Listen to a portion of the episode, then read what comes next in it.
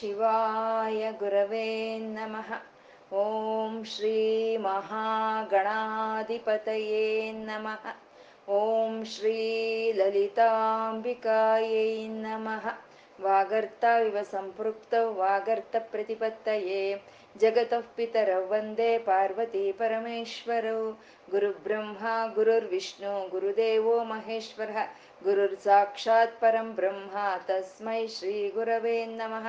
गुरवे सर्वलोकानां विषजे भवरोगिणां निधये सर्वविद्यानां दक्षिणामूर्तये नमः ज्ञानानन्दमयं देवं निर्मलस्फटिकाकृतिम् आधारं सर्वविद्यानां हयग्रीवमुपास्महे श्रुतिस्मृतिपुराणानाम् आलयं करुणालयं नमामि भगवत्पादशङ्करं लोकशङ्करम् अज्ञानां जाह्नवीतीर्थं विद्यातीर्थं विवेकिनां सर्वेषां सुखदं तीर्थं भारतीतीर्थमाश्रये सिन्दूरारुणविग्रहं त्रिनयनं माणिक्यमौळिस्फुरा तारानायकशेखरां स्मितमुखीमापीनवक्षोरुहां पाणिभ्यामलिपूर्णरत्नचषकं रक्तोत्पलं बिभ्रतिं सौम्यां रत्नघटस्थरक्तचरणां ध्यायेत् ಪರಮಾಂಬಿಕಾಂ ಅರುಣವರ್ಣದ ಕಾಂತಿಯಿಂದ ಪ್ರಕಾಶಿಸ್ತಾ ಮೂರು ನೇತ್ರಗಳನ್ನ ಹೊಂದಿದ್ದು ರತ್ನಮಯವಾದಂಥ ಕಿರೀಟವನ್ನ ಧರಿಸಿ ಒಂದು ಕೈಯಲ್ಲಿ ಪದ್ಮವನ್ನ, ಒಂದು ಕೈಯಲ್ಲಿ ಅಮೃತ ಭಾಂಡವನ್ನ ಧರಿಸಿ ಮಂದಸ್ಮಿತಳಾದಂಥ ಆ ತಾಯಿಯನ್ನ ನಮ್ಮ ಹೃದಯಕ್ಕೆ ಆಹ್ವಾನಿಸ್ತಾ ಅವಳಿಗೊಂದು ನಮಸ್ಕಾರವನ್ನು ತಿಳಿಸ್ಕೊಳ್ಳೋಣ. ವಶಿನ್ಯಾದಿ ವಾಗ್ದೇವತೆಯರು ಮೊಟ್ಟ ಮೊದಲ ಬಾರಿ ಲಲಿತಾ ಸಹಸ್ರನಾಮವನ್ನ ಮಣಿದ್ವೀಪದಲ್ಲಿ ಪಾರಾಯಣ ಮಾಡ್ತಾರೆ. ಅದನ್ನ ಹೈಗ್ರೀವ್ರು ಅಗಸ್ತ್ರಿಗೆ ಹೇಳ್ತಾರೆ. ಅಗಸ್ತ್ರಿಂದ ನಮ್ಮೆಲ್ಲರಿಗೂ ಬಂದು ಸೇರ್ತಾ ಇದೆ. ಅಮ್ಮ ಶ್ರೀಮಾತಾ, ಶ್ರೀ ಮಹಾರಾಜ್ನಿ, ಶ್ರೀಮತ್ ಸಿಂಹಾಸನೇಶ್ವರಿ. ಸೃಷ್ಟಿ ಸ್ಥಿತಿ ಲಯ ಕಾರಣಿಯಾದಂಥ ಅಮ್ಮನವರು ಚಿದಗ್ನಿ ಕುಂಡದಲ್ಲಿ ಬಂಡಾಸುರನ ಸಂಹಾರಕ್ಕಾಗಿ ಎದ್ದು ಬರ್ತಾರೆ. ಆಗ ಬಂದಂತ ಅಮ್ಮನವರ ನಾಮ, ರೂಪ, ಲೀಲ, ತತ್ವ, ಮಂತ್ರ, ವೈಭವಗಳಿಂದ ವರ್ಣಿಸ್ತಾರೆ ವಶಿನ್ಯಾದಿ ವಾಗ್ದೇವತೆಯರು. ಅಮ್ಮ ಮಾಲಿನಿ ಅಂತಂದ್ರು. ಅಂದ್ರೆ ಬೆಳ್ಳಿ ಬಂಗಾರ ಮುಂತಾದ ಒಂದು ಮಾಲೆಗಳ ಜೊತೆಗೆ ಹಾಯಿಂದ ಅಕ್ಷವರೆಗೂ ಇರುವಂತ ಅಕ್ಷರಗಳನ್ನ ಮಾಲೆಯನ್ನಾಗಿ ಧರಿಸಿರುವಂತ ಅಮ್ಮ ಮಾಲಿನಿ ಅಂತ. ಅಕ್ಷರ ಸ್ವರೂಪ ಅಂದ್ರೆ ಮಂತ್ರ. ಆ ಮಂತ್ರವನ್ನು ಹೇಗ್ ಮಾಡ್ಬೇಕು ಅಂದ್ರೆ ನಮ್ಮ ಉಸಿರಿನ ಮೂಲಕ ಮಾಡ್ಬೇಕು ಅಂತ ಮಾಲಿನಿ, ಹಂಸಿನಿ ಅಂತ ಅಂದ್ರು. ಮಾತಾ ಅಂದ್ರು. ಮಾತಾ ಅಂದ್ರೆ ನಾವು ಎಲ್ಲಿಂದ ಬಂದಿರ್ತೀವೋ ಅದನ್ನೇ ನಾವು ಮಾತಾ ಅಂತೀವಿ. ಇವಾಗ ಪದಗಳಾಗ್ಬೋದು, ವಾಕ್ಯಗಳಾಗ್ಬೋದು ಎಲ್ಲಿಂದ ಬಂದಿದೆ? ಅಕ್ಷರಗಳಿಂದ ಬಂದಿದೆ. ಹಾಗಾಗಿ ಅಕ್ಷರಗಳೆಲ್ಲ ಮಾತೃಕಾವರ್ಣ ರೂಪಿಣಿ, ಅಕ್ಷರಗಳೆಲ್ಲ ಆ ತಾಯಿಯ ಸ್ವರೂಪವೇ ಅಂತ ಮಾತಾ ಅಂತ ಹೇಳ್ತಾ ಮಲಯಾಚಲ ವಾಸಿನಿ ಅಂದ್ರು. ಅಮ್ಮ, ಅಕ್ಷರ ಸ್ವರೂಪಿಣಿ, ನಿಜ ಐವತ್ತು ಅಕ್ಷರಗಳ ಸ, ಸ್ವರೂಪವೇ ತಾಯಿ. ಆದ್ರೆ ಅದರಲ್ಲಿ ಆ ಉ ಮ ಅನ್ನೋ ಮೂರು ಅಕ್ಷರಗಳು ಅತ್ಯಂತ ಪ್ರಧಾನವಾಗಿರುವಂತಹದ್ದು ಅವೇ ಪ್ರ, ಪ್ರಥಮವಾಗಿ ಪ್ರಕಟವಾಗಿರುವಂತಹದ್ದು ಆ ಉ ಮಾಗೆ ನಾದ ಸೇರಿದ್ರೆ ಓಂಕಾರವಾಗುತ್ತೆ. ಅದು ನಾವು ಒಂದು ಮೂಲಾಧಾರದಿಂದ ಓಂಕಾರ ನಾದದಿಂದ ನಾವು ನಮ್ಮ ಧ್ಯಾನವನ್ನು ಶುರು ಮಾಡಿದ್ರೆ ಆ ಓ ಮ ಅನ್ನೋದು ನಮ್ಮ ಆಜ್ಞಾ ಚಕ್ರಕ್ಕೆ ಬರೋ ಅಷ್ಟೊತ್ತಿಗೆ ಅಲ್ಲಿ ಲೈವ್ ಹೋಗಿರುತ್ತೆ. ಅಲ್ಲಿ ಅಲ್ಲಿ ಅಲ್ಲಿ ಉಳಿದಿರೋ ಅಂತ ಮಾ ಅನ್ನೋದು ನಾದದ ಜೊತೆಗೆ ಲಯವಾಗಿ ಅದು ಲೈವ್ ಆಗಿ ಹೋಗುತ್ತೆ. ಎಲ್ಲಿ ಲೈವ್ ಆಗುತ್ತೆ? ನಾವು ಬಾಯಿ ಮುಚ್ಕೊಂಡು ಅಂತಂದ್ರೆ ಅದೆಲ್ಲಿ ಲೈವ್ ಆಗ್ತಾ ಇದೆ? ನಮ್ಮ ಸಹಸ್ರಾರದಲ್ಲಿ ಲೈವ್ ಆಗ್ತಾ ಇದೆ. ಅಂದ್ರೆ ಮಾ ಲೈವ್ ಆಗುವಂತಹದ್ದು ಸಹಸ್ರಾರ.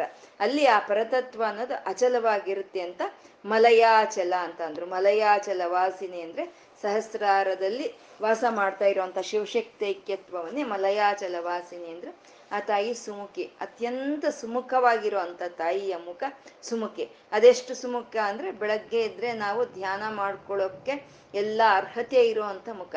ಪ್ರಾತಸ್ಮರಾಮಿ ಲಲಿತಾ ವದನಾರವಿಂದಂ ಅಂತ ನಾವು ಧ್ಯಾನಿಸ್ಕೊಳ್ಳೋಕೆ ಅರ್ಹತೆ ಇರುವಂತ ಒಂದು ಸುಮುಖ ಅಮ್ಮನವರ ಮುಖ.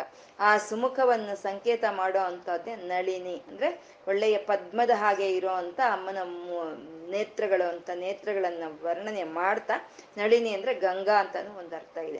ಅಂದ್ರೆ ಅಮ್ಮನವ್ರನ್ನ ಪ್ರಾತಃ ಸ್ಮರಾಮಿ ಲಲಿತಾ ವದನಾರವಿಂದಂ ಅಂತ ನಾವು ಎದ್ದ ತಕ್ಷಣ ಅಮ್ಮನವರ ವದನವನ್ನು ಧ್ಯಾನ ಮಾಡಿದ್ರೆ ನಮಗೆ ಗಂಗಾ ಸ್ನಾನ ಮಾಡಿದಷ್ಟು ಪವಿತ್ರತೆ ನಮ್ಗೆ ಸಿಕ್ಕುತ್ತೆ ಅಂತ. ಅಂದ್ರೆ ಹಾಗಂದ್ರೆ ಇನ್ನು ಸ್ನಾನ ಬೇಡವಾ ಅಂತಂದ್ರೆ ಸ್ನಾನ ಮಾಡ್ಬೇಕು. ನಾವು ಸ್ನಾನ ಮಾಡಿದ್ರೆ ನಮಗೆ ಶರೀರ ಶುದ್ಧಿ ಆಗುತ್ತೆ. ನಮ್ಗೆ ಪವಿತ್ರತೆ ಬರಲ್ಲ, ನಮ್ಮ ಚಿತ್ತ ಶುದ್ಧಿ ಬರಲ್ಲ. ಅದೇ ಗಂಗೆಯಲ್ಲಿ ಸ್ನಾನ ಮಾಡಿದ್ರೆ ಆ ಚಿತ್ತ ಶುದ್ಧಿ ನಮಗೆ ಬರುತ್ತೆ. ಹಾಗೆ ಅಮ್ಮನವರ ಒಂದು ಮುಖದಿಂದ ಮೂರು ನದಿಗಳಲ್ಲಿ ಸ್ನಾನ ಮಾಡಿದಷ್ಟು ಪವಿತ್ರತೆ ಸಿಕ್ಕುತ್ತೆ ಅನ್ನೋದನ್ನ ಶಂಕರರು ಹೇಳಿದ್ರು. ಮಲಯಾಚಲ ವಾಸಿನಿ ಮಾತಾ ಮಲಯಾಚಲ ವಾಸಿನಿ ಸುಮುಖಿ ನಳಿನಿ ಸುಬ್ರುಹು ಅಮ್ಮನವರ ಇನ್ನ ಒಂದು ಕಣ್ಣಿನ ಉಬ್ಬುಗಳು ಹೇಗಿದೆ ಅಂದ್ರೆ ಈ ಪ್ರಪಂಚ ಅನ್ನೋ ಈ ಶರೀರಕ್ಕೆ, ಮತ್ತೆ ನಮ್ಮ ಶರೀರಕ್ಕೆ ಮಂಗಳವನ್ನು ಉಂಟು ಮಾಡುವಂತ ಮಂಗಳದ ತೋರಣಗಳ ಹಾಗೆ ಇದೆ ಅಂತ ಸುಬ್ರುಹು ಅಂದ್ರು. ಅದು ಅತ್ಯಂತ ಶೋಭನವಾಗಿದೆ ಅಮ್ಮನವರ ಮುಖ, ಅಂದ್ರೆ ಸುಂದರವಾಗಿ, ಜ್ಞಾನದಿಂದ, ಆನಂದದಿಂದ ತುಂಬಿಕೊಂಡಿರೋ ಅಂತ ಅಮ್ಮನವರ ಒಂದು ಮುಖ ಶೋಭನ. ಸುರನಾಯಕಿ. ಯಾರು ಆ ತಾಯಿ ಅಂತಂದ್ರೆ ಸುರನಾಯಕಿ. ದೇವಿಯರು ಅನೇಕ ಮಂದಿ ಇರ್ತಾರೆ. ನಾವೆಲ್ಲರನ್ನೂ ದೇವಿಯರು ಅಂತಾನೆ ಕರಿತೀವಿ. ಅದರಲ್ಲೂ ಸರಸ್ವತಿ ಲಕ್ಷ್ಮಿ ದುರ್ಗಾ. ಲಕ್ಷ್ಮಿ, ಸರಸ್ವತಿ ದುರ್ಗಾಯಲ್ಲಿ, ಆ ದೇವಿಗಳಲ್ಲಿ ಒಬ್ಳ ಈ ದೇವಿ ಅಂದ್ರೆ ಅಲ್ಲ. ಲಕ್ಷ್ಮಿ, ಸರಸ್ವತಿ ದುರ್ಗೆಗೂ ಅತೀತವಾದಂತ ತಾಯಿ ಮಾಯಾ ಸ್ವರೂಪಿಣಿ. ಆ ತಾಯಿ ಮಹಾದೇವಿ ಅಂದ್ರೆ ಸುರನಾಯಕಿ ಅಂತ ಹೇಳಿದ್ರು. ಇನ್ನು ಮುಂದಿನ ನಾಮ ಕಾಲಕಂಠಿ, ಕಾಂತಿಮತಿ, ಕ್ಷೋಭಿಣಿ ಸೂಕ್ಷ್ಮ ರೂಪಿಣಿ ಅಂತ. ಕಾಲಕಂಠಿ. ಇದು ಕಾಲಕಂಠಿ ಅಂತನೋ ಪಾಠ, ಪಾಠಾಂತರದಲ್ಲಿ ಇರೋದು ಕಲಕಂಠಿನೋ ಅಂತ ಇದೆ. ಯಾ, ಯಾವ ರೀತಿ ನಾವು ಉಚ್ಚಾರಣೆ ಮಾಡಿಕೊಂಡ್ರು ಅದರಲ್ಲಿ ತಪ್ಪು ಯಾವುದೂ ಇಲ್ಲ. ಕಾಲಕಂಠಿ ಅನ್ನೋದು ಮೊದಲು ತಿಳ್, ತಿಳ್ಕೊಳ್ಳೋಣ ನಾವು. ಕಾಲಕಂಠಿ ಅಂದ್ರೆ ಕಾಲಕಂಠನ ಪತ್ನಿಯಾದ ಅಮ್ಮ ಕಾಲಕಂಠಿ ಅಂತ. ಕಾಲಕಂಠ ಅಂತಂದ್ರೆ ಆ ವಿಷವನ್ನು ಉಂಡಂತ ನಂಜುಂಡೇಶ್ವರನು, ಕಲಕಂಠನು ನೀಲಕಂಠನು, ಅವನು ಕಾಲಕಂಠ ಅಂತ. ಅವನ ಪತ್ನಿಯಾದ ಅಮ್ಮನವ್ರನ್ನ ಕಾಲಕಂಠಿ ಅಂತ ಹೇಳ್ತಾ, ನಾಮ ಸಾಮರಸ್ಯವನ್ನ ಹೇಳ್ತಾ ಇದ್ರೆ, ಕಲಕಂಠಿ ಅಂತ ಹೇಳೋದ್ರಲ್ಲಿ ಕಂಠ ಅಂದ್ರೆ ಈ ಕಂಠದ ಭಾಗ, ಈ ಕುತ್ತಿಗೆ ಭಾಗ ನಮ್ಗೆ ಅರ್ಥ ಆಗ್ತಾ ಇದೆ. ಕಲಕಂಠಿ ಅಂತಂದ್ರೆ ಅವ್ಯಕ್ತವಾದಂಥ ಮಧುರವಾದ ಶಬ್ದಗಳು ಎಲ್ಲಿ ಅಣಿಗಿ ಇದೆಯೋ ಅದನ್ನ ಕಲಕಂಠಿ ಅಂತ ಹೇಳೋದು. ಅಂದ್ರೆ ಅವ್ಯಕ್ತವಾದಂಥ ಮಧುರ. ಅಂದ್ರೆ ಅವ್ಯಕ್ತವಾದಂಥ ಮಧುರ ಅನ್ನೋದ್ರಲ್ಲಿ ಮತ್ತೆ ಎರಡು ಭಾವನೆಗಳಿದೆ. ಅವ್ಯಕ್ತ, ಇವು ಕಂಠದಲ್ಲಿ ನಮ್ಗೆ ಏನೇ ಅಕ್ಷರಗಳಿದ್ರು, ಯಾವ ಹಾಳುಗಳಿದ್ರು ಅದು ಅವ್ಯಕ್ತನೇ. ಅದು ವೈಖರಿಯಾಗಿ ಆಚೆಗೆ ಬಂದ್ರೆ ಮಾತ್ರ ಅದು ನಮ್ಮ ಕಿವಿಗಳಿಗೆ ಕೇಳಿಸುತ್ತೆ. ಅಂದ್ರೆ ಅದು ಕಂಠದಲ್ಲಿ ನಿಕ್ಷಿಪ್ತವಾಗಿರೋ ಅಂಥದ್ದನ್ನ ಕಲಕಂಠಿ ಅವ್ಯಕ್ತ ಮಧುರ ಅಂತ ಹೇಳೋದು. ಮತ್ತೆ ಅವ್ಯಕ್ತ ಮಧುರ ಅಂತ ಹೇಳಿದ್ರೆ ಅಮ್ಮನವರ ಕಂಠ ಎಷ್ಟು ಮಧುರವಾಗಿದೆ ಅಂತ ಹೇಳೋದಕ್ಕೆ ಅದು ಅವ್ಯಕ್ತ. ಹೇಳೋದಕ್ಕೆ ಸಾಧ್ಯ ಇಲ್ದಲೇ ಇರೋ ಅಷ್ಟು ಮಾಧುರ್ಯದಿಂದ ಕೂಡಿರೋ ಅಂತ ಕಂಠ ಲಲಿತಾ ತ್ರಿಪುರ ಸುಂದರಿಯ ಕಂಠ ಅಂತ. ಇದು ಆವಾಗಲೇ ನಮಗೆ ವಿಶ್ ವಶಿನ್ಯಾದಿ ವಾಗ್ದೇವತೆಯರು ತಿಳಿಸಿದ್ದಾರೆ. ನಿಜ ಸಲ್ಲಾಪ ಮಾಧುರ್ಯ ವಿನಿರ್ಭತ್ ಸೀತಿ ಕಚ್ಚಪ್ಪಿ ನಾಮದಲ್ಲಿ. ಸರಸ್ವತಿ ದೇವಿ ವೀಣೆ ನುಡಿಸ್ತಾ ಇದ್ರೆ ಅಮ್ಮನವರು ಸಾಧು ಸಾಧು, ಚೆನ್ನಾಗಿದೆ ಚೆನ್ನಾಗಿದೆ ಅಂತ ಎರಡೇ ಅಕ್ಷರಗಳೇ ಸಾಧು ಸಾಧು ಅಂತ ಹೇಳಿದ ತಕ್ಷಣ ಸರಸ್ವತಿ ದೇವಿ ಆ ವೀಣೆಯ ಮೇಲೆ ತನ್ನ ಸೆರ್, ಸೆರಗನ್ನು ಒದ್ದಿಸ್ಬಿಡ್ತಾಳಂತೆ ನಾನು ಸೋತೋಗಿದ್ದೀನಿ ಅಮ್ಮ. ನಿನ್ನ ಸಾಧು ಸಾಧು ಅಂತ ನೀನು ಹೇಳಿದ ಎರಡು ಪದಗಳಲ್ಲಿ ಎಂಥ ಒಂದು ಮಾಧುರ್ಯ ಇದೆ? ಅದ್ರ ಮುಂದೆ ನನ್ನ ವೀಣಾನಾದನ ಏನು ಅಂತ ಮುಚ್ಚಿಬಿಟ್ಲಂತೆ ಅದನ್ನ. ಅಂದ್ರೆ ಸರಸ್ವತಿ ದೇವಿಗೆ ಆ ಸಂಗೀತ ವಿದ್ಯೆಯನ್ನ ಕೊಟ್ಟಿರೋದು ಲಲಿತಾ ತ್ರಿಪುರ ಸುಂದರಿ. ಆ ಲಲಿತಾ ತ್ರಿಪುರ ಸುಂದರಿಯಿಂದಾನೇ ಸರಸ್ವತಿ ದೇವಿ ಆ ಜ್ಞಾನವನ್ನ ಪಡ್ಕೊಂಡಿರುವಂಥದ್ದು ಮತ್ತೆ ಅಂತ ಜ್ಞಾನ ಸ್ವರೂಪಿಣಿಯಾದ ತಾಯಿ ತಾನು ಕೊಟ್ಟಿರೋ ವಿದ್ಯೆಯನ್ನ ಸರಸ್ವತಿ ದೇವಿ ಪ್ರದರ್ಶಿಸ್ತಾ ಇದ್ರೆ ಅದನ್ನ ಅಭಿನಂದನೆ ಮಾಡ್ತಾ ಇದ್ದಾಳೆ. ಅಂದ್ರೆ ಅದನ್ನೇ ದೈವಿಕವಾದ ಗುಣ ಅಂತ ಹೇಳೋದು. ಯಾರಾದ್ರೂ ಸರಿ, ಏನಾದ್ರೂ ಸರಿ ಒಂದು ವಿದ್ಯೆಯನ್ನ ಪ್ರದರ್ಶಿಸಿದ್ರೆ ಅಥವಾ ಯಾವುದೇ ಒಂದು ಒಳ್ಳೆ ರೀತಿಯಲ್ಲಿ ನಡ್ಕೊಂಡ್ರೆ ನಾವು ಅದನ್ನ ಶ್ಲಾಘಿಸ್ಬೇಕು. ಚೆನ್ನಾಗಿದೆ ಅಂತ ಶ್ಲಾಘಿಸ್ಬೇಕು. ಅದನ್ನ ಬಿಟ್ಟು ಅದರಲ್ಲಿ ಇರೋ ಒಂದು ವೀಕ್ ಪಾಯಿಂಟ್ ಅಂತೀವಲ್ವ ಅದನ್ನ ನಾವು ಹುಡುಕಿದ್ರೆ ಅದು ದೈವಿಕ ಗುಣ ಆಗೋದಕ್ಕೆ ಸಾಧ್ಯನೇ ಇಲ್ಲ. ಸಂಗೀತಕಾರರೇ ಅವರು ತುಂಬಾ ಚೆನ್ನಾಗಿ ಹಾಡ್ತಾರೆ. ಸಂಗೀತಕಾರರು ಅಂತ ಹೇಳಿದ್ರೆ, ಅಯ್ಯೋ, ಅವ್ರು ಕುಡಿತಾರೆ ರೀ ಅಂತ ಹೇಳ್ತೀವಿ ನಾವು. ಸಂಗೀತ ಅವ್ರು ಆಡೋದನ್ನ ನಾವು ಹಿಡ್ಕೋಬೇಕು. ಅವ್ರು ಕುಡಿದ್ರೆ ನಮ್ಗೆಷ್ಟು, ಬಿಡಿದ್ರೆ ನಮ್ಗೆಷ್ಟು. ಅಂದ್ರೆ ಒಳ್ಳೆಯ ಗುಣಗಳನ್ನ ನಾವು ಶ್ಲಾಘಿಸ್ತಾ ಇದ್ರೆ ಅದೇ ಒಂದು ದೈವಿಕವಾಗ ಗುಣ ಆಗುತ್ತೆ ಅಂತ ಸರಸ್ವತಿ ದೇವಿಯ ವೀಣಾ ನಾದವನ್ನ ಅಮ್ಮನವರು ಶ್ಲಾಘಿಸ್ತಾರೆ. ಅಂತ ಮಧುರವಾದಂತ ಒಂದು ಕಂಠ ಉಳ್ಳಂತ ಅಮ್ಮನವ್ರನ್ನ ಕಲಕಂಠಿ ಅಂತಂದ್ರು. ಅಂದ್ರೆ ಅಮ್ಮನವರ ಕಂಠ ಏನು? ಸಂಗೀತಕ್ಕೆ ನಿಧಿ ಇದ್ದಾಗೆ. ಸಂಗೀತಕ್ಕೆ ನಿಧಿ ಇದ್ದಾಗೆ ಅಮ್ಮನವರ ಕಂಠ ಅಂತ ಹೇಳೋದು. ಇದನ್ನೇ ಶಂಕರರು ಹೇಳ್ತಾರೆ, ಗಲೆ ರೇಖಾಸ್ತಿಸ್ರು ಗತಿ ಗಮಕ ಗೀತೈಕ ನಿಪುಣೆ ಅಂತ ಹೇಳಿದ್ರು. ಅಂದ್ರೆ ಅಮ್ಮ, ನಿನ್ನ ಕಂಠ ಸಂಗೀತಕ್ಕೆ ಒಂದು ನಿಧಿಯಾಗಿ ಇದೆ. ನಿನ್ನ ಕಂಠದ ಮೇಲೆ ಇರೋ ಅಂತ ಮೂರು ರೇಖೆಗಳು ಗತಿ ಗಮನ ಒಂದು ಗೀತೆಗೆ ಅದು ಸಂಕೇತವಾಗಿದೆ ಅಂತ ಹೇಳ್ತಾರೆ. ಅದನ್ನೇ ಅವರು ಹೇಳ್ತಾರೆ, ತ್ರಯಾಣಾಂ ಗ್ರಾಮಾಣಂ ಸ್ಥಿತಿ ನಿಯಮಸಿ ಮಾನ ಇವತೆ. ಅಂದ್ರೆ ಷಡ್ಜ, ಗಾಂಧಾರ, ಒಂದು ಮಧ್ಯಮ, ಒಂದು ಶ್ರುತಿಗಳನ್ನ ಸಂಕೇತವಾಗಿ ನಿನ್ನ ಸಂಗೀತಕ್ಕೆ ನಿಧಿಯಾಗಿರುವಂತ ಕಂಠದ ಮೇಲೆ ಮೂರು ರೇಖೆಗಳಿದೆ ಅಂತ ಅವರು ಶಂಕರರು ಹೇಳಿದ್ರು. ಅಂದ್ರೆ ಸಂಗೀತಕ್ಕೆ ನಿಧಿಯಾಗಿ ಇದ್ದಾಗ ಇರೋಂಥ ಅಮ್ಮನವರ ಕಂಠವನ್ನ ಕಲಕಂಠಿ ಅಂತ ಕರೆದ್ರು. ಮತ್ತೆ ನಾ, ಒಂದು ಶಬ್ದಗಳಾಗ್ಬೋದು. ಯಾವ್ದಾದ್ರು ಒಬ್ರು. ಎಲ್ಲ ನಮ್ಮ ಒಳಗಡೆ ನಿಕ್ಷಿಪ್ತವಾಗಿರುತ್ತೆ. ಅದನ್ನ ಮರ್ತೋಗಿರ್ತೀವಿ ನಾವು. ಅದು ಜ್ಞಾಪಿಸ್ಕೊಂಡಾಗ ಆ ಶಬ್ದಗಳು ಹಾಗಾಗೆ ಬರುತ್ತೆ. ನಾವು ಯಾವಾಗಲೋ ಚಿಕ್ಕ ಹುಡುಗರಲ್ಲಿ ಇರ್ಬೇಕಾದ್ರೆ ಯಾವುದೋ ಒಂದು ಹಾಡನ್ನು ಕೇಳಿರ್ತೀವಿ. ಮರ್ತೋಗಿರ್ತೀವಿ. ಯಾವಾಗ್ಲೋ ಜ್ಞಾಪಕ ಬರುತ್ತೆ ಅದು. ಆ ಜ್ಞಾಪಕ ಬಂದಾಗ ಅದು ಹೇಗೆ ಪ್ಲೇ ಆಗುತ್ತೆ? ಆ ಮ್ಯೂಸಿಕ್ ಸಮೇತ ಪ್ಲೇ ಆಗುತ್ತೆ. ಅಥವಾ ಯಾರಾದರೂ ಹೇಳಿರೋ ಮಾತುಗಳಾಗಬಹುದು, ಅದು ಮರ್ತೋಗಿರ್ತೀವಿ, ಜ್ಞಾಪಿಸ್ಕೊಂಡಾಗ ಅವ್ರು ಯಾವ ರೀತಿ ಹೇಳಿದ್ರು ಆ ರೀತಿಯಲ್ಲೇ ಅದು ಆಚೆಗೆ ಬರುತ್ತೆ. ಅಂದ್ರೆ ಎಲ್ಲಿತ್ತು ಅವೆಲ್ಲ? ಅವೆಲ್ಲಿ ಸ್ಟೋರ್ ಆಗಿತ್ತು ಎವಿ ಎಲ್ಲಿ ನಿಕ್ಷಿಪ್ತವಾಗಿತ್ತು ಅಂದ್ರೆ ಕಂಠಸ್ಥಾನದಲ್ಲಿ ಈ ಎಲ್ಲಾ ಒಂದು ಶಬ್ದಗಳು, ಈ ಕಂಠಸ್ಥಾನದಲ್ಲೇ ನಿಕ್ಷಿಪ್ತವಾಗಿ ಇರುವಂತದ್ನ ಇನ್ನು ಆ ಸಾಫ್ಟ್ವೇರ್ ಎಲ್ಲವನ್ನ ಒಂದು ಡಿಸ್ಕಲ್ಲಿ ಎಲ್ಲ ಹಾಕಿ ಇಡ್ತೀವಲ್ವಾ? ಹಾಗೆ ಎಲ್ಲಾ ಶಬ್ದಗಳನ್ನ ಇಲ್ಲಿ ಸ್ಟೋರ್ ಮಾಡ್ಕೊಳ್ಳೋ ಅಂತ ಒಂದು ಸಾಫ್ಟ್ವೇರ್ ಆ ಅಮ್ಮನವರ ಕಂಠದಲ್ಲಿ ಇರುತ್ತೆ ಅಂತ ಕಲಕಂಠಿ ಅಂತ ಅಂದ್ರು. ಕಲಕಂಠಿ ಸಂಗೀತಕ್ಕೆ ನಿಧಿಯಾಗಿ ಇರುವಂತ ಅಮ್ಮನವರ ಒಂದು ಕಂಠ ಅನ್ನೋದು ಅತ್ಯಂತ ಒಂದು ಮಧುರವಾಗಿದೆ. ಎಲ್ಲಾ ಶಬ್ದಗಳು ಅಮ್ಮನವರ ಕಂಠದಲ್ಲಿ ಅಲ್ಲಿ ನಿಕ್ಷಿಪ್ತವಾಗಿರುತ್ತೆ ಅಂತ ಕಲಕಂಠಿ ಅಂತಂದ್ರು. ಈ ಕಂಠ ಅನ್ನೋದು ಅತ್ಯಂತ ಒಂದು ಪ್ರಧಾನವಾಗಿ ಇರುವಂತದ್ದು ಇದು.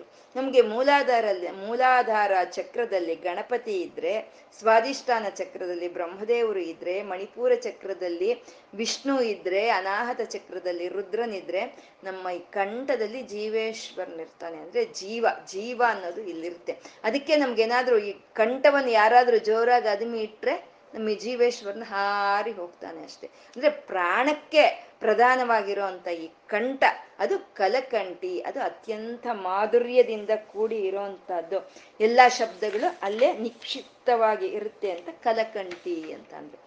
ಕಾಂತಿಮತಿ ಅಂತ ಇದ್ದಾರೆ. ಕಾಂತಿಮತಿ ಅಂದ್ರೆ ಇದು ನಾವು ಅನೇಕ ಒಂದು ಎರಡು ಮೂರು ನಾಮಗಳಲ್ಲಿ ನಾವು ಹೇಳ್ಕೊಂಡಿದ್ದೀವಿ. ಎಲ್ಲ ಕಿರಣಗಳನ್ನು ಹೊಂದಿರೋ ಅಮ್ಮನವರು ಕಾಂತಿಮತಿ, ಆ ಕಾ ಕಿರಣಗಳ ಕಾಂತಿಯಾಗಿ ಪ್ರ, ಪ್ರಸಾರವಾಗ್ತಾ ಇದೆ. ಆ ಕಾಂತಿ ರೂಪದಲ್ಲಿ ಆ ತಾಯಿ ಇದ್ದಾಳೆ ಅನ್ನೋದು ನಾವು ಅನೇಕ ಬಾರಿ ಹೇಳ್ಕೊಂಡಿದ್ದೀವಿ. ಅದೇ ಸಂದರ್ಭಕ್ಕೆ ತಕ್ಕಂತೆ ಹೇಳ್ಕೋಬೇಕು. ಇಲ್ಲಿ ಕಾಂತಿಮತಿ ಅಂದ್ರೆ ಪರಮೇಶ್ವರನ ಇಚ್ಛಾಶಕ್ತಿಯನ್ನ ಕಾಂತಿ ಅಂತ ಹೇಳೋದು. ಅದ್ ಹೇಗ್ ಹೇಳ್ತಾ ಇದ್ದೀರಾ? ಕಾಂತಿ ಅಂದ್ರೆ ಪರಮೇಶ್ವರನ ಇಚ್ಛಾಶಕ್ತಿ ಅಂತ ಹೇಗ್ ಹೇಳ್ತೀರಾ ಅಂದ್ರೆ ಕ್ಷೋಭಿಣಿ ಅಂತ ಮುಂದಿನ ನಾಮ ನಮ್ಗೆ ಅದು ಖಚಿತಪಡಿಸ್ತಾ ಇದೆ. ಕ್ಷೋಭಿಣಿ ಅಂತ ಹೇಳಿ. ಕ್ಷೋಭಿಣಿ, ಕ್ಷೋಭೆ ಅಂತಂದ್ರೆ ನಾವು ಪ್ರಪಂಚದಲ್ಲಿ ನಾವು ಬಳಸ್ಕೊಳ್ಳೋ ಅಂತ ಪದ ಕ್ಷೋಭೆ ಅನ್ನೋದಲ್ಲ. ಇಷ್ಟಕ್ಕೂ ಕ್ಷೋಭೆ ಅಂತ ನಾವು ಯಾವುದನ್ನ ಕರಿತೀವಿ ನಾವು. ಯಾವುದೋ ಒಂದು ವಿಷಯ ನಮ್ಮ ಮನಸ್ಸನ್ನ ಚೆನ್ನಾಗಿ ಕದಲಿಸ್ಬಿಟ್ರೆ ಅದನ್ನ ನಾವು ಕ್ಷೋಭೆ ಅಂತ ಹೇಳ್ತೀವಿ. ಹಾಗೆ ಪರಮಾತ್ಮ ಕಣ್ಣು ಮುಚ್ಚಿ ಧ್ಯಾನದಲ್ಲಿ ಇರಬೇಕಾದ್ರೆ ಅವನಿಗೆ ಒಂದು ಸೃಷ್ಟಿ ಮಾಡಬೇಕು ಅನ್ನೋ ಒಂದು ಇಚ್ಛೆ ಬಂತು. ಅವನಲ್ಲಿ ಇಚ್ಛೆ ಬಂದಾಗ ಅವನಲ್ಲಿ ಆ ಚಲನೆ, ಆ ಕದಲಿಕೆ ಅನ್ನೋದು ಬಂತು. ಅದನ್ನೇ ಕ್ಷೋಭಿಣಿ ಅಂತ ಹೇಳಂದ್ರೆ ಪ್ರಪ್ರಥಮವಾದ ಸ್ಪಂದನೆಯನ್ನೇ ಕ್ಷೋಭಿಣಿ ಅಂತ ಹೇಳೋದು. ಕೆರೆ ಶ ಪ್ರಶಾಂತವಾಗಿರುವಂತ ಒಂದು ಕೆರೆಯಲ್ಲಿ ಒಂದು ಕಲ್ಲನ್ನು ಹಾಕಿದ್ರೆ ಅಲ್ಲಿ ಕ್ಷೋಭೆ ಉಂಟಾಗುತ್ತೆ. ಅಲ್ಲಿ ಆ ಕ್ಷೋಭೆ ಉಂಟಾಗಿ ಅದು ತರಂಗ ತರಂಗಗಳಾಗಿ ಕೆರೆ ಪೂರ್ತಿ ವ್ಯಾಪಿಸ್ಕೊಳ್ಳುತ್ತೆ. ಹಾಗೆ ಕ್ಷೋಭಿಣಿ ಅಂದ್ರೆ ಇಚ್ಛಾ ಸಂಕಲ್ಪ ಶಕ್ತಿ, ಪರಮಾತ್ಮನ ಸಂಕಲ್ಪ ಶಕ್ತಿಯನ್ನೇ ಕ್ಷೋಭಿಣಿ ಅಂತ ಹೇಳೋದು. ಈ ಕಾಂತಿ, ಕ್ಷೋಭ ಎರಡೂನು ಪರಮಾತ್ಮನ ಸಂಕಲ್ಪ ಶಕ್ತಿಗೆ ಹೇಳೋದು. ನಾವು ಸಾಮಾನ್ಯ ಹೇಳ್ತಾ ಇರ್ತೀವಿ, ಕಾಂತಿ ಏನಾದ್ರೂ ಒಂದು ಐಡಿಯಾ ಬಂದ್ರೆ, ಅಬ್ಬಾ ಲೈಟ್ ಲೈಟ್ ಅಂಟ್ಕೊಂಡಂಗೆ ಅಂಟ್ಕೊಳ್ತೀರಿ, ಐಡಿಯಾ ಅಂತ ಹೇಳ್ತೀವಿ. ಲೈಟ್ ಅಂದ್ರೆ ಕಾಂತಿ. ಅಂದ್ರೆ ನಮ್ಗೆ ಯಾವುದಾದ್ರೂ ಒಂದು ಇಚ್ಛೆ ಬರೋದನ್ನೇ ನಾವು ಕಾಂತಿ ಅಂತ ಹೇಳ್ತೀವಿ. ಹಾಗೆ ಪರಮಾತ್ಮನ ಇಚ್ಛಾ ಸ್ವಲ್ಪ ಇಚ್ಛಾ ಸಂಕಲ್ಪ ಶಕ್ತಿನೇ ಕಾಂತಿ ಕ್ಷೋಭಿಣಿ ಅಂತ ಹೇಳೋದು. ಅದು ಹೇಗಿದೆ? ಪರಮಾತ್ಮನ ಇಚ್ಛಾ ಸ್ವರೂಪಿಣಿ ಇಚ್ಛಾಶಕ್ತಿ ಸ್ವರೂಪಿಣಿಯಾದ ತಾಯಿ ಹೇಗಿದ್ದಾಳೆ ಅಂದ್ರೆ ಸೂಕ್ಷ್ಮ ರೂಪಿಣಿ ಅಂತ ಇದ್ದಾರೆ, ಸೂಕ್ಷ್ಮ ರೂಪಿಣಿ. ಎಲ್ಲ ಕಡೆ ವ್ಯಾಪಿಸ್ಕೊಂಡಿದ್ದಾಳೆ ಆ ತಾಯಿ, ಎಲ್ಲ ಕಡೆ ವ್ಯಾಪಿಸ್ಕೊಂಡಿದ್ದಾಳೆ. ಆದರೆ ಕಾಣಿಸ್ತಾ ಇದ್ದಾಳ? ಕಾಣಿಸ್ತಾ ಇಲ್ಲ. ಕಾಣಿಸ್ದಲ್ಲಿ ಸೂಕ್ಷ್ಮವಾಗಿದ್ದಾಳೆ ಅಂತ ಸೂಕ್ಷ್ಮ ರೂಪಿಣಿ ಅಂತ ಹೇಳ್ತಾ ಇದ್ದಾರೆ. ಅಂದ್ರೆ ನಾವು ಮೊದ್ಲಿಂದ ಹೇಳ್ಕೊಂಡು ಬರ್ತಾ ಇದ್ದೀವಿ ಯಾವುದು ಸೂಕ್ಷ್ಮವಾಗಿರ್ತೋ ಅದು ನಮಗೆ ಕಣ್ ಕಾಣಿಸಲ್ಲ. ನಮ್ಗೆ ಅರ್ಥ ಆಗಲ್ಲ ಅಂತ. ಇವಾಗ ಭೂಮಿ ಕಣ್ಣಿಗೆ ಕಾಣಿಸ್ತಾ ಇದೆ, ಇದು ಚೆನ್ನಾಗಿ ಅರ್ಥ ಆಗ್ತಾ ಇದೆ. ಭೂಮಿ ಅರ್ಥ ಆದಷ್ಟು ನಮ್ಗೆ ನೀರು ಅರ್ಥ ಆಗಲ್ಲ. ನೀರು ಅರ್ಥ ಆದಷ್ಟು ಬೆಂಗ್ ಅಗ್ನಿ ಅರ್ಥ ಆಗಲ್ಲ. ಅರ್ಧ, ಅಗ್ನಿ ಆದಷ್ಟು ವಾಯು ಅರ್ಥ ಆಗಲ್ಲ, ವಾಯು ಅರ್ಥ ಆದಷ್ಟು ಆಕಾಶ ಅರ್ಥ ಆಗಲ್ಲ. ಹಾಗೆ ತಾಯಿ ಸೂಕ್ಷ್ಮ ರೂಪಿಣಿ, ಆ ತಾಯಿ ನಮಗೆ ಕಣ್ಣಿಗೆ ಕಾಣಿಸ್ತಾ ಇಲ್ಲ. ಎಲ್ಲ ಕಡೆ ವ್ಯಾಪಿಸ್ಕೊಂಡಿದ್ರು, ತಾನು ಕಾಣಿಸ್ದಲೇ ಇರುವಂತ ತಾಯಿ ಸೂಕ್ಷ್ಮ ರೂಪಿಣಿ ಅಂತಂದ್ರು. ಸೂಕ್ಷ್ಮ ಅಂದ್ರೆ ಸೂಕ್ಷ್ಮವೇ ಮತ್ತೆ ಒಂದು ಆನೆಯಲ್ಲಿ ಆ ತಾಯಿ ಪ್ರವೇಶ ಮಾಡ್ತಾ ಇದ್ದಾಳೆ ಚೈತನ್ಯ ರೂಪದಲ್ಲಿ ಅಂದ್ರೆ ಒಂದು ಅರ್ಥ ಇದೆ. ಮತ್ತೆ ಕಣ್ಣಿಗೆ ಕ ಸಣ್ಣದಾಗಿಂತ ಇರುವೆಯಲ್ಲಿ ತಾನು ತಾನು ಸಹಿತ ಅದರಲ್ಲಿ ಪ್ರವೇಶ ಮಾಡ್ತಾ ಇದ್ದಾಳೆ. ಇರುವೆ ಯಾಕೆ? ನಮ್ಮ ಕಣ್ಣಿಗೆ ಕಾಣಿಸ್ದಲೇ ಇರೋಷ್ಟು ಸಣ್ಣ ಸೂಕ್ಷ್ಮ ಜೀವಿ ಜೀವಿಯಲ್ಲಿನೂ ಆ ತಾಯಿ ಪ್ರವೇಶ ಮಾಡ್ತಾ ಇದ್ದಾಳೆ ಅಂದ್ರೆ ಆ ತಾಯಿ ಇನ್ನೆಷ್ಟು ಸೂಕ್ಷ್ಮ ಇರಬೇಕು?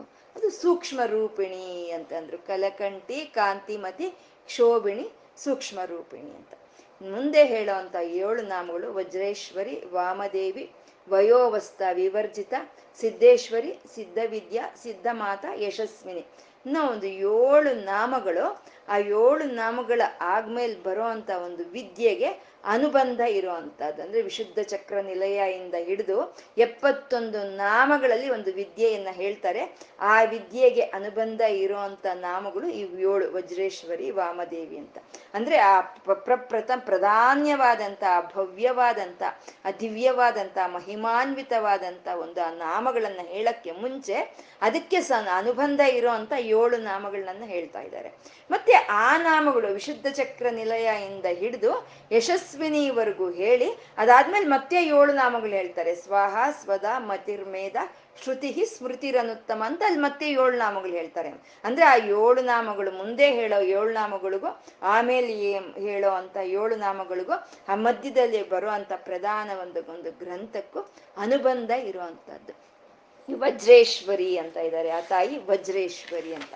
ವಜ್ರೇಶ್ವರಿ ಅಂದ್ರೆ ಕಂಠದಲ್ಲಿ ನಿಕ್ಷಿಪ್ತವಾಗಿರೋ ಅಂತ ಲಲಿತಾ ಪರಾಭಟ್ಟಾರಿಕ ಚೈತನ್ಯವನ್ನೇ ವಜ್ರೇಶ್ವರಿ ಅಂತ ಕರೆಯೋದು. ಈ ವಜ್ರೇಶ್ವರಿನೇ ನಮ್ಗೆ ಆಮೇಲೆ ಹೇಳುವಂತ ವಿಶುದ್ಧ ಚಕ್ರದಲ್ಲಿ ಬರೋ ಅಂತ ಢಾಕಿನಿ ದೇವಿ, ಈ ದೇವಿನೇ ಅಲ್ಲಿ ಅಂತ ಹೇಳೋ ಅಂತದ್ದು ಕಂಠದಲ್ಲಿ ಇರೋ ಅಂತ ತಾಯಿ ವಿಶುದ್ಧ ವಜ್ರೇಶ್ವರಿ ಅಂತ ಹೇಳೋದು.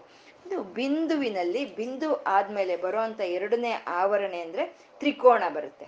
ಆ ತ್ರಿಕೋಣದಲ್ಲಿ ಮಹಾಕಾಮೇಶ್ವರಿ ಮಹಾವಜ್ರೇಶ್ವರಿ ಮಹಾಭಾ ಭಗಮಾಲಿನಿ ಅಂತ ಮೂರು ದೇವತೆಗಳು ಇರ್ತಾರೆ. ಅಲ್ಲಿ ಹೇಳಿದಂತ ವಜ್ರೇಶ್ವರಿನೇ, ಇಲ್ಲಿ ಹೇಳ್ತಾ ಇರೋಂಥ ವಜ್ರೇಶ್ವರಿ, ಮಹಾವಜ್ರೇಶ್ವರಿನೇ ಇಲ್ಲ ವಜ್ರೇಶ್ವರಿ ಅಂತ ಹೇಳ್ತಾ ಇದ್ದಾರೆ. ಮತ್ತೆ ತಿಥಿನಿತ್ಯ ದೇವತೆ, ತಿಥಿನಿತ್ಯ ದೇವತೆಯನ್ನ ಹೇಳುವಾಗ ಶುಕ್ಲ ಪಷ್ಟದ ಶುಕ್ಲ ಪಕ್ಷದ ಷಷ್ಠಿಯ ದಿನ ಇರೋ ಅಂಥ ತಿಥಿ ದೇವತೆಯನ್ನೇ ನಮಗೆ ವಜ್ರೇಶ್ವರಿ ಅಂತ ಹೇಳ್ತೀವಿ ನಾವು, ವಜ್ರೇಶ್ವರಿ ಅಂತ. ಆ ವಜ್ರೇಶ್ವರಿ ಎಲ್ಲಿ ಇರ್ತಾಳೆ ಅಂದ್ರೆ ಕಂಠದಲ್ಲಿ ಇರುವಂತ ಚೈತನ್ಯ ಅದು. ಕಂಠದಲ್ಲಿ ಇರುವಂತ ಚೈತನ್ಯ ಅಂದ್ರೆ ಅದಕ್ಕೆ ವಾಕ್ಗೆ ಅದಿ ದೇವತೆ ಯಾಕೆಂದ್ರೆ ಕಂಠದಿಂದಾನೇ ಎಲ್ಲ ವಾಕುಗಳು ಬರುವಂತಹದ್ದು ಈ ವಜ್ರೇಶ್ವರಿ ಈ ವಾಕುಗಳಿಗೆ ಅಧಿದೇವತೆ. ಅದಕ್ಕೆ ವಾಕ್ ವೈ ವಜ್ರಹ ಅಂತ ಕರೀತಾರೆ. ಅಂದ್ರೆ ಈ ವಾಕುಗಳಿಗೆ ಅಧಿದೇವತೆ ಈ ವಜ್ರೇಶ್ವರಿ, ಈ ತಾಯಿ ಕಂಠದಲ್ಲಿ ಇರ್ತಾಳೆ ಅಂತ. ಮತ್ತೆ ಈ ವಜ್ರೇಶ್ವರಿಯ ಒಂದು ಅನುಗ್ರಹ ಯಾರ ಮೇಲೆ ಇರುತ್ತೋ ಅವರ ಶರೀರ ವಜ್ರಕಾಯವಾಗುತ್ತಂತೆ. ಅಂದ್ರೆ ಅತ್ಯಂತ ಬಲವಾಗಿ ಇರುತ್ತಂತೆ ಅವರ ಒಂದು ಶರೀರ ಅನ್ನೋದು. ಈ ತಾಯಿಯನ್ನ ಉಪಾಸನೆ ಮಾಡೇ ಆಂಜನೇಯನು ವಜ್ರಕಾಯ ವಜ್ರ ಶರೀರನಾಗಿರುವಂತಹದ್ದು ಅವನ ಶರೀರ ವಜ್ರಕಾಯ ಅಲ್ವಾ? ಹಾಗೆ ಈ ತಾಯಿ ವಜ್ರೇಶ್ವರಿಯನ್ನ ಉಪಾಸನೆ ಮಾಡಿ ಅವನ ಶರೀರ ವಜ್ರಕಾಯವಾಗಿರುವಂತಹದ್ದು. ಮತ್ತೆ ಅಂದ್ರೆ ಉಪಾಸನೆ ಮಾಡ್ಬೋದು. ಉಪಾಸನೆ ಮಾಡಿದ ತಕ್ಷಣ ನಮ್ಮ ಶರೀರ ವಜ್ರಕಾಯವಾಗಲ್ಲ. ಆ ತಾಯಿಯ ಅನುಗ್ರಹ ನಮ್ಮ ಮೇಲೆ ಇರಬೇಕು. ಇದನ್ನೇ ಗಾಂಧಾರಿ ದುರ್ಯೋಧನನ ಶರೀರವನ್ನ ವಜ್ರಕಾಯವನ್ನಾಗಿ ಮಾಡ್ಬೇಕು ಅಂತ ಇದೇ ವಜ್ರೇಶ್ವರಿಯನ್ನ ಉಪಾಸನೆ ಮಾಡಿದ್ರೆ ಅವನ ಶರೀರ ವಜ್ರಕಾಯವಾಯ್ತಾ? ಆಗ್ಲಿಲ್ವೇ ಅಂದ್ರೆ ಆ ತಾಯಿಯ ಅನುಗ್ರಹ ಇಲ್ಲ. ಅಂದ್ರೆ ಧರ್ಮ ಎಲ್ಲಿ ಇರಲ್ವಾ? ಅಲ್ಲಿ ಆ ತಾಯಿಯ ಅನುಗ್ರಹ ಸಿಕ್ಕಲ್ಲ. ಹಾಗೆ ಈ ಧರ್ಮದಿಂದ ಯಾರು ಉಪಾಸನೆ ಮಾಡ್ತಾರೋ ಅಂತ ಅವರ ಶರೀರ ವಜ್ರಕಾಯವಾಗಿರುತ್ತೆ. ಆ ವಜ್ರಕಾಯವನ್ನು ಮಾಡೋ ಅಂತ ಈ ತಾಯಿ ವಜ್ರೇಶ್ವರಿ ಅಂತ ಹೇಳಿದ್ರು. ಮತ್ತೆ ವಜ್ರೇಶ್ವರಿ ಅಂತ ಹೇಳಿದ್ರೆ ಈ ಇಂದ್ರನ ಕೈಯಲ್ಲಿ ಒಂದು ಆಯುಧ ಇರುತ್ತೆ. ಆ ಆಯುಧವನ್ನು ಬಂಡಾಸುರನ್ನು ಯುದ್ಧದ ಸಮಯದಲ್ಲಿ ಆ ಬ, ಆ ಆಯುಧವನ್ನು ನುಂಗ್ ಹಾಕ್ಬಿಡ್ತದೆ ಅವಾಗ ಇಂದ್ರನು ಹನ್ನೊಂದು, ಹನ್ನೆರಡು ಆವರಣೆಗಳು, ಅಂದ್ರೆ ಶ್ರೀಮನ್ ನಗರದಲ್ಲಿ ಹನ್ನೊಂದು, ಹನ್ನೆರಡು ಆವರಣಗಳ ಮಧ್ಯದಲ್ಲಿ ಒಂದು ವಜ್ರಾವರಣ ಅಂತ ಇರುತ್ತೆ. ಆ ವಜ್ರಾವರಣದಲ್ಲಿ ಹೋಗಿ ಅವನು ಘೋರ ತಪಸ್ಸನ್ನ ಆಚರಣೆ ಮಾಡಿದ್ರೆ ಅವಾಗ ತಾಯಿ ಆ ಇಂದ್ರನ ಮಾಡಿದಂತ ಉಪಾಸನೆಗೆ ಅನುಗ್ರಹಿಸಿ ಆಯುಧವನ್ನು ಕೊಡ್ತಾಳೆ. ಅದೇ ವಜ್ರಾಯುಧ ಅಂತ ಹೇಳೋದು. ವಜ್ರ, ಆ ವಜ್ರ ವಜ್ರೇಶ್ವರಿ ಕೊಟ್ಟಂತ ಆಯುಧ ವಜ್ರಾಯುಧ. ಅದೇ ಇಂದ್ರನ ಕೈಯಲ್ಲಿ ಇರುವಂತದ್ದು ಅಂತ ವಜ್ರೇಶ್ವರಿ ಅಂತ ಅಂದ್ರು. ವಾಮದೇವಿ ಅಂತ ಇದ್ದಾರೆ. ವಾಮದೇವಿ ಅಂತಂದ್ರೆ ಇದು ಅನಾಹತ ಚಕ್ರದಲ್ಲಿ, ವಜ್ರೇಶ್ವರಿ ಅಂದ್ರೆ ವಿಶುದ್ಧ ಚಕ್ರದಲ್ಲಿ ಇರುವಂತ ತಾಯಿ.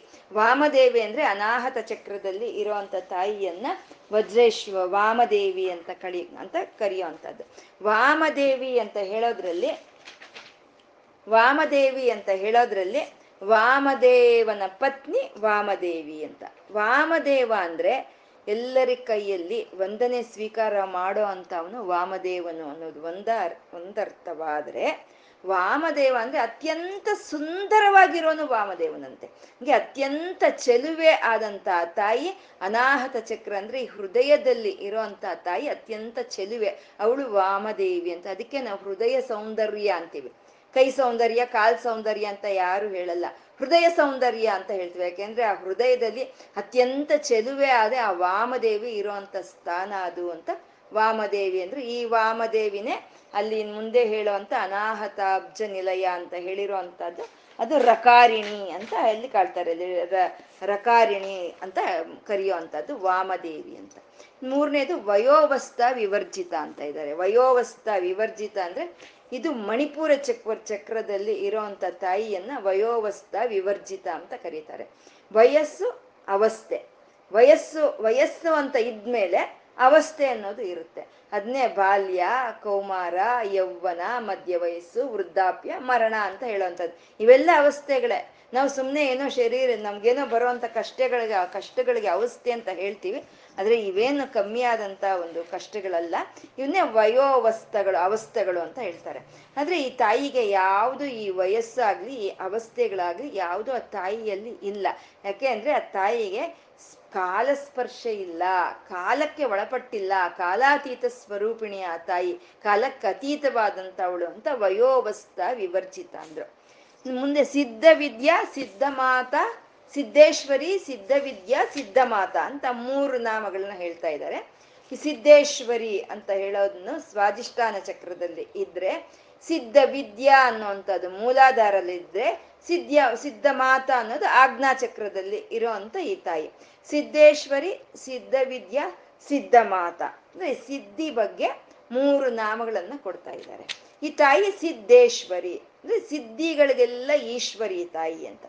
ಸಿದ್ಧಿಗಳು ಎಂಟು ಸಿದ್ಧಿಗಳು. ಅಣಿಮ, ಮಹಿಮ, ಗರಿಮ, ಲಗಿಮ ಈಶತ್ವ ವಶಿತ್ವ, ಪ್ರಾಕಾಮ್ಯ, ಪ್ರಾಪ್ತಿ ಅಂತ ಎಂಟು ಸಿದ್ಧಿಗಳು. ನಮ್ಗೆ ಯಾವುದು ಏನು ಸಿಕ್ಕಿದ್ರು ಈ ಎಂಟಲ್ಲೇ ಇರುತ್ತೆ. ಎಂಟಲ್ಲೇ ನಮ್ಗೆ ಸಿಕ್ಕುವಂಥದ್ದು. ಈ ಎಲ್ಲ ಸಿದ್ಧಿಗಳಿಗೂ ಆ ತಾಯಿ ಈಶ್ವರಿ ಅಂತ ಸಿದ್ದೇಶ್ವರಿ ಅಂತ ಅಂದ್ರು ಅಂದ್ರೆ ನಾವು ಏನಾದ್ರೂ ಒಂದು ಕೆಲಸ ಅಂತ ಶುರು ಮಾಡಿದ್ರೆ ನಮ್ಗೆ ಆ ಕೆಲಸದಲ್ಲಿ ಸಿದ್ಧಿ ಅನ್ನೋದು ಬರಬೇಕು ಅಲ್ವಾ? ಅಥವಾ ಯಾವ್ದಾದ್ರೂ ಒಂದು ಮಂತ್ರವನ್ನ ನಾವು ಉಪಾಸನೆ ಮಾಡ್ತಾ ಇದ್ದೀವಿ ಅಂದ್ರೆ ಅದಕ್ಕೆ ಸಿದ್ಧಿ ಬರಬೇಕು ನಮ್ಗೆ. ಆ ಸಿದ್ಧಿ ನಾವು ಮಾಡೋ ಅಂತ ಕೆಲಸದಲ್ಲಿ ಸಿದ್ಧಿ, ನಾವು ಮಾಡೋ ಅಂತ ಒಂದು ಮಂತ್ರದಲ್ಲಿ ಸಿದ್ಧಿ ನಮಗ್ ಬರ್ಬೇಕು ಅಂದ್ರೆ ತಾಯಿ ಕೊಡ್ಬೇಕು ನಮ್ಗೆ. ಅದು ಕೊಡು ತಾಯಿ, ನೀನು ನಮ್ಗೆ ಆ ಸಿದ್ಧಿಯನ್ನ ಅಂತ ನಾವು ಕೊಡ್ಬೇಕು. ಹೀಗೆ ನಾವು ಕೇಳೋ ಅಂತದೇ ಗುಹ್ಯಾತಿ ಗುಹ್ಯ ಗೋಪ್ತಿತ್ವಂ ಗ್ರಹಣಾಸ್ಮತ್ ಕೃಪಂ ಜಪಂ ಸಿದ್ಧಿರ್ಭವತು ಮೇ ದೇವಿ ಅಂತ ಕೇಳ್ತೀವಿ. ನಾವು ಲಲಿತಾ ಸಹಸ್ರನಾಮ ಹೇಳಿದ್ಮೇಲೂ, ವಿಷ್ಣು ಸಹಸ್ರನಾಮ ಹೇಳಿದ್ರು. ಏನ್ ಹೇಳಿದ್ರು? ಈಗ ಕೇಳ್ತೀವಿ. ಸಿದ್ಧಿರ್ಭವತು ಮೇ ದೇವಿ ಅಂತ. ಆ ಸಿದ್ಧಿಯ ತಾಯಿ ಕೊಡ್ಬೇಕು. ಹಾಗೆ ಸಿದ್ಧಿಯನ್ನ ಕೊಡೋ ಅಂತ ತಾಯಿ ಸಿದ್ದೇಶ್ವರಿ ಅಂತ. ಈ ಸಿದ್ಧಿ ಬರೋದು ಒಬ್ಬೊಬ್ಬರಿಗೆ ಒಂದೊಂದು ಇದ್ರಲ್ಲಿ ಕೆಲವರಿಗೆ ಅಕ್ಷರ ಲಕ್ಷಗಳು, ಅಂದ್ರೆ ಮಂತ್ರಗಳನ್ನ ಸಾವಿರಾರು ಲಕ್ಷ ಲಕ್ಷ ಲಕ್ಷ ಸರಿ ಬಂದ್ರು ಆ ಸಿದ್ಧಿ ಬರಲ್ಲ. ಕೆಲವರಿಗೆ ಒಂದೇ ಸಲಿ ಆ ಮಾಲೆ ತಿರ್ಗಿಸೋ ಅಷ್ಟೊತ್ತಿಗೆ ಸಿದ್ಧಿ ಬರುತ್ತೆ. ಹಾಗೆ ಒಂದೇ ಸಲಿ ಮಾಲೆ ತಿರುಗಿಸಿದ್ರೆ ಸಿದ್ಧಿ ಬಂದಂತವ್ರೆ ರಾಮಕೃಷ್ಣ ಪರಮಹಂಸರು ಮುಂತಾದವರು. ಅವರು ಯಾವುದೇ ಒಂದು ಮಂತ್ರವನ್ನ ತಗೊಂಡು ಒಂದು ಸಲಿ ಆ ಜಪಮಾಲೆಯನ್ನ ತಿರುಗಿಸೋದ್ರೊಳಗೆ ಆ ಮಂತ್ರಾದಿ ದೇವತೆ ಅವರಿಗೆ ದರ್ಶನವನ್ನು ಕೊಡ್ತಾ ಇದ್ಲಂತೆ. ಅಂದ್ರೆ ಒಂದೇ ಸಲಿಗೆ. ಅಂದ್ರೆ ಒಂದೇ ಸಲಿ ಜಪಮಾಲೆಯನ್ನು ತಿರುಗಿಸಿದ್ರೆ ಸಿದ್ಧಿ ಬರುತ್ತಾ ಅಂತ ಅಂದ್ರೆ ಅವ್ರು ಮಾಡ್ದಂಗೆ ಮಾಡಿದ್ರೆ ಬರುತ್ತೆ ನಮಗೂ. ಅವ್ರು ಮಾಡ್ದಂಗೆ ಬರ್, ಬರಬೇಕು ಅಷ್ಟೇ ನಮ್ಗೆ ಅಲ್ವಾ. ಕೆಲವರಿಗೆ ಇನ್ನೂ ಮಂತ್ರೋಪದೇಶ ಆಗ್ತಾ ಇದ್ದಂಗೆ ಆ ಸಿದ್ಧಿ ಸಿಕ್ಕತ್ತಂತೆ. ಈ ಚೈತನ್ಯ ಪ್ರಭು ಒಂದು ಸಲಿ ಗಯಾಗ್ ಹೋಗಿದ್ರಂತೆ. ಗಯಾಗ್ ಹೋಗಿರ್ಬೇಕಾದ್ರೆ ಅಲ್ಲಿ ವಿಷ್ಣು ಪಾದಗಳಿರುತ್ತೆ. ಕಲ್ಲಿನಿಂದ ಕಲ್ಲಿನಲ್ಲಿ ವಿಷ್ಣು ಪಾದಗಳಿರುತ್ತೆ. ಅದನ್ನ ತೋರಿಸಿ ವಿಷ್ಣುಪಾದ ಇದು ಅಂತ ಹೇಳಿದ್ರೆ ಅವ್ರು ಮೂರ್ಛೆ ಹೋದ್ರಂತೆ. ಅಂದ್ರೆ ನಾವು ಯಾಕೆ ಅವ್ರ ಮೂರ್ಛೆ ಹೋದ್ರು ಅಂದ್ರೆ ನಮ್ಗೆ ಅದು ಕಲ್ಲು. ಅವ್ರಿಗೆ ಸಾಕ್ಷಾತ್ ಕೃಷ್ಣನ ಪಾದಗಳೇ ಅಂತ ಅವರು ಆ ಭಾವನೆಯನ್ನು ಪಡ್ಕೊಂಡೋದ್ರು. ಮೂರ್ಛೆ ಅಂತಂದ್ರೆ ಏನು? ಇಹಲೋಕದ ಒಂದು ಪರಿವನ್ನ ಬಿಡೋ ಅಂತದ್ನೇ ಮೂರ್ಛೆ ಅಂತೀವಿ. ಅಂದ್ರೆ ಅದನ್ನೇ ಭಾವ ಸಮಾಧಿ ಅಂತ ಹೇಳ್ತೀವಿ. ಹಾಗೆ ಆ ವಿಷ್ಣು ಪಾದಗಳನ್ನ ನೋಡಿದ ತಕ್ಷಣ ಅದು ಸಾಕ್ಷಾತ್ ಕೃಷ್ಣನ ಪಾದಗಳು ಅಂತ ಅವ್ರು ಭಾವ ಸಮಾಧಿಗೆ ಹೋದ್ರಂತೆ. ಅವಾಗ ಅಲ್ಲಿದ್ದಂತ ಒಬ್ಬ ಸಿದ್ಧ ಪುರುಷರು ಅವ್ರ ಮೇಲೆ ನೀರ್ ಚುಮುಕ್ರಿಸಿ ಅಲ್ಲೊಂದು ಗಿಡ ಇರುತ್ತೆ, ಗಯಾದಲ್ಲಿ ಒಂದು ಪವಿತ್ರವಾದಂತ ಒಂದು ಮರ ಇದೆ. ಆ ಮರದ ಕೆಳಗೆ ತಗೊಂಡೋಗಿ ಕೂಡಿಸಿ ಚೈತನ್ಯ ಪ್ರಭುಗಳನ್ನ, ನೀನು ಎಲ್ಲದಕ್ಕೂ ಅರ್ಹನಾಗಿದೀಯಾ ಅಂತ ಹೇಳಿ ನಿನಗೆ ನಾನು ಕೃಷ್ಣ ಮಂತ್ರವನ್ನು ಉಪದೇಶ ಮಾಡ್ತೀನಿ ಅಂತ ಕಿವಿಯಲ್ಲಿ ಕೃಷ್ಣ ಮಂತ್ರವನ್ನು ಹೇಳಿದ್ರಂತೆ. ಅಂದ್ರೆ ಅರ್ಹತೆ ಯಾರಿಗಿರುತ್ತೋ ಆ ತಾಯಿ ತಾನೇ ಹುಡ್ಕೊಂಡು ಬರ್ತಾಳೆ ಗುರುವಿನ ರೂಪದಲ್ಲಿ. ಇದನ್ನೇ ದೈವಂ ಮಾನುಷ ರೂಪೇಣ ಅಂತ ಹೇಳೋ ಅಂತದ್ದು ಹಾಗೆ ಬಂದು ಕೃಷ್ಣ ಮಂತ್ರವನ್ನ ಕಿವಿಯಲ್ಲಿ ಇನ್ನು ಹೇಳ್ತಾ ಇದ್ದಾಗೆ ಅವ್ರು ಮತ್ತೆ ಮೂರ್ಛೆ ಹೋದ್ರಂತೆ. ಅಂದ್ರೆ ಒಂದೇ ಸಲಿಗೆ ಮಂತ್ರ ಸಿದ್ಧಿ ಅನ್ನೋದು ಬರುತ್ತೆ ಅಂತ. ಇನ್ನು ನಮ್ಮಂತ ಸಾಮಾನ್ಯವ್ರಿಗೆ ಲಕ್ಷ ಲಕ್ಷ ಲಕ್ಷ ಲಕ್ಷ ಮಂತ್ರಗಳನ್ನು ಮಾಡಿದ್ರು ಸಿದ್ಧಿ ಬರದಲ್ಲೇ ಇರಬಹುದು. ಹಾಗಂತ ನಾವು ಮಂತ್ರ ಮಾಡೋದು, ಜಪ ಮಾಡೋದು ಬಿಡಬೇಕು ಅಂತ ಅಲ್ಲ. ಮಾಡ್ತಾ ಇದ್ರೆ ಮಾಡ್ತಾ ಇದ್ರೆ ಮಾಡ್ತಾ ಇದ್ರೆ ನಮ್ಮ ಜೀವನದಲ್ಲಿ ಯಾವಾಗ್ಲೂ ಒಂದು ಸಲಿ, ಆ ಒಂದು ಅಕ್ಷರ ಯಾವುದೋ ಒಂದು ರೂಪದಲ್ಲಿ ನಮ್ಗೆ ದರ್ಶನವನ್ನು ಕೊಟ್ಟೇ ಕೊಡುತ್ತಂತೆ. ನಾವು ಪ್ರೀತಿಯಿಂದ, ಭಕ್ತಿಯಿಂದ, ನಂಬಿಕೆಯಿಂದ ಯಾವ ಮಂತ್ರವನ್ನು ನಾವು ಜಪಿಸ್ತಾ ಇದ್ರೇನು ಸರಿ, ಆ ಒಂದು ರೂಪವನ್ನು ತಗೊಂಡು ಆ ತಾಯಿ ಯಾವುದೋ ಒಂದು ರೂಪದಲ್ಲಿ ನಮಗೆ ಆ ಒಂದು ದರ್ಶನವನ್ನು ಕೊಡ್ತಾಳಂತೆ ಅದು.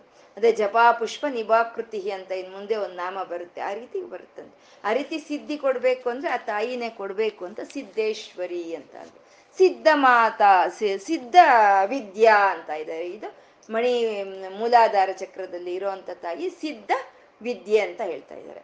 ವಿದ್ಯೆಗಳು, ಸಿದ್ಧ ವಿದ್ಯೆಗಳು ಅಂತಂದ್ರೆ ದಶಮಹಾ ವಿದ್ಯೆಗಳನ್ನ ಸಿದ್ಧಿ ವಿದ್ಯೆಗಳು ಅಂತ ಹೇಳ್ತಾರೆ. ದಶಮಹಾ ವಿದ್ಯೆಗಳು. ಆ ದಶಮಹಾವಿದ್ಯೆಗಳು ಯಾವುದು ಅಂತಂದ್ರೆ ಕಾಳಿ, ತಾರ, ಷೋಡಶಿ, ಚಿನ್ನಮಸ್ತ, ಬಗಳಾಮುಖಿ, ಧೂಮವ, ಧೂಮಾವತಿ, ಮಾತಂಗಿ, ಭೈರವಿ, ಕಮಲಾತ್ಮಿಕ, ಭುವನೇಶ್ವರಿ, ಷೋಡಶಿ. ಅನ್ನೋವು ಇವು ಹತ್ತನ್ನ ಮಹಾ ದಶಮಹಾವಿದ್ಯೆಗಳು ಅಂತ ಕರೀತಾರೆ. ಈ ದಶಮಹಾವಿದ್ಯೆಗಳಲ್ಲಿ ಮೂರನೇ ಇದನ್ನೇ ಶ್ರೀವಿದ್ಯೆ ಅಂತ ಕರೀತಾರೆ. ಅಲ್ಲಿ ಮೂರನೇ ಇದೆ. ಆ ಶ್ರೀವಿದ್ಯೆಗೆ ಮತ್ತೆ ಮೂರು ಹೆಸರುಗಳಿರುತ್ತೆ. ಷೋಡಶಿ ಅಂತ, ತ್ರಿಪುರ ಅಂತ, ಸುಂದರಿ ಅಂತ ಮೂರು ಮೂರು ನಾ, ಒಂದು ಹೆಸರುಗಳು ಇರುವಂತಹದ್ದು ಅದು ಶ್ರೀವಿದ್ಯೆ ಅಂತ ಹೇಳೋದು. ಈ ಎಲ್ಲಾ ವಿದ್ಯೆಗಳನ್ನ ಪರಿಶೀಲನೆ ಮಾಡಿ ಶಂಕರರು ಶ್ರೀವಿದ್ಯೆಯನ್ನ ಮಾ ಸಿದ್ಧ ವಿದ್ಯೆ ಅಂತ ಅವ್ರು ಆಚೆಗೆ ತಂದ್ರಂತೆ. ಅಂದ್ರೆ ಎಲ್ಲಾ ವಿದ್ಯೆಗಳು ಅಮ್ಮನ ರೂಪವೇ ನಾವು ಇವಾಗ ಹೇಳ್ಕೊಂಡಂತ ಎಲ್ಲಾ ರೂಪಗಳು ಅಮ್ಮನ ವಿದ್ಯೆನೆ. ಆದ್ರೆ ಅವೆಲ್ಲ ನಾವು ಉಪಾಸನೆ ಮಾಡ್ಕೋಬೇಕು ಅಂತಂದ್ರೆ ಅದಕ್ಕೆ ಆದಂತ ಒಂದು ನಿಯಮಗಳು ಅನ್ನೋದು ಇರುತ್ತೆ. ಅದನ್ನ ಏನಿದ್ರು ನಾವು ಗುರುಮುಖೇನ ಪಡ್ಕೋಬೇಕಾಗತ್ತೆ. ಅದಕ್ಕಿರೋ ಅಂತ ತೀವ್ರತೆ ಅದಕ್ಕಿರುತ್ತೆ.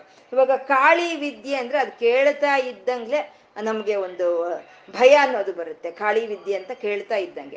ಅದನ್ನ ಅದನ್ನ ನಾವು ಮಾಡ್ಕೊಳ್ಳೋ ರೀತಿಯಲ್ಲಿ ನಾವು ಮಾಡ್ಕೊಂಡ್ವಾ, ಅದು ಅದನ್ನು ನಮಗೆ ಒಂದು ಮಹಾವಿದ್ಯೆನೇ ಆಗುತ್ತೆ. ಈ ಕಾಳಿಯನ್ನ ಉಪಾಸನೆ ಮಾಡಿ ಅಲ್ವಾ, ರಾಮಕೃಷ್ಣ ಪರಮಹಂಸರು ಪರಮಹಂಸರಾಗಿದ್ದು ಕಾಳಿಯನ್ನ ಉಪಾಸನೆ ಮಾಡಿ. ಹಾಗೆ ಯಾವುದೇ ವಿದ್ಯೆಗಳಾಗ್ಬೋದು, ಅದನ್ನ ನಾವು ಜ್ಞಾನದಿಂದ, ವೈರಾಗ್ಯದಿಂದ, ಆನಂದದಿಂದ ನಾವು ಉಪಾಸನೆ ಮಾಡಿದ್ರೆ ಎಲ್ಲಾ ವಿದ್ಯೆಗಳು ಇಲ್ಲಿ ಒಂದು ಸಿದ್ಧಿಯನ್ನು ಕೊಡುವಂತ ಸಿದ್ಧ ವಿದ್ಯೆಗಳೇ ಆಗುತ್ತೆ. ಇಲ್ಲಿ ವಿದ್ಯೆ ಅಂತ ಅಂದ್ರೆ ಮೆಡಿಸನ್ ಅಂತಾನೋ, ಇಂಜಿನಿಯರಿಂಗ್ ಅಂತಾನೋ ಅಲ್ಲ. ವಿದ್ಯೆ ಅಂದ್ರೆ ಉಪಾಸನೆ ಅಂತ, ವಿದ್ಯೆ ಅಂದ್ರೆ ಮಂತ್ರ ಅಂತ. ಈ ದಶ ದಶಮಹಾ ಮಂತ್ರಗಳಲ್ಲಿ ದಶಮಹಾ ವಿದ್ಯೆಗಳಲ್ಲಿ ಷೋಡಶಿಯನ್ನೇ ಯಾಕೆ ತಂದ್ರು ಸಿದ್ಧವಿದ್ಯೆ ಅಂತ ಅಂದ್ರೆ ಎಲ್ಲ ಅಮ್ಮನ ರೂಪವೇ. ಹತ್ತು ಮ, ಹತ್ತು ದಶಮಹಾ ವಿದ್ಯೆಗಳು ಅಮ್ಮನ ರೂಪವೇ. ಆದ್ರೂ ಅದರ ತೀವ್ರತೆ ಅನ್ನೋದು ಅದಕ್ಕಿರುತ್ತೆ. ಇವಾಗ ಒಂದು ಗಂಗಾ ನದಿ ಹೊಡ್ತಾ ಇದೆ. ಆ ಗಂಗಾ ನದಿ ಹರಿಬೇಕಾದ್ರೆ, ಆ ಗಂಗಾ ನಡಿ, ನದಿ ಓಡ್ಬೇಕಾದ್ರೆ ಕೆಲವು ಜಾಗಗಳಲ್ಲಿ, ಕೆಲವು ಪ್ರದೇಶಗಳಲ್ಲಿ ಅದು ಒಂದು ಶಾಂತವಾಗಿ ವಯ್ಯಾರವಾಗಿ ಹರಿಯುತ್ತೆ ಗಂಗಾ ನದಿ. ಅದ್ ನೋಡಿದ್ರೇನೆ ನಮ್ಗೆ ಆಹ್ಲಾದ ಅನ್ಸುತ್ತೆ, ಅದ್ ನೋಡಿದ್ರೇನೆ ಆನಂದ ಅನ್ಸುತ್ತೆ. ಅದೇ ಗಂಗಾ ನದಿ ಇನ್ನು ಕೆಲವು ಕಡೆಯಲ್ಲಿ ಧುಮುಕುತ್ತೆ, ಜಲಪಾತವಾಗಿ, ರಭಸವಾಗಿ ಧುಮುಕುತ್ತೆ. ಇನ್ನು ಕೆಲವು ಕಡೆಯಲ್ಲಿ ಸುಡಿಗುಂಡವಾಗಿ ಅದು ಪ್ರವಾಹ ಆಗುತ್ತೆ. ಒಂದೇ ನದಿನೇ. ಹಾಗೆ ಈ ಹೇಳ್ಕೊಳ್ಳುವಂತ ಈ ಕಾಳಿ, ತಾರ, ಈ ವಿದ್ಯೆಗಳಿಗೆಲ್ಲ ತೀವ್ರತೆ ಇರುತ್ತೆ. ಹಾಗಾಗಿ ಅದನ್ನ ನಾವು ಯಾವ ರೀತಿ ಉಪಾಸನೆ ಮಾಡ್ತೀವೋ ಆ ರೀತಿ ಅದು ನಮ್ಗೆ ಒಂದು ಸಿದ್ಧಿಯನ್ನು ಕೊಡೋ ಅಂಥದ್ದು ಅದನ್ನ ನಾವು ವಶೀಕರಣ, ಇಂಥ ಒಂದು ವಿದ್ಯೆಗಳಿಗಾಗಿ ನಾವು ಆ ಮಂತ್ರಗಳನ್ನ ಸಾಧನೆ ಮಾಡಿಕೊಂಡ್ರೆ ಅದು ಕ್ಷುದ್ರ ವಿದ್ಯೆ ಆಗುತ್ತೆ ಅದನ್ನ ಕ್ಷುದ್ರ ಉಪಾಸನೆ ಅನ್ನೋದಾಗುತ್ತೆ.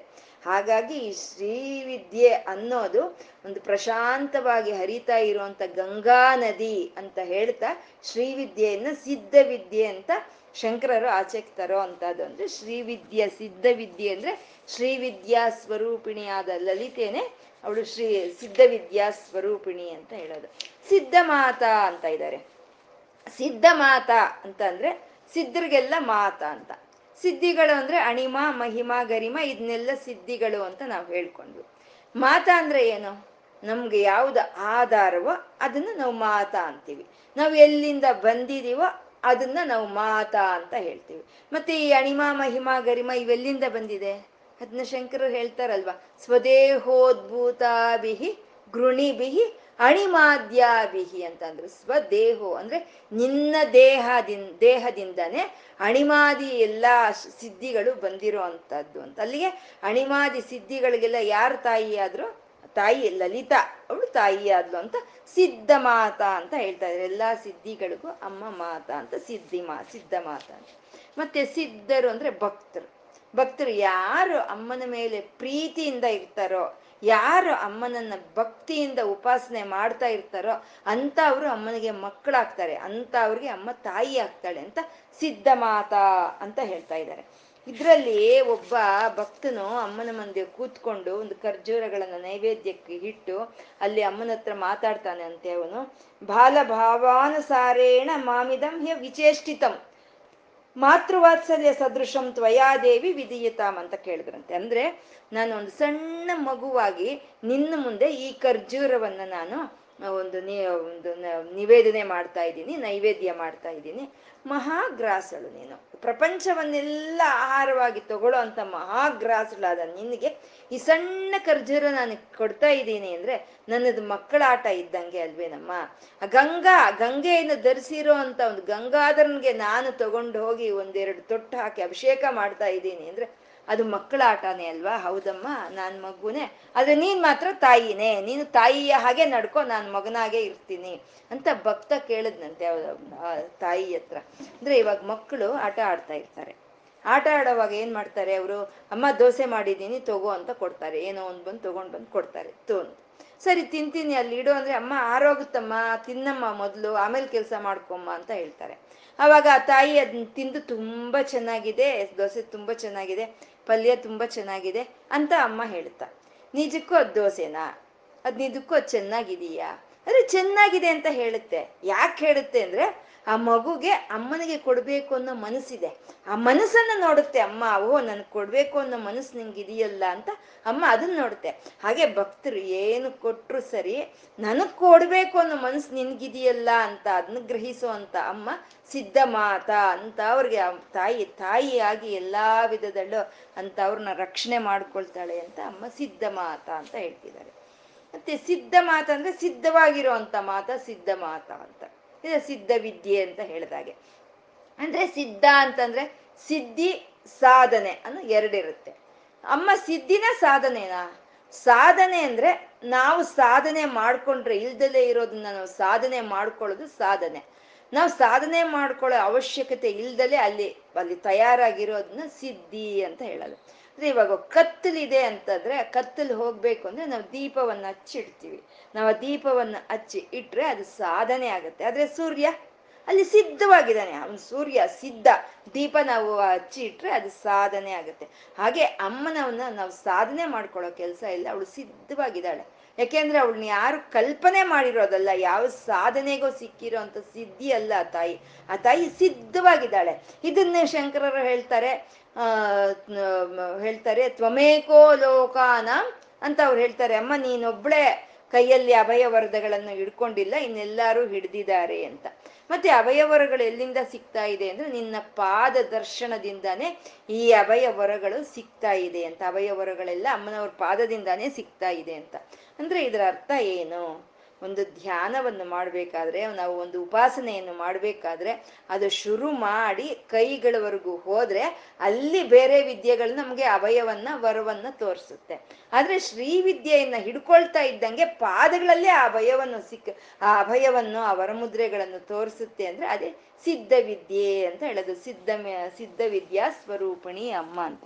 ಯಶಸ್ವಿನಿ ಅಂತ ಹೇಳೋದ್ರಲ್ಲಿ ಯಶಸ್ವಿನಿ ಅಂದ್ರೆ ಸಹಸ್ರಾರದಲ್ಲಿ ಇರೋ ಅಂತ ತಾಯಿನೇ ಯಶಸ್ವಿನಿ ದೇವಿ. ಎಲ್ಲಾ ವಿಧವಾದ ಯಶಸ್ಸನ್ನು ನಮ್ಗೆ ತಂದ್ಕೊಡೋ ಅಂತ ತಾಯಿ ಯಶಸ್ವಿನಿ ಅಂತ ಹೇಳ್ತಾ ಇದ್ದಾರೆ. ಇನ್ನು ಮುಂದೆ ಒಂದು ಮಹತ್ತರವಾದಂತ ಒಂದು ಘಟ್ಟಕ್ಕೆ ನಾವು ಇವಾಗ ಪ್ರವೇಶ ಮಾಡ್ತಾ ಇದ್ದೀವಿ.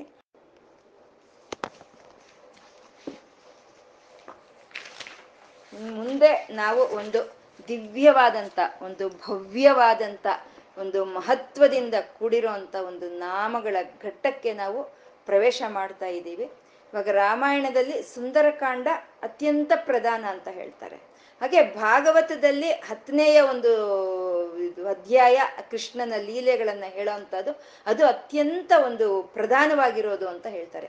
ಆ ರೀತಿ ಲಲಿತಾ ಸಹಸ್ರ ನಾಮದಲ್ಲಿ ಇವಾಗ ನಾವು ಹೇಳ್ಕೊಳ್ಳೋ ಅಂತ ಸುಮಾರು ಎಪ್ಪತ್ತೊಂದು ನಾಮಗಳು ಲಲಿತಾ ಸಹಸ್ರ ನಾಮಕ್ಕೆ ಹೃದಯ ಇದ್ದಂಗೆ ಹೃದಯ ಇದ್ದಂಗೆ ಅಂತ ಮಹತ್ವವಾದಂಥ ದಿವ್ಯವಾದ ಭವ್ಯವಾದಂಥ ಒಂದು ನಾಮಗಳು. ಇದರಲ್ಲಿ ಉಪಾಸನೆ ಮಾಡ್ಕೋಬೇಕು ಅನ್ನೋರಿಗೆ ಒಂದು ಆಧ್ಯಾತ್ಮಿಕವಾದಂಥ ಒಂದು ಉಪಾಸನೆನೂ ಇರುತ್ತೆ. ಒಂದು ಮಂತ್ರ ಮಾಡ್ಕೋಬೇಕು ಅನ್ನೋರ್ಗೆ ಮಂತ್ರನೂ ಇರುತ್ತೆ. ಯೋಗ ಬೇಕು ಅನ್ನೋರ್ಗೆ ಯೋಗನೂ ಇರುತ್ತೆ. ಅಥವಾ ಇದರಲ್ಲಿ ಒಂದು ವಿಜ್ಞಾನ ಬೇಕು ನಮ್ಗೆ ಅನ್ನೋರ್ಗೆ ವಿಜ್ಞಾನನೂ ಇರುತ್ತೆ. ನಾವು ಯಾವಾಗಲೂ ಪ್ರತಿ ಸಲ ನಾವು ಹೇಳ್ಕೊಳ್ತೀವಿ ಲಲಿತಾ ಸಹಸ್ರನಾಮದಲ್ಲಿ ರೂಪ ವೈಭವ, ಲೀಲಾ ವೈಭವ, ಮಂತ್ರ ವೈಭವ, ಯೋಗ ವೈಭವ ಎಲ್ಲ ಇದೆ ಅಂತ ನಾವು ಹೇಳ್ಕೊಳ್ತೀವಿ. ಎಲ್ಲ ಯೋಗಗಳಿಂದ ಕೂಡಿ ಇರೋ ಅಂತ ಒಂದು ಭವ್ಯವಾದಂಥ ಒಂದು ಘಟ್ಟಕ್ಕೆ ನಾವು ಇವಾಗ ಹೋಗ್ತಾ ಇದ್ದೀವಿ. ವಿಶುದ್ಧ ಚಕ್ರ ನಿಲಯ ಇಂದ ಹಿಡಿದು ಯಾಕಿನ್ಯಾಂಬ ಸ್ವರೂಪಿಣಿವರೆಗೂ ಇರೋ ಅಂಥ ಒಂದು ಎಪ್ಪತ್ತೊಂದು ನಾಮಗಳನ್ನು ಧಾತು ವಿದ್ಯೆ ಅಂತ ಕರೀತಾರೆ. ಷಟ್ಚಕ್ರ ವಿದ್ಯೆ ಅಂತ ಕರೀತಾರೆ. ನಾವು ಈ ಲಲಿತಾ ಸಹಸ್ರನಾಮದಲ್ಲಿ ಇದನ್ನೇ ಒಂದು ಪ್ರತ್ಯೇಕವಾದಂಥ ಒಂದು ಗ್ರಂಥ ಅಂತ ಹೇಳ್ಕೊಂಡ್ರೂ ನಮ್ಗೆ ಅದೇನು ತಪ್ಪಾಗೋದಿಲ್ಲ. ಅಂತ ಒಂದು ಭವ್ಯವಾದಂಥ ಒಂದು ಮಂತ್ರಗಳು. ಶರೀರ ಇದೆ ನಮಗೆ. ಶರೀರ ಇದೆ. ಶರೀರ ಇದೆ ಅನ್ನೋದು ನಮ್ಗೆಲ್ಲರಿಗೂ ಚೆನ್ನಾಗಿ ಅರ್ಥ ಆಗ್ತಾ ಇದೆ. ಈ ಶರೀರ ಹೇಗೆ ನಿರ್ಮಾಣವಾಯಿತು? ಈ ಶರೀರ ನಿರ್ಮಾಣ ಆಗೋದಕ್ಕೆ ಉಪಯೋಗ ಆಗಿರುವಂತ ಧಾತುಗಳು ಯಾವುದು ಅನ್ನೋದು ನಮ್ಗೆ ತಿಳಿಯಲ್ಲ ಸಾಮಾನ್ಯ. ಧಾತು ಅಂದ್ರೆ ರಾ ಮೆಟೀರಿಯಲ್ ಅಂತ ಹೇಳಿ. ಯಾವ ಮೆಟೀರಿಯಲ್ ಇಂದ ಈ ಶರೀರ ಶುರುವಾಗಿದೆ ಅಂತ ಹೇಳೋದು. ಅದನ್ನೇ ಚರ್ಮ, ರಕ್ತ, ಮಾಂಸ, ಮೂಳೆ, ಮಜ್ಜ, ಶುಕ್ಲ ಅಂತಾರೆ ಇವು ಏಳು.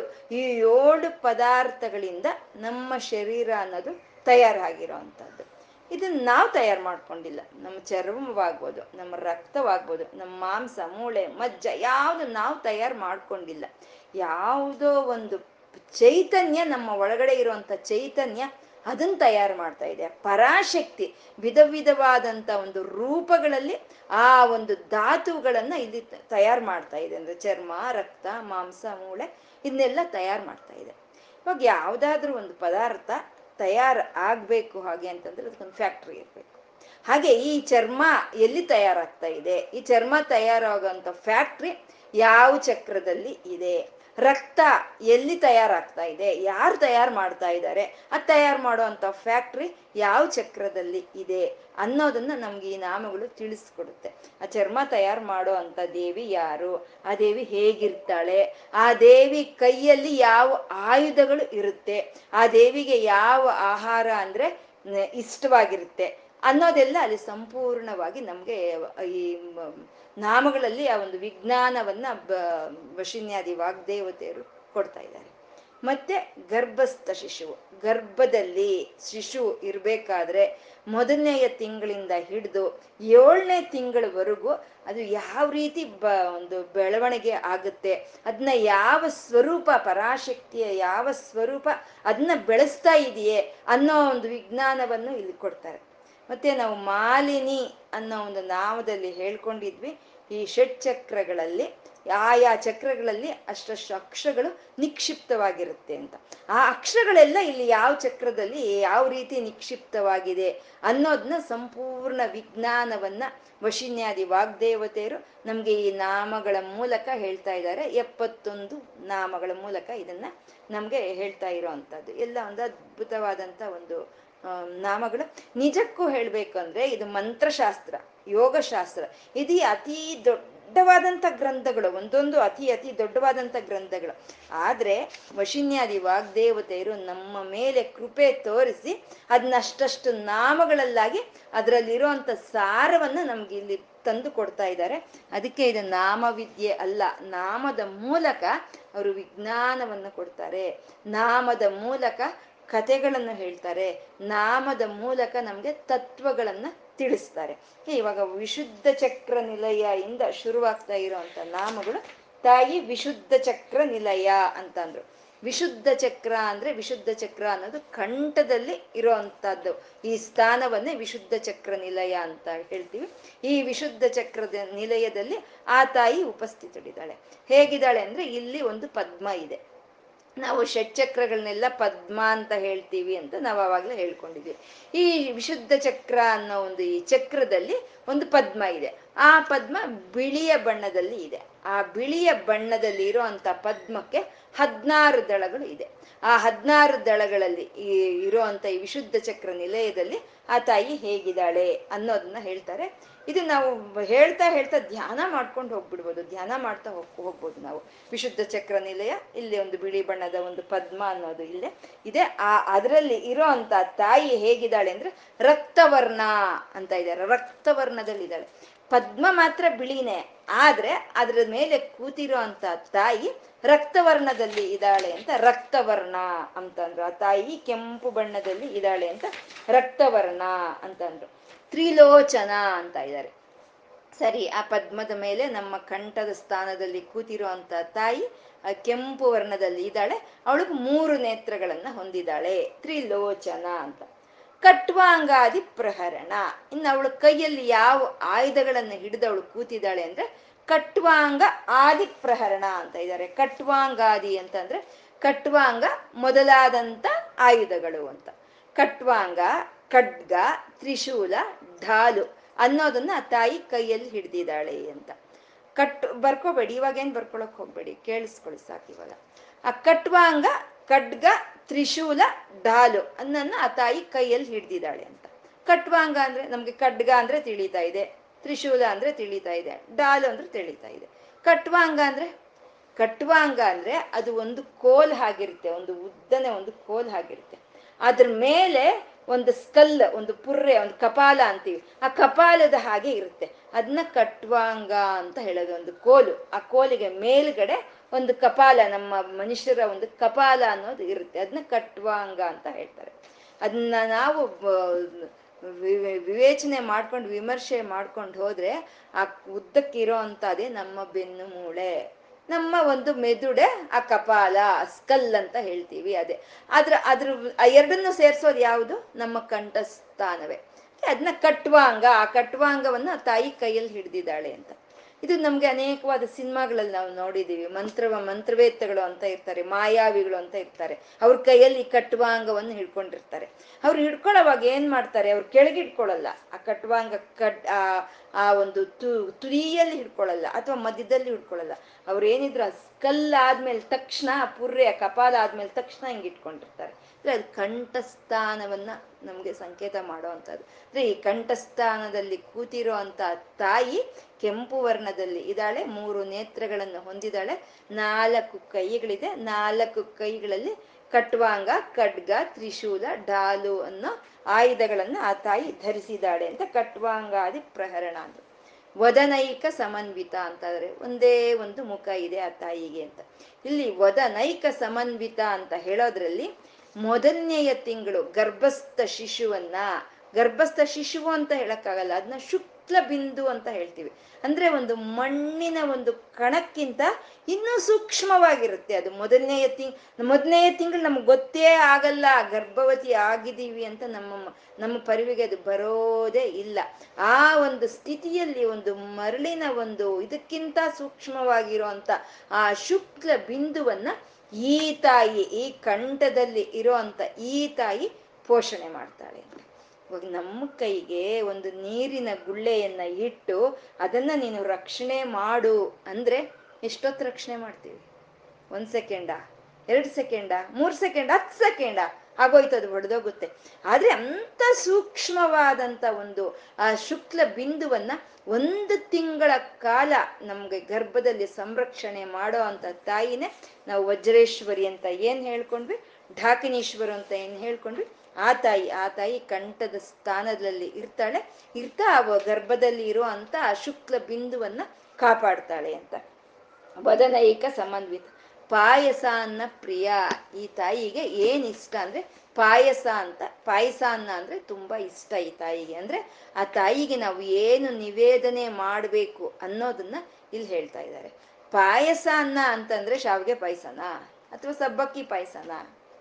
ಅಕ್ಕಿ, ಅದು ಶಾಸ್ತ್ರ ಹೇಳುತ್ತೆ. ಅಕ್ಕಿ, ಹೆಸರುಬೇಳೆ, ಬೆಲ್ಲೆ ಬೆಲ್ಲ, ಹಸುವಿನ ತುಪ್ಪ, ಮತ್ತು ಒಂದು ಕಾಯಿ ಚೂರು ಮೆಣಸು, ಇದೆಲ್ಲ ಹಾಕಿರೋ ಅದು ಪಾಯಸ ಅನ್ನ ಅಂತ ಹೇಳ್ತಾರೆ. ಆ ಪಾಯಸನ, ಪಾಯಸ ಅನ್ನವನ್ನ ಈ ತಾಯಿಗೆ ನಾವು ನಿವೇದನೆ ಮಾಡಬೇಕು. ಈ ತಾಯಿಯಲ್ಲಿ ಏನ್ ಮಾಡೋ ಕೆಲಸ ಈ ತಾಯಿಗೆ ಗರ್ಭಸ್ಥ ಶಿಶುವನ್ನ ನೋಡ್ಕೊಳ್ಳೋದ್ರ ಜೊತೆಗೆ ಏನೋ ಒಂದು ಪದಾರ್ಥವನ್ನು ತಯಾರು ಮಾಡ್ತಾಳೆ. ಅದು ಏನು ಅಂದ್ರೆ ತ್ವಕ್ಸ್ತ ಅಂತ ಇದ್ದಾರೆ. ತ್ವಕ್ಸ್ತ ಪಾಯಸ ಅನ್ನ ಪ್ರಿಯ ತ್ವಕ್ಸ್ತ ಅಂತ. ತ್ವಕ್ಸ್ತ ಅಂದ್ರೆ ಚರ್ಮ. ಚರ್ಮವನ್ನ, ನಮ್ಮ ಶರೀರಕ್ಕೆ ಬೇಕಾಗಿರುವಂತ ಚರ್ಮವನ್ನ ಈ ವಿಶುದ್ಧ ಚಕ್ರ ನಿಲಯದಲ್ಲಿ ಇರುವಂತ ಢಾಕಿನೀಶ್ವರಿ ಆ ತಾಯಿ ತಯಾರು ಮಾಡ್ತಾಳೆ ಅಂತ. ಯಾಕೆಂದ್ರೆ ಯಾರೋ ತಯಾರು ಮಾಡ್ಬೇಕು ಅಲ್ವಾ? ನಮ್ಮ ಆತ್ಮ ಚೈತನ್ಯನೇ ಇದನ್ನೆಲ್ಲ ತಯಾರು ಮಾಡ್ತಾ ಇದೆ. ಆ ಆತ್ಮ ಚೈತನ್ಯ ಯಾವ ರೂಪದಲ್ಲಿ ಏನು ತಯಾರು ಮಾಡ್ತಾ ಇದೆ ಅಂತ ವಿಜ್ಞಾನವನ್ನ ನಮ್ಗೆ ಈ ನಾಮಗಳು ಹೇಳೋ ಅಂತದ್ದು ಚರ್ಮವನ್ನು ಸೃಷ್ಟಿ ತಯಾರು ಮಾಡ್ತಾ ಇರುವಂತ ತಾಯಿ ತ್ವಕ್ಸ್ತ ಅಂತ ಮತ್ತೆ ಮಂತ್ರಶಾಸ್ತ್ರ ಇದು. ನಾವು ಜಪವನ್ನು ಮಾಡ್ಕೊಳ್ತಾ ಇದೀವಿ ಅದರಿಂದ ಬರುವಂತ ಸಿದ್ಧಿ ಏನಪ್ಪಾ ಅಂದ್ರೆ ಪಶುಲೋಕ ಭಯಂಕರಿ ಅಂತ ಇದ್ದಾರೆ. ಪಶುಲೋಕ ಭಯಂಕರಿ. ಪಶುಲೋಕ ಪಶುಗಳು ಅಂತ ಅಂದ್ರೆ, ಪಶುಗಳು ಅಂತ ಅಂದ್ರೆ ನಾನು ಬೇರೆ, ಪರಮಾತ್ಮ ಬೇರೆ ಅಂತ ಯಾರು ತಿಳ್ಕೊಳ್ತಾರೋ ಅಂತ ಅವ್ರನ್ನೇ ಪಶುಗಳು ಅಂತ ಹೇಳೋದು. ಅಂದ್ರೆ ಇರೋದನ್ನ ತಿಳ್ಕೊಳ್ಳೋ ಇರೋ, ತಿಳ್ಕೊಳ್ದಲೇ ಹೋಗೋದು, ಇಲ್ದಲೇ ಇರೋದನ್ನ ಇದೆಯೇ ಅಂತ ನಾವು ತಿಳ್ಕೊಳ್ಳೋ ಅಂತದನ್ನೇ ನಾವು ಪಶುತ್ವ ಅಂತ ಕರಿತೀವಿ. ಪರಮಾತ್ಮನೇ ನಮ್ಮಲ್ಲಿ, ಜೀವಾತ್ಮವಾಗಿ ಇಲ್ಲಿ ನನಗೆ ನಾನು ಅಂತ ಏನ್ ಅನಿಸ್ತಾ ಇದೆಯೋ ಅದೇ ಭಗವಂತ ಅಂತ ಯಾರು ತಿಳ್ಕೊಳ್ತಾರೋ ಅವರೇ ಜ್ಞಾನಿಗಳು. ಅದ್ ತಿಳ್ಕೊಳ್ದಲೇ ಇರೋ ಅಂತವ್ರು ಅಜ್ಞಾನಿಗಳು, ಅವರೇ ಪಶುಗಳು. ಅಂತ ಒಂದು ಪಶುತ್ವವನ್ನ ತೆಗೆಯೋ ಅಂತ ತಾಯಿ ಪಶುಲೋಕ ಭಯಂಕರಿ ಅಂತಂದ್ರು. ಇನ್ನ ತಾಯಿ ಇರೋ ಸ್ಥಾನ ಹೇಳಿದ್ರು, ಕಂಠಸ್ಥಾನ ಅಂತ. ಅವಳು ಹೇಗಿದ್ದಾಳೆ? ರಕ್ತವರ್ಣದಲ್ಲಿ ಇದ್ದಾಳೆ ಅಂತ ಹೇಳಿದ್ರು. ಮೂರು ನೇತ್ರಗಳಿದೆ ಅಂತ ಹೇಳಿದ್ರು. ಆ ತಾಯಿಯ ಕೈಯಲ್ಲಿ ಇರೋ ಅಂತ ಒಂದು ಆಯುಧಗಳನ್ನ ಹೇಳಿದ್ರು. ಅವಳು ಏನ್ ಕೆಲಸ ಮಾಡ್ತಾಳೆ? ಗರ್ಭಸ್ಥ ಶಿಶುವನ್ನ ರಕ್ಷಣೆ ಮಾಡ್ತಾಳೆ, ಚರ್ಮವನ್ನ ಉತ್ಪತ್ತಿ ಮಾಡ್ತಾಳೆ. ಮತ್ತೆ ಆ ತಾಯಿಯ ಒಂದು ಸುತ್ತು ಇರುವಂತ ದೇವತೆಗಳು ಯಾರು? ಸ್ಟಾಫ್ ಅಂತ ಬೇಕಲ್ವಾ? ನಮ್ಗೊಂದು ಬಾಸ್ ಅಂತ ಇದ್ಮೇಲೆ, ಒಂದು ಫ್ಯಾಕ್ಟ್ರಿ ಅಂತ ಇದ್ಮೇಲೆ ಬಾಸ್ ಇರ್ತಾರೆ. ಬಾಸ್ ಇದ್ಮೇಲೆ ಅದಕ್ಕೆ ಸ್ಟಾಫ್ ಅಂತ ಇರುತ್ತೆ. ಆ ಈ ತಾಯಿಯನ್ನ ಸುತ್ತುವರೆದು ಕೂತಿರುವಂತ ದೇವತೆಗಳು ಯಾರಪ್ಪ ಅಂತ ಅಂದ್ರೆ ಅಮೃತಾದಿ ಮಹಾಶಕ್ತಿ ಸಮೃತ ಅಂತ ಹೇಳ್ತಾ ಇದ್ದಾರೆ. ಅಮೃತ ಆದಿ ಆದಿ ಅಂದ್ರೆ ಅಮೃತಾದಿ ಮೊದಲಾಗಿ ಒಂದು ಹದಿನಾರು ದೇವತೆಗಳು ಈ ತಾಯಿಯ ಸುತ್ತ ಸುತ್ತುವರ್ಕೊಂಡು ಕೂತಿರ್ತಾರಂತ ಇವಾಗ ಆ ದೇವತೆಗಳು ಯಾರು ಅಂತ ಹೇಳ್ತೀನಿ ಬರ್ಕೊಳ್ಳಿ. ನಿಧಾನಕ್ಕೆ ಬರ್ಕೊಳ್ಳಿ. ಅಮೃತ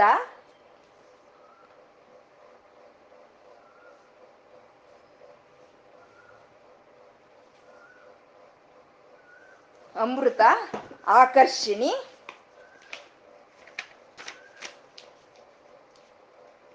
ಇಂದ್ರಾಣಿ ಇಂದ್ರಾಣಿ. ಬರ್ಕೊಳ್ತಾ ಇದ್ದೀರಾ? ಅವಾಗಲೇ ತಿಳಿದಿದೆ, ಬರ್ಕೊಳ್ಳೋ ಅವಶ್ಯಕತೆ ಇಲ್ಲ ಅನ್ಕೊಳ್ತಿದ್ದೀರಾ. ಇಂದ್ರಾಣಿ, ಈಶಾನಿ ಈಶಾನಿ. ಉಷಕೇಶಿ ಊರ್ಧ್ವ ಉಷಕೇಶಿ. ಉಷಕೇಶಿ ಊರ್ಧ್ವ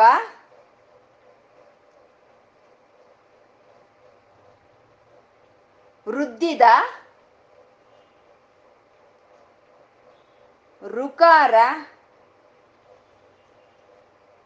ಲುಕಾರ ಲುಷ ಏಕಪದ, ಐಶ್ವರ್ಯ, ಓಂಕಾರಿ, ಔಷಧಿ. ಅಂಬಿಕಾ, ಅಕ್ಷರ.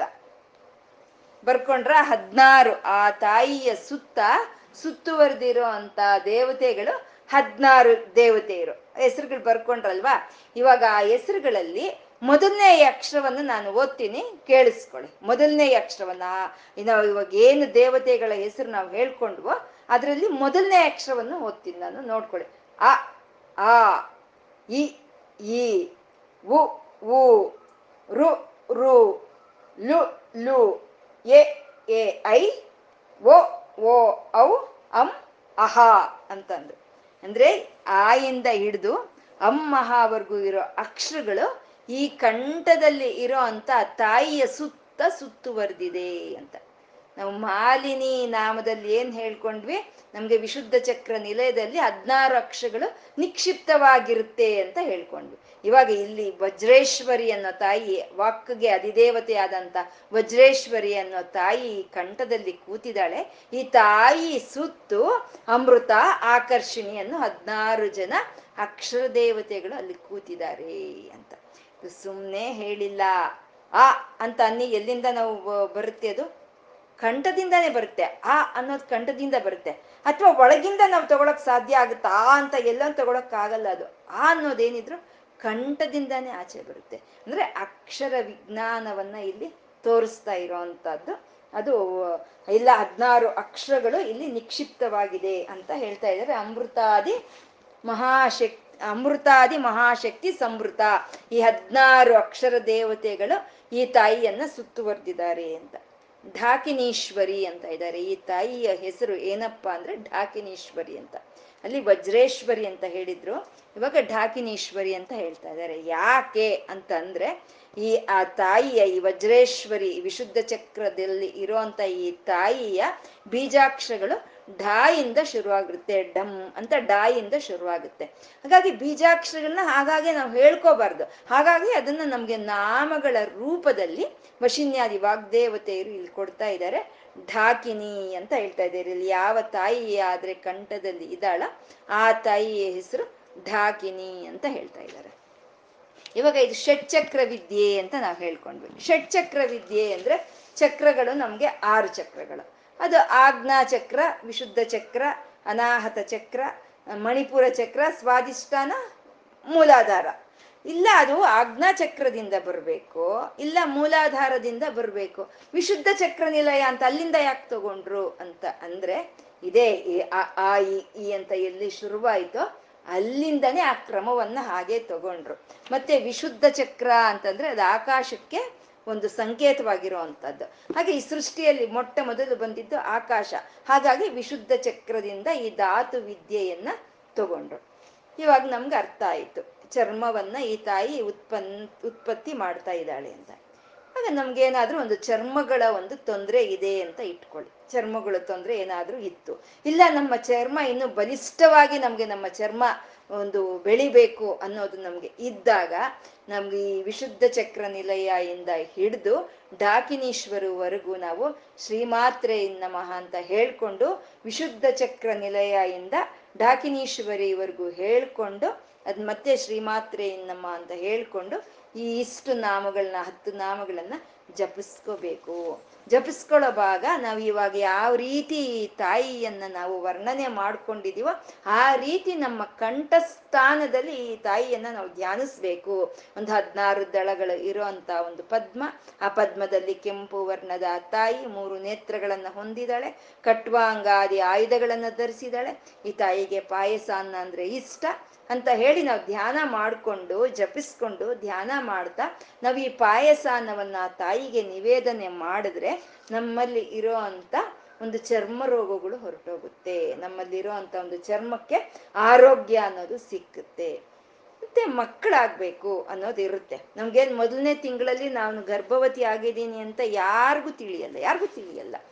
ಮಕ್ಕಳಾಗ್ಬೇಕು ಅನ್ನೋ ಒಂದು ಆಸಕ್ತಿಯ ಒಂದು ಆಕಾಂಕ್ಷೆ ಯಾರಲ್ಲಿ ಆದ್ರೆ ಇರುತ್ತೋ ಅವರು ಅವರ ಋತುಕಾಲ ಅನ್ನೋದು ಮುಗಿದಿದ ತಕ್ಷಣ ನಾಲ್ಕನೆಯ ದಿನದಿಂದಾನೆ ಅವರು ಈ ನಾಮಗಳನ್ನ ಹೇಳ್ಕೊಳ್ತಾ ನಾವು ಈ ರೀತಿ ಇವಾಗ ವರ್ಣನೆ ಮಾಡಿಕೊಂಡ ರೀತಿಯಲ್ಲಿ ಆ ತಾಯಿಯನ್ನ ಕಂಠಸ್ಥಾನದಲ್ಲಿ ಧ್ಯಾನಿಸ್ಕೊಳ್ತಾ ಅವಳಿಗೆ ಪಾಯಸಾನವನ್ನು ಇಟ್ಟು ಆ ಪಾಯಸಾನವನ್ನು ಪ್ರಸಾದವಾಗಿ ತಗೊಂಡ್ರೆ ಅವ್ರು ಗರ್ಭ ಧರಿಸಿರೋದ್ರಲ್ಲಿ ಯಾವುದು ಒಂದು ಒಂದು ಅನುಮಾನ ಅನ್ನೋದಿಲ್ಲ, ಅವ್ರಿಗೆ ಗರ್ಭ ಅನ್ನೋದು ಧರಿಸ್ತಾರೆ ಅಂತ.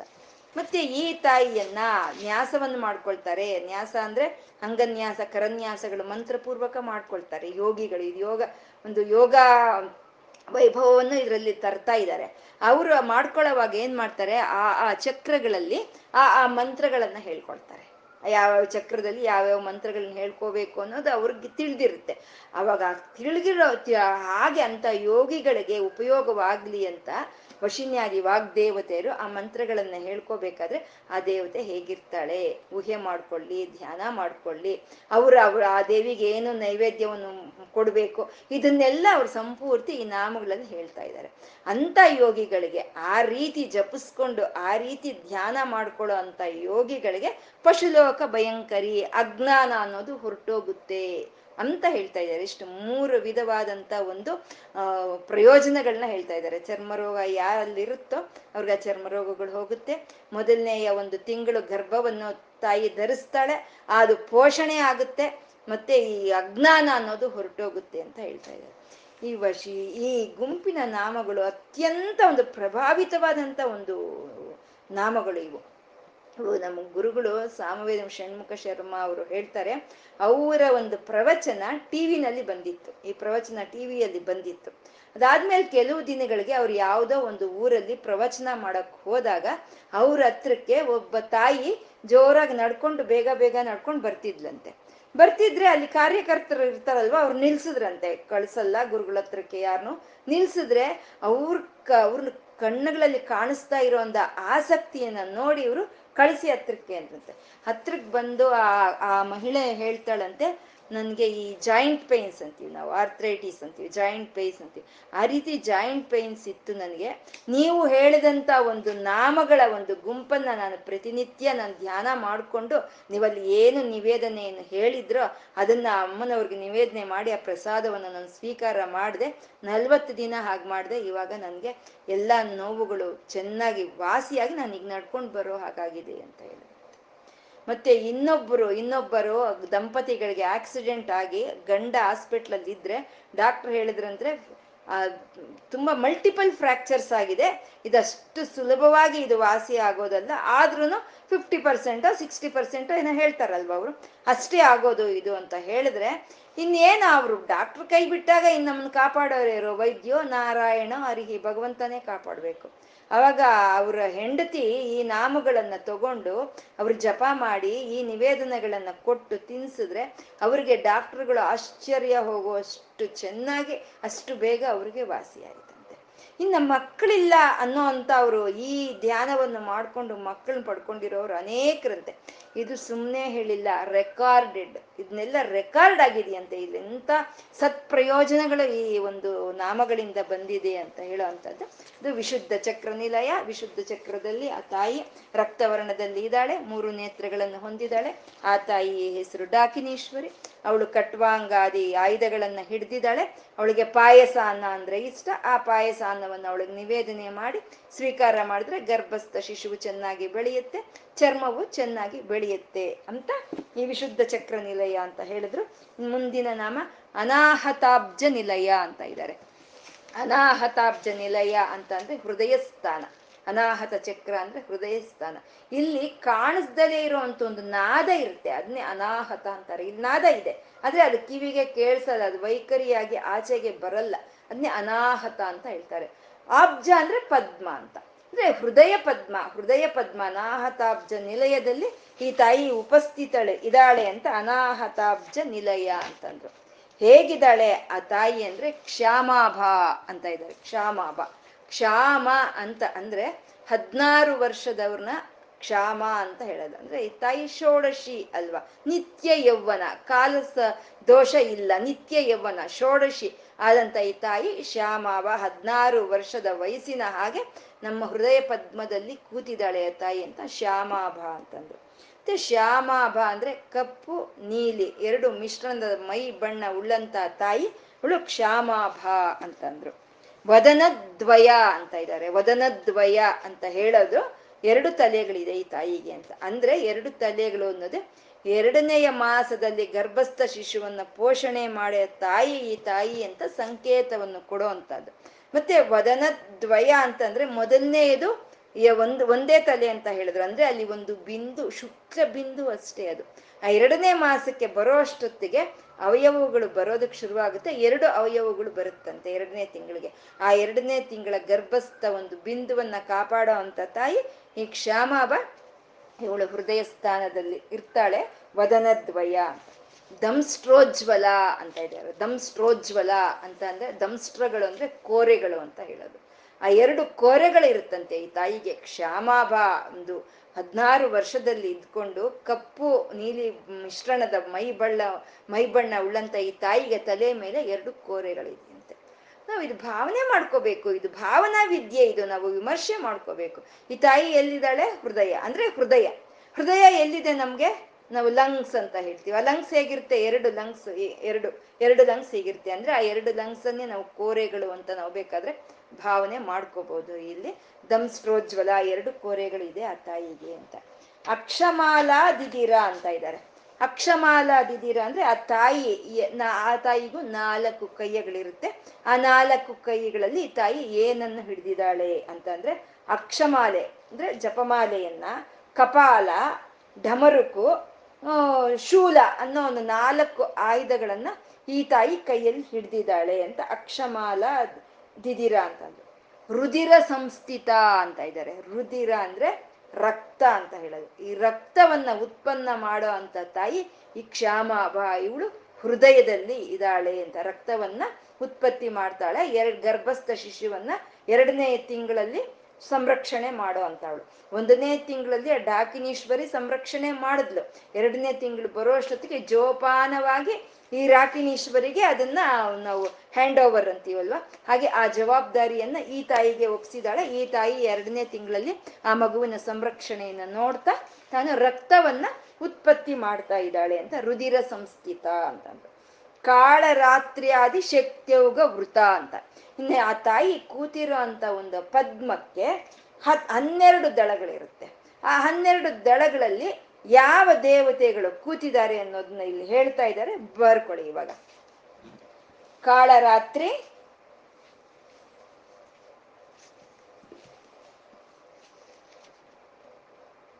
ಖಾತೀತ ಖಾತೀತ, ಗಾಯತ್ರಿ ಘಂಟಾಧಾರಿಣಿ ಜಾ ಜ್ಞಾಮಿನಿ ಚಂದ್ರ ಛಾಯಾ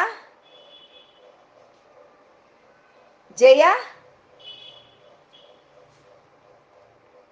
ಕಾಳರಾತ್ರಿ ಖಾತೀತ ಗಾಯತ್ರಿ ಘಂಟಾಧಾರಿಣಿ ಜ್ಞಾಮಿನಿ ಚಂದ್ರ ಛಾಯ ಜಯ ಝೂಂಕಾರಿ ಝೂಂಕಾರಿ ಜ್ಞಾನರೂಪ ಜಯ ಝೂಂಕಾರಿ ಜ್ಞಾನರೂಪ ಟಂಕಹಸ್ತ ಟಂಕಹಸ್ತ ಟಂಕಾರಿಣಿ ಕಾಳರಾತ್ರಿ ಕಾತೀತ ಗಾಯತ್ರಿ ಘಂಟಾಧಾರಿಣಿ ಜಾ ಜ್ಞಾಮಿನಿ ಚಂದ್ರ, ಛಾಯ, ಜಯ, ಝಂಕಾರಿ, ಜ್ಞಾನರೂಪ, ಟಂಕಹಸ್ತ, ಠಂಕಾರಿಣಿ. ಇವಾಗ ಈ ಹೇಳಿದಂತ ಹನ್ನೆರಡು ದೇವತೆಗಳಲ್ಲಿ ಮೊದಲನೇ ಅಕ್ಷರ ತೆಗೆಯೋಣ. ಖಾಖ ಘಾ, ಘ ಜ್ಞ ಚಾ ಚ ಟ ಠ ಅನ್ನೋದು. ಇವು ಹನ್ನೆರಡು ಅಕ್ಷರಗಳು ನಮ್ಮ ಹೃದಯ, ನಮ್ಮ ಅನಾಹತ ಚಕ್ರದಲ್ಲಿ ನಿಕ್ಷಿಪ್ತವಾಗಿ ಇರೋವಂಥದ್ದು ಇವಾಗ ಆ ಅನ್ನೋದು ಕಂಠಸ್ಥಾನದಿಂದಾನೇ ನಮ್ಗೆ ಅಲ್ಲಿ ಸ್ಪಂದನೆ ಬಂತು, ಆ ಅನ್ನೋಗ. ಇವಾಗ ಕಾ ಅನ್ನಿ, ಕಾ ಅಂದ್ರೆ ಇಲ್ಲಿ ಕಂಠದಿಂದ ಬರಲ್ಲ, ಕಾ ಅನ್ನೋದಿನ್ ಸ್ವಲ್ಪ ಕೆಳಗೆ ನಮ್ಮ ಹೃದಯದಲ್ಲಿ ಬರುತ್ತೆ ಆ ಸ್ಪಂದನೆ ಅನ್ನೋದು. ಯಾಕೆ ಅಂದ್ರೆ ಕಾ ಅನ್ನೋ ಅಕ್ಷರ ನಿಕ್ಷಿಪ್ತವಾಗಿರೋದು ನಮ್ಮ ಹೃದಯ ಸ್ಥಾನ. ಖಾ ಅಂದ್ರೆ ಕಂಠದಿಂದ ಬರಲ್ಲ, ಅದು ಹೃದಯದಿಂದ ಬರುತ್ತೆ ಅಂತ. ಹೀಗೆ ಕಾಳರಾತ್ರಿಯಾದಿ ಶಕ್ತಿಯೋಗ ವೃತ. ಕಾಳರಾತ್ರಿ ಮೊದಲಾದಂತ ಹನ್ನೆರಡು ದೇವತೆಗಳು ಈ ಕ್ಷಾಮಾಭ ತಾಯಿಯನ್ನ ಸುತ್ತುವರೆದು ನಮ್ಮ ಹೃದಯ ಸ್ಥಾನದಲ್ಲಿ ಕೂತಿದ್ದಾಳೆ. ಕೂತಿ, ಕೂತಿದ್ದಾರೆ. ಈ ತಾಯಿಗೆ ಎರಡು ತಲೆಗಳು ಇದೆ. ಶ್ಯಾಮದ ವರ್ಣದಲ್ಲಿ ಇರುವಂತ ಹದಿನಾರು ವರ್ಷದ ಷೋಡಶಿ ಈ ತಾಯಿ. ಈ ತಾಯಿ ಎರಡನೆಯ ಮಾಸದ ಗರ್ಭಸ್ಥ ಶಿಶುವನ್ನ ಪೋಷಣೆ ಮಾಡ್ತಾ ರಕ್ತವನ್ನ ಉತ್ಪನ್, ಉತ್ಪತ್ತಿ ಮಾಡ್ತಾಳೆ ಅಂತ. ಮಹಾವೀರೇಂದ್ರ ವರದ ಮಹಾವೀರರಿಗೆ ವರಗಳನ್ನು ಕೊಡ್ತಾಳೆ ಅಂತ. ಮಹಾವೀರರು ಅಂತಂದ್ರೆ ಇಂದ್ರಿಯಗಳನ್ನ ಯಾರು ಜಯಿಸ್ತಾರೋ ಅಂತ ಅವರೇ ಮಹಾವೀರೇಂದ್ರರು ಆಗ್ತಾರೆ ಅಂತ. ಮಹಾವೀರೇಂದ್ರರು ಅಂದ್ರೆ ಇಂದ್ರ, ಇಂದ್ರನು. ಮಹಾವೀರನು ಅಂದ್ರೆ ಪ್ರಹ್ಲಾದನು. ಇಂದ್ರನಿಂದ ಹಿಡಿದು ಪ್ರಹ್ಲಾದನವರೆಗೂ ಒಂದು ವರಗಳನ್ನು ಕೊಡೋ ಅಂತ ತಾಯಿ ಮಹಾವೀರೇಂದ್ರ ವರದ ಅಂತ ಹೇಳಿದ್ರು. ಈ ತಾಯಿಯ ಹೆಸರು ರಾಕಿಣ್ಯಾಂಬ ಅಂತ ಇದ್ದಾರೆ. ರಾಕಿಣ್ಯಾಂಬ ಅಂದ್ರೆ ಈ ತಾಯಿಯ ಒಂದು ಬೀಜಾಕ್ಷರಗಳು ರಂ ರಂ, ರಾಯಿಂದ ಶುರುವಾಗುತ್ತೆ ಅಂತ ರಾಕಿಣಿ ಅಂತ ಹೇಳಿದ್ರು. ಈ ತಾಯಿಯ ಹೆಸರೇ ವಾಮದೇವಿ ಅಂತ ನಾವು ಹೇಳ್ಕೊಂಡಿದ್ದು. ಈ ತಾಯಿಯ ಹೆಸರೇ ರಾಕಿಣಿ ಅಂತ. ಇವಾಗ ನಮ್ಗೆ ಅರ್ಥ ಆಯ್ತು. ನಮ್ಮ ಹೃದಯ ಸ್ಥಾನದಲ್ಲಿ ಹನ್ನೆರಡು ದಳಗಳು ಇರೋ ಅಂತ ಒಂದು ಪದ್ಮ ಇದೆ. ನೋಡಿ, ಹೃದಯ ಸ್ಥಾನ ಅಂದ್ರೆ ಸೂರ್ಯನ ಸ್ಥಾನ ಅಂತ ಹೇಳ್ತೀವಿ. ಸೂರ್ಯನು ದ್ವಾದಶಾದಿತ್ಯರು ಅಂತ ನಾವು ಹೇಳ್ತಾ ಇರ್ತೀವಲ್ವಾ?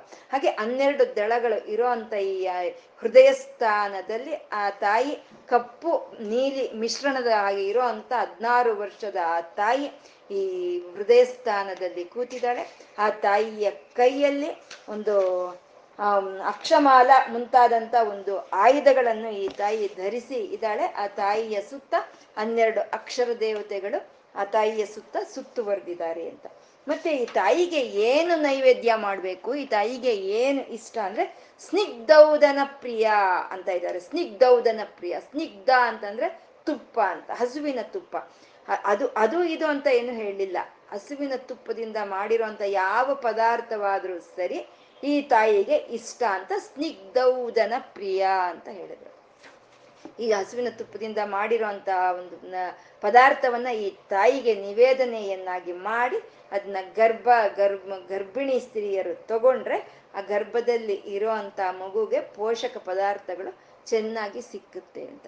ಇದು ನಮ್ಗೆ ಸಾಮಾನ್ಯ ನಮ್ಮ ದೊಡ್ಡವ್ರು ಹೇಳ್ತಿದ್ರು. ಗರ್ಭಿಣಿ ಆದಾಗ ಎರಡು ತಿಂಗಳು, ಮೂರು ತಿಂಗಳು ಇದ್ದಾಗ ಅವ್ರು ಹೇಳ್ತಿದ್ರು, ನೀನು ಮೊದಲು ಏನು ಊಟ ಮಾಡ್ತೀಯೋ ಅದನ್ನ ಹಸುವಿನ ತುಪ್ಪ ಹಾಕ್ಕೊಂಡು, ಉಪ್ಪು ಹಾಕ್ಕೊಂಡು, ಒಂದು ಹಿಡಿ ಅನ್ನವನ್ನು ನೀನು ಮೊದಲು ಅದು ತಿನ್ನು, ಅದು ನಿನಗಾಗಲ್ಲ ನಿನ್ನ ಮಗುವಾಗಿ, ಮಗುವಿಗಾಗಿ ಅಂತ ಅವ್ರು ಹೇಳ್ತಿದ್ರು ಅಲ್ವಾ. ಇದು ರಕ್ತ, ರಕ್ತವೂ ಅಷ್ಟೇ, ರಕ್ತ ಶುದ್ಧಿ ಆಗ್ಬೇಕು ಅಂತ ಅಂದ್ರೆ ಈ ಆಯುರ್ವೇದದಲ್ಲಿ ತುಪ್ಪದಲ್ಲಿ ಸೇರಿಸಿರೋ ಅಂತ ಒಂದು ಮೆಡಿಸನ್ ಅವ್ರು ಕೊಡ್ತಾರೆ ನಮ್ಗೆ ಅಲ್ವಾ. ಅಂದ್ರೆ ಇಲ್ಲಿ ಏನು ಹೇಳ್ತಾ ಇದ್ದಾರೋ ಅದಕ್ಕೂ ವೈಜ್ಞಾನಿಕವಾಗಿ ಇಲ್ಲದಕ್ಕೆಲ್ಲ ಸರಿಯಾಗಿ ಹೊಂದ್ಕೊಂಡಿದೆ. ಇಲ್ಲಿ ಯಾವ ಒಂದು ತಿಂಗಳಲ್ಲಿ ಯಾವ ನೀವೇ ಆಹಾರಗಳನ್ನು ತಿಂದ್ರೆ ಆ ಗರ್ಭಸ್ಥ ಮಹಿಳೆಗೆ ಒಳ್ಳೇದೋ, ಯಾವ ಆಹಾರವನ್ನು ತಿಂದ್ರೆ ಯಾವ ಧಾತುವಿಗೆ ಒಳ್ಳೇದೋ, ಅದೇ ಆಹಾರಗಳನ್ನ ಇಲ್ಲಿ ಆ ತಾಯಿಗೆ ನಿವೇದನೆ ಮಾಡಬೇಕು ಅಂತ ಹೇಳ್ತಾ ಇರೋವಂಥದ್ದು. ಒಂದು ಸಮಯ ನಮಗೆ ರಕ್ತದಲ್ಲಿ ಏನಾದರೂ ತೊಂದರೆಗಳು ಇತ್ತು, ಇಲ್ಲ ನಾವು ಅನಿಮಿಕ್ ಆಗಿದ್ದೀವಿ ಅಂತ ಅಂದಾಗಲೋ ಅಥವಾ ಇಲ್ಲ ನಮ್ಗೆ ಎರಡನೆಯ ಒಂದು ಮಾಸದಲ್ಲಿ ಇರ್ಬೇಕಾದ್ರೂ ನಾವು ಈ ರೀತಿ ಅಮ್ಮನವ್ರನ್ನ ನಮ್ಮ ಹೃದಯ ಸ್ಥಾನದಲ್ಲಿ ಊಹೆ ಮಾಡಿಕೊಂಡು ಈ ಒಂದು ನಾಮಗಳನ್ನ ಅನಾಹತಾಬ್ಜ ಇಂದ ಹಿಡಿದು ರಾಕಿಣ್ಯಾಂಬ ಸ್ವರೂಪಿಣಿವರೆಗೂ ಹೇಳ್ಕೊಂಡು ನಾವು ಈ ತುಪ್ಪದ ಒಂದು ಪದಾರ್ಥವನ್ನ ನಿವೇದನೆ ಮಾಡ್ತಾ ಅದನ್ನ ನಾವು ಸ್ವೀಕಾರ ಮಾಡಿದ್ರೆ ಅದರಿಂದ ನಮ್ಗೆ ಒಳ್ಳೇದಾಗುತ್ತೆ. ಇನ್ನ ಯೋಗಿಗಳು, ಜ್ಞಾನಿಗಳು ಈ ರೀತಿ ಉಪಾಸನೆ ಮಾಡಿದಾಗ ಅವ್ರಿಗೆ ವರಗಳನ್ನು ಕೊಡ್ತಾಳೆ ಆ ತಾಯಿ ಮಹಾವೀರೇಂದ್ರ ವರದ ಅಂತ ಹೇಳಿದ್ರು. ಮತ್ತೆ ಮಣಿಪೂರಾಬ್ಜ ನಿಲಯ ಅಂತ ಹೇಳ್ತಾರೆ. ಮಣಿಪೂರಾಬ್ಜ ವಿಶುದ್ಧ ಆಯಿತು, ಅನಾಹತ ಆಯಿತು. ಮತ್ತೆ ಮಣಿಪೂರ ಚಕ್ರ, ಮಣಿಪೂರ ಚಕ್ರದಲ್ಲಿ ಆ ತಾಯಿ ಕೂತಿದ್ದಾಳೆ, ಮಣಿಪೂರಾಬ್ಜ ನಿಲಯ ಅಂತ ಹೇಳ್ತಾ ಇದ್ದಾರೆ. ಆ ಮಣಿಪೂರಾಬ್ಜ ನಿಲಯ ಆದ ತಾಯಿ ಹೇಗಿದ್ದಾಳೆ ಅಂದ್ರೆ ತುಂಬಾ ಒಂದು ವದನತ್ರಯ ಸಂಯುತ ಅಂತ ಇದ್ದಾರೆ. ಮೂರು ಮೂರು ತಲೆಗಳು ಇದೆಯಂತೆ ಆ ತಾಯಿಗೆ. ಮತ್ತೆ ಇಲ್ಲಿ ಮೂರು ತಲೆಗಳು ಅಂದಾಗ ಮೂರನೆಯ ಮಾಸದಲ್ಲಿ ಆ ಗರ್ಭಸ್ಥ ಶಿಶುವನ್ನ ಪೋಷಣೆ ಮಾಡೋ ಅಂತ ಆ ಚೈತನ್ಯವೇ ಅದಿ ಮಣಿಪುರ ನಿಲಯ ಮಣಿಪುರದಲ್ಲಿ ಇದೆ. ಆ ತಾಯಿಯ ಹೆಸರು ವಯೋವಸ್ಥ ವಿವರ್ಜಿತ ಅಂತ ಹೇಳ್ತಾ, ಆ ತಾಯಿಯ ಹೆಸರು ಲಾಕಿನಿ ಅಂತ ಇಲ್ಲಿ ಹೇಳ್ತಾ ಇರುವಂತದ್ದು ಆ ತಾಯಿ ಮಣಿಪುರದಲ್ಲಿ ಇದ್ದಾಳೆ, ಮಣಿಪುರ ಚಕ್ರದಲ್ಲಿ ಇದ್ದಾಳೆ ಮಣಿಪುರ ನಿಲಯ ಅಂತ. ವಜ್ರಾದಿ ಕಾಯುಧೋಪೇತ ಅಂತ ಇದ್ದಾರೆ. ಇನ್ನು ಆ ತಾಯಿಯ ಕೈಯಲ್ಲಿ ಇರೋ ಅಂತ ಆಯುಧಗಳು ಯಾವುದಪ್ಪ ಅಂತಂದ್ರೆ ವಜ್ರ, ಶಕ್ತಿ, ದಂಡ ಅಭಯ ಮುದ್ರೆ ಅನ್ನೋ ಒಂದು ನಾಲ್ಕು ಆಯುಧಗಳನ್ನ ಆ ತಾಯಿ ಕೈಯಲ್ಲಿ ಹಿಡ್ದಿದ್ದಾಳೆ. ಇದೆಲ್ಲ ನಾವು ಧ್ಯಾನಕ್ಕೆ ಮಾಡ್ಕೊಳ್ಳೋ ಅಂತವು ಧ್ಯಾನಕ್ಕೆ ನಾವು ಯಾವ ರೀತಿ ಆ ತಾಯಿಯನ್ನ ನಾವು ಧ್ಯಾನಿಸ್ಬೇಕು ಅಂತ ನಮ್ಗೆ ಜ್ಞಾನವನ್ನು ಕೊಡೋ ಅಂತ ನಾಮಗಳು ಇವು. ಮತ್ತೆ ಡಾಮರ್ಯಾದಿ ಬಿರಾವೃತ ಅಂತ ಇದ್ದಾರೆ. ಡಾಮರ್ಯಾದಿ ಬಿರಾವೃತ ಅಂದ್ರೆ ಢಾಯಿಂದ ಮೊದಲಾಗಿ ಕೆಲವು ದೇವತೆಗಳು ಆ ತಾಯಿಯನ್ನ ಸುತ್ತುವರೆದಿದ್ದಾರೆ. ಆ ಆ ಸುತ್ತುವರೆದಿರೋ ಅಂತ ಆ ದೇವತೆಗಳು ಯಾರು ಅನ್ನೋದನ್ನ ಹೇಳ್ತಾ ಇದ್ದಾರೆ. ಬರ್ಕೊಳ್ಳಿ. ಢಾಮರಿ, ಪ್ಲೇನ್, ಡಾ ಡಾಗ್ ದೀರ್ಘ, ಡಾಮರಿ ಢಂಕಾರಿಣಿ ನಾಮಿನಿ, ತಾಮಸಿ ಸ್ಥಾಣ್ವಿ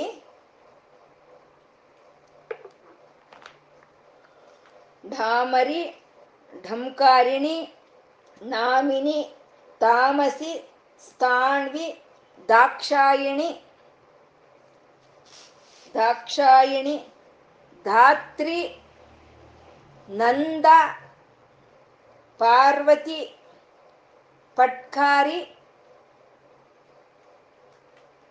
ಪಟ್ಕಾರಿ. ಆಯ್ತಲ್ವಾ? ಒಂದು, ಎರಡು, ಮೂರು, ನಾಲ್ಕು, ಐದು, ಆರು, ಏಳು, ಎಂಟು, ಒಂಬತ್ತು, ಹತ್ತು. ಹತ್ತು ದೇವತೆಗಳು ಈ ತಾಯಿಯ ಸುತ್ತ ಸುತ್ತುವರೆದಿದ್ದಾರೆ. ಅವ್ರ ಹೆಸರುಗಳು ಡಾ, ಡಾಮರಿಯಿಂದ ಹಿಡಿದು ಫಟ್ಕಾರಿವರೆಗೂ ಹೇಳಿದ್ರು. ಇವಾಗ ಅದರಲ್ಲಿರೋ ಅಂತ ಮೊದಲನೇ ಅಕ್ಷರಗಳನ್ನ ನಾವು ತೆಗೆದ್ರೆ, ಇಲ್ಲಿ ಹಿಂದೆ ಹೇಳಿದ್ದು ಕಾಕ ಗಾಗಾಂಗ್ಯ ಚಾ ಚಾ, ಝಾ ಠಾ ಠಾ ಹೇಳಿದ್ರು. ಇವಾಗ ಢಾ ಢಾ ಥಾ ಥಾ ಧಾ ಧಾ ನ ಫ ಫ ಅಂತ ಹೇಳ್ತಾ ಇದ್ದಾರೆ. ಇವು ಎಲ್ಲಿದೆ? ಮಣಿಪೂರ ಚಕ್ರದಲ್ಲಿ ನಿಕ್ಷಿಪ್ತವಾಗಿರುವಂತ ಅಕ್ಷರಗಳು. ಮತ್ತೆ ಇವಾಗ ನಾವು ಡ ಅಂದ್ರೆ ಅದು ನಮ್ಗೆ ಹೃದಯ ಸ್ಥಾನದಿಂದಾನು ಬರಲ್ಲ ಸ್ಪಂದನೆ, ಅಥವಾ ಕಂಠದಿಂದಾನು ಬರಲ್ಲ ಸ್ಪಂದನೆ. ಢ ಅಂದ್ರೆ ಕೆಳಗಡೆ ನಾಭಿ ಹತ್ರ ಬರುತ್ತೆ. ನಾವು ಪರೀಕ್ಷೆ ಮಾಡಿದ್ರೆ ನಮ್ಗೆ ಅರ್ಥ ಆಗುತ್ತೆ. ನಾಭಿಯಿಂದ ಬರುತ್ತೆ ಢ ಅನ್ನೋ ಒಂದು ಶಬ್ದ. ಅಂದ್ರೆ ಢ ಇಂದ ಹಿಡಿದು ನಮ್ಗೆ ಪ ಫವರೆಗೂ ಇರೋ ಹತ್ತು ಅಕ್ಷರಗಳು ಮಣಿಪುರ ಚಕ್ರದಲ್ಲಿ ನಿಕ್ಷಿಪ್ತವಾಗಿದೆ ಅಂತ ಆ ಇದನ್ನ ಇಲ್ಲಿ ಹೇಳ್ತಾ ಇದ್ದಾರೆ. ಆ ತಾಯಿ ಯಾವ ಯಾವ ರೀತಿ ಇದ್ದಾಳೆ? ಯಾವ್ದು ಆ ತಾಯಿಯ ಬಣ್ಣ ಅಂದ್ರೆ, ಈ ತಾಯಿನೂ ರಕ್ತವರ್ಣದಲ್ಲೇ ಇದೆ ಅಂತ, ರಕ್ತವರ್ಣ ಅಂತ ಅಂದ್ರು. ಈ ತಾಯಿ ಏನ್ ಉತ್ಪನ್ನ ಮಾಡ್ತಾಳೆ ಅಂದ್ರೆ, ಮಾಂಸನಿಷ್ಠ ಅಂತ ಇದ್ದಾರೆ. ಮಾಂಸವನ್ನ ಉತ್ಪನ್ನ ಮಾಡ್ತಾಳೆ ಅಂತ. ಇವೆಲ್ಲ ಬೇಕು ಅಲ್ವಾ ನಮ್ಗೆ? ರಕ್ತ, ಮಾಂಸ ಇವೆಲ್ಲ ಬೇಕಾಗಿರೋ ಅಂತವೆ. ಇದನ್ನ ಕೇಳಿದ್ರೆ ಏನೋಪ್ಪ ಲಲಿತಾ ಸಹಸ್ರನಾಮ ರಕ್ತ ಅಂತಾರೆ, ಮಾಂಸ ಅಂತಾರೆ, ಇದೇನೋ ಸರಿ ಇಲ್ಲ, ಅದಕ್ಕೆ ನಮ್ಗೆ ಲಲಿತಾ ಸಹಸ್ರನಾಮ ಉಪಾಸನೆ ಮಾಡೋದು ಬಿಟ್ಟು ಬಿಟ್ಟಿದೀವಿ ಲಲಿತಾ ಸಹಸ್ರನಾಮ ಪಾರಾಯಣೆ ಮಾಡೋದು ಬಿಟ್ಟು ಬಿಟ್ಟಿದೀವಿ ಅಂತ. ಏನೋ ಚರ್ಮ, ರಕ್ತ, ಮಾಂಸ ಅಂತ ಬರುತ್ತೆ, ಢಾಕಿಣಿ, ಹಾಕಿಣಿ, ಸಾಕಿಣಿ ಅಂತ ಏನೋ ಭೂತಗಳ ಹೆಸರು ಬರುತ್ತೆ ಅಂತ ಹೇಳ್ತಾರೆ. ಹೌದು, ಇಲ್ಲಿ ಮಾಂಸ, ರಕ್ತ ಬರ್ತಾ ಇದೆ, ಚರ್ಮ ಅಂತ ಬರ್ತಾ ಇದೆ ಅಂತ ನಾವು ಲಲಿತಾ ಸಹಸ್ರನಾಮವನ್ನು ಬಿಟ್ರೆ ನಮ್ಮ ಶರೀರದಲ್ಲಿ ಇರೋ ಅಂತ ಈ ಚರ್ಮ, ರಕ್ತ, ಮಾಂಸ ನಾವು ಬಿಡೋಕ್ಕಾಗುತ್ತಾ? ಬಿಟ್ರೆ ನಾವ್ ಇರ್ತೀವ? ಮಾಂಸನಿಷ್ಟ ಅಂತ, ಆ ತಾಯಿಗೆ ಮಾಂಸ ಇಷ್ಟ ಅಂತ, ಮಾಂಸ ನಿವೇದನೆ ಮಾಡೋದಲ್ಲ, ರಕ್ತ ಇಷ್ಟ ಅಂತ ರಕ್ತವನ್ನ ಅಭಿಷೇಕ ಮಾಡೋದಲ್ಲ ಅದನ್ನೆಲ್ಲ ತಾಯಿ ಉತ್ಪತ್ತಿ ಮಾಡ್ತಾ ಇದ್ದಾಳಷ್ಟೆ ಮತ್ತೆ ಡಾಕಿಣಿ ರಾಕಿಣಿ ಅಂದ್ರೆ ನಮ್ಗೆ ಆಂಜನೇಯನ ದಂಡಕದಲ್ಲಿ ಬರುವಂತ ಭೂತ ಪಿಶಾಚಿಗಳಲ್ಲ ಇವರು. ಇವರು ಬೀಜಾಕ್ಷರ ಸ್ವರೂಪಿಣಿಗಳು ಆ ಲಲಿತಾ ಪರಾಭಟ್ಟಾರಿಕೆಯ ಸ್ವರೂಪಗಳೇ ಇವು, ಡಾಕಿನಿ, ರಾಕಿಣಿ, ಸಾಕಿಣಿ ಅನ್ನುವಂಥ ಯೋಗಿನಿ ದೇವತೆಗಳು ಇವರು. ಆ ತಾಯಿಯ ಮಾಂಸವನ್ನ ಉತ್ಪತ್ತಿ ಮಾಡ್ತಾಳೆ. ಆ ಮಾಂಸವನ್ನ ಉತ್ಪತ್ತಿ ಮಾಡೋ ಅಂತ ತಾಯಿಯ ಫ್ಯಾಕ್ಟ್ರಿ ಎಲ್ಲಿದೆ? ಮಣಿಪುರ ಚಕ್ರದಲ್ಲಿ ಇದೆ. ಆ ತಾಯಿಯ ಕೈಯಲ್ಲಿ ನಾಲ್ಕು ಆಯುಧಗಳು ಇದೆ. ಆ ತಾಯಿಗೆ ಮೂರು ವದನಗಳು ಇದೆ ಅಂತ ಹೇಳ್ತಾ ಮಾಂಸನಿಷ್ಠ ಗುಡಾನ್ನ ಪ್ರೀತ ಮಾನಸ. ಇನ್ನ ತಾಯಿಗೆ ಇಷ್ಟವಾಗಿರುವಂತ ಒಂದು ನಿವೇದನೆ ಏನು ಅಂತಂದ್ರೆ ಗುಡಾನ್ನವನ್ನ ಇಡ್ಬೇಕಂತೆ. ಗುಡಾನ್ನ ಅಂದ್ರೆ ಬೆಲ್ಲದ ಅನ್ನ. ಅನ್ನ, ಬೆಲ್ಲ, ಹಸುವಿನ ತುಪ್ಪ, ಹಸುವಿನ ಒಂದು ಹಾಲು ಹಾಕಿ ಅದಕ್ಕೆ ಕಾಯಿ, ಕೊಬ್ಬರಿ ಹಾಕಿ ಅದಕ್ಕೆ ಒಂದು ಬಾಳೆಹಣ್ಣು ಮತ್ತೆ ಏಲಕ್ಕಿ ಇಷ್ಟು ಸೇರಿಸ್ಬೇಕಂತ. ಇದೆಲ್ಲ ಶಾಸ್ತ್ರದಲ್ಲಿ ಇರೋದೆ. ಸುಮ್ಮನೆ ಹೇಳ್ತಾ ಇರೋದಿಲ್ಲ. ಶಾಸ್ತ್ರದಲ್ಲಿ ಇರೋದೆ. ಇದು ಏನೇನು ಆ ತಾಯಿಗೆ ಇಟ್ಟು ನಿವೇದನೆ ಮಾಡಿ ಆ ಗರ್ಭಿಣಿ ಸ್ತ್ರೀ ಅದನ್ನ ಸ್ವೀಕಾರ ಮಾಡ್ತಾಳ ಅದೆಲ್ಲ ಆ ಮಗುವಿಗೆ ಪೋಷಕ ಆಹಾರವಾಗಿ ಅದೇ ಸೇರೋ ಅಂಥದ್ದು. ಮತ್ತೆ ನಮ್ಮ ಧಾತುಗಳಿಗೂ ಅದು ಆ ಒಂದು ಆರೋಗ್ಯವನ್ನು ತಂದ್ಕೊಡೋ ಅದು. ಹಾಗೆ ಬೆಲ್ಲ, ಹಸುವಿನ ಹಾಲು, ಹಸುವಿನ ತುಪ್ಪ ಕಾಯಿ ಚೂರು ಮತ್ತೆ ಆ ಬಾಳೆಹಣ್ಣು, ಏಲಕ್ಕಿ ಇದೆಲ್ಲ ಮಾಡಿರೋ ಅಂತ ಗುಡ ಅನ್ನ ಅಂದ್ರೆ ಅಮ್ಮನವ್ರಿಗೆ ಇಷ್ಟ. ಅದನ್ನ ನಿವೇದನೆ ಮಾಡಬೇಕು ಅಂತ. ಹಾಗೆ ಮಾಡಿದ್ರೆ ಸಮಸ್ತ ಭಕ್ತ ಸುಖದ.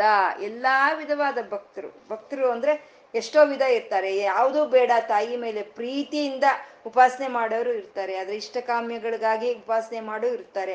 ಹೇಗ್ ಮಾಡಿದ್ರು ಸರಿ ಭಕ್ತಿಯನ್ನು ತೋರಿಸಿದ್ರೆ ಸಾಕು, ಅಂತ ಅವ್ರಿಗೆ ಸುಖವನ್ನು ಕೊಡೋ ಅಂತ ತಾಯಿ ಸಮಸ್ತ ಭಕ್ತ ಸುಖದ ಅಂತಂದ್ರು ಆ ತಾಯಿಯ ಹೆಸರು ಲಾಕಿನ್ಯಾಂಬ ಸ್ವರೂಪಿಣಿ ಅಂತ ಇದ್ದಾರೆ ಲಾಕಿನಿ ಆ ತಾಯಿ ಹೆಸರು ಲಾಕಿಣಿ ಅಂತ. ಈ ಮಣಿಪೂರ ಚಕ್ರದಲ್ಲಿ ಇರೋ ಅಂತ ತಾಯಿಯ ಹೆಸರೇ ಅಲ್ಲಿ ಸಿದ್ದೇಶ್ವರಿ ಅಂತ ಹೇಳಿದ್ರು.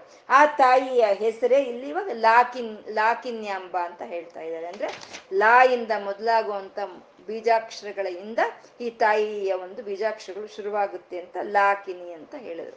ಇವಾಗ ಈ ತಾಯಿಯ ಸ್ವರೂಪ ನಮ್ಗೆ ತಿಳಿತು ಗರ್ಭವತಿ ಮೂರನೇ ತಿಂಗಳಲ್ಲಿ ಬಿದ್ದಾಗ ಈ ರೀತಿ ಮಣಿಪುರ ಚಕ್ರದಲ್ಲಿ ಈ ಈ ರೀತಿ ಇವಾಗ ನಾವು ಏನು ವಿವರಣೆ ಮಾಡ್ಕೊಂಡ್ವೋ ಆ ರೀತಿಯಲ್ಲಿ ಆ ತಾಯಿಯನ್ನ ಧ್ಯಾನ ಮಾಡ್ತಾ ಮಣಿಪುರಾಬ್ಜ ನಿಲಯಿಂದ ಹಿಡಿದು ಲಾಕಿನ್ಯಾಂಬ ಸ್ವರೂಪಿಣಿವರೆಗೂ ಆ ಒಂದು ನಾಮಗಳನ್ನ ಹೇಳ್ಕೊಡ್ತಾ ಆ ಗೂಢಾನ್ನವನ್ನ ಆ ತಾಯಿಗೆ ಅರ್ಪಣೆ ಮಾಡಿಕೊಂಡು ಅದನ್ನ ನಿವೇದನೆ ಮಾಡಿದ್ರೆ ನಮಗೆ ಒಂದು ಮಾಂಸದಲ್ಲಿ, ರಕ್ತದಲ್ಲಿ ಮಾಂಸದಲ್ಲಿ ಏನು ತೊಂದರೆಗಳು ಇದ್ರೂ ಅದು ನಮಗೆ ನಿವಾರಣೆ ಆಗುತ್ತೆ ಮತ್ತು ಗರ್ಭಸ್ಥ ಶಿಶುವಿಗೂ ಆ ಒಂದು ಆರೋಗ್ಯ ಅನ್ನೋದು ಸಿಕ್ಕುತ್ತೆ. ಮತ್ತೆ ಭಕ್ತರು ಯಾರಾದ್ರೆ ಈ ಚಕ್ರದಲ್ಲಿ, ಮಣಿಪುರ ಚಕ್ರದಲ್ಲಿ ಈ ಮಂತ್ರಗಳನ್ನ ಹೇಳ್ಕೊಳ್ತಾ, ಆ ತಾಯಿಯನ್ನ ಈ ರೀತಿ ಉಪಾಸನೆ ಮಾಡ್ತಾ ಈ ನಿವೇದನೆಯನ್ನು ಕೊಡ್ತಾರೋ ಅಂತ ಅವ್ರಿಗೆ ಸುಖವನ್ನು ಕೊಡ್ತಾಳೆ ಅಂತ ಹೇಳ್ತಾ, ಸಮಸ್ತ ಭಕ್ತ ಸುಖದ ಲಾಕಿನ್ಯಾಂಬಾ ಸ್ವರೂಪಿಣಿ ಅಂತಂದು ಸ್ವಾದಿಷ್ಠಾನಾಂಬು ಜಗತ ಅಂತ ಇದ್ದಾರೆ. ಸ್ವಾದಿಷ್ಠಾನಾಂಬು ಜಗತ ಅಂತ. ಇಲ್ಲಿ ಸ್ವಾದಿಷ್ಠಾನ ಚಕ್ರದಲ್ಲಿ ಇರೋಂತ ಈ ತಾಯಿಯ ಹೆಸರು ಸಿದ್ದೇಶ್ವರಿ ಅಂತ ನಾವಲ್ಲಿ ಹೇಳ್ಕೊಂಡ್ವಿ. ಆ ಸಿದ್ದೇಶ್ವರಿನೇ ಕಾಕಿನಿ ಅಂತ ಹೇಳೋದು. ಕಾಕಿನಿ ದೇವಿ ಅಂತ. ಅಂದ್ರೆ ಕಾಯಿಂದ ಶುರುವಾಗುವಂತ ಬೀಜಾಕ್ಷರಗಳು ಉಳ್ಳಂತ ಈ ತಾಯಿ ಅಂತ. ಚತುರ್ವಕ್ತ್ರ ಮನೋಹರ ಅಂತಿದ್ದಾರೆ. ಅಂದ್ರೆ ನಾಲ್ಕು ಒಂದು ತಲೆಗಳನ್ನ ಉಳ್ಳಂತ ಈ ತಾಯಿ ಅಂದ್ರೆ ಮತ್ತೆ ಇಲ್ಲಿ ನಾಲ್ಕು ನಾಲ್ಕನೆಯ ಒಂದು ತಿಂಗಳ ಗರ್ಭಸ್ಥ ಶಿಶುವನ್ನ ಪೋಷಣೆ ಮಾಡ್ತಾಳೆ. ನೋಡಿ, ಒಂದು ತಿಂಗಳಿಗೆ ಒಬ್ರು, ಎರಡನೇ ತಿಂಗಳಿಗೆ ಒಬ್ರು, ಅವ್ರವ್ರ ಶಿಫ್ಟ್ ತರ ಶಿಫ್ಟ್ ತರ.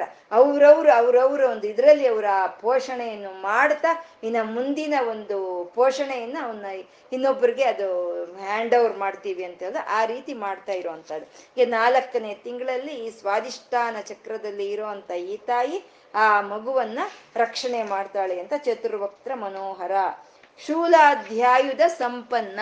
ಇನ್ನೀ ಈ ತಾಯಿಯ ಕೈಯಲ್ಲಿ ಇರುವಂತ ಆಯುಧಗಳು ಯಾವುದು ಅಂತಂದ್ರೆ ಶೂಲ, ಪಾಶ, ಕಪಾಲ, ಅಭಯ ಅನ್ನೋ ನಾಲ್ಕು ಆಯುಧಗಳನ್ನ ಈ ತಾಯಿ ತನ್ನ ಕೈಯಲ್ಲಿ ಧರಿಸಿದಾಳೆ ಅಂತ.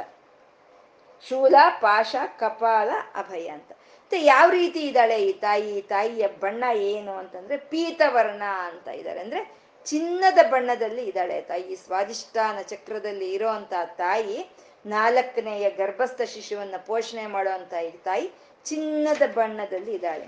ಅತಿ ಗರ್ವಿತ ಅಂತಿದ್ದಾರೆ. ಅತಿ ಗರ್ವಿತ ಹೇಗೆ ಕೂತಿದ್ದಾಳೆ? ಸ್ವಾದಿಷ್ಠಾನ ಚಕ್ರದಲ್ಲಿ ಅಂದ್ರೆ ಗರ್ವವಾಗಿ ಕೂತಿದ್ದಾಳಂತೆ ಹಿಂದೆ ಹೇಳಿದಂತ ತಾಯಿ ಲಾಕಿನಿ ದೇವಿ ಉಗ್ರವಾಗಿರ್ತಾಳೆ. ಉಗ್ರವಾಗಿ. ಉಗ್ರವಾಗಿದ್ರೇನೆ ಮಾಂಸ ಅನ್ನೋದು ತಯಾರು ಮಾಡೋದಕ್ಕೆ ಸಾಧ್ಯ ಆಗುತ್ತೆ.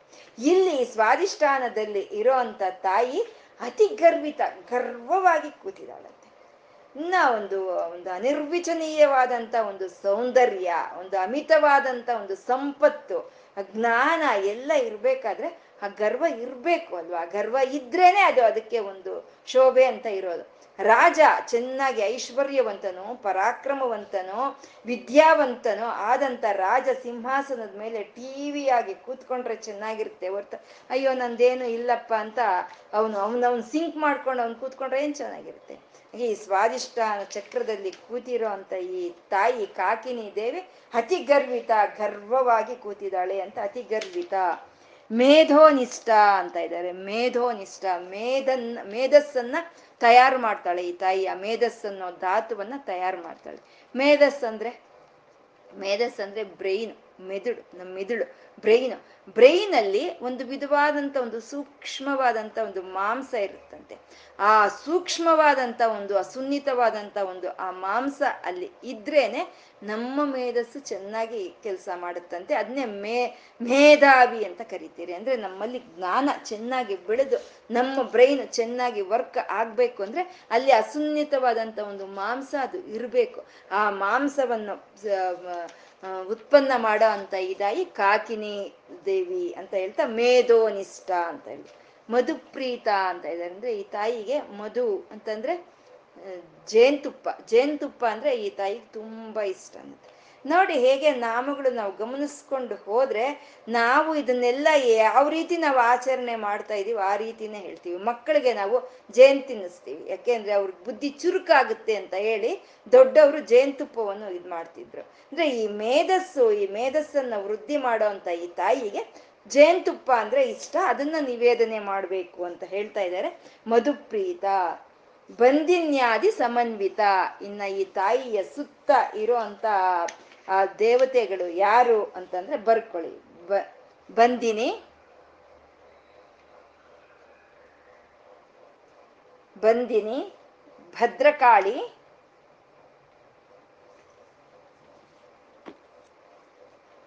ಮಹಾಮಾಯ.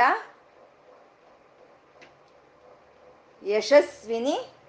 ಇಲ್ಲಿ ಯಶಸ್ವಿನಿ ಅಂದ್ರೆ ಸಹಸ್ರಾರ ಚಕ್ರದಲ್ಲಿ ಇರುವಂತ ಯಶಸ್ವಿನಿ ಅಲ್ಲ, ಇದು ಬೇರೆ. ಯಶಸ್ವಿನಿ.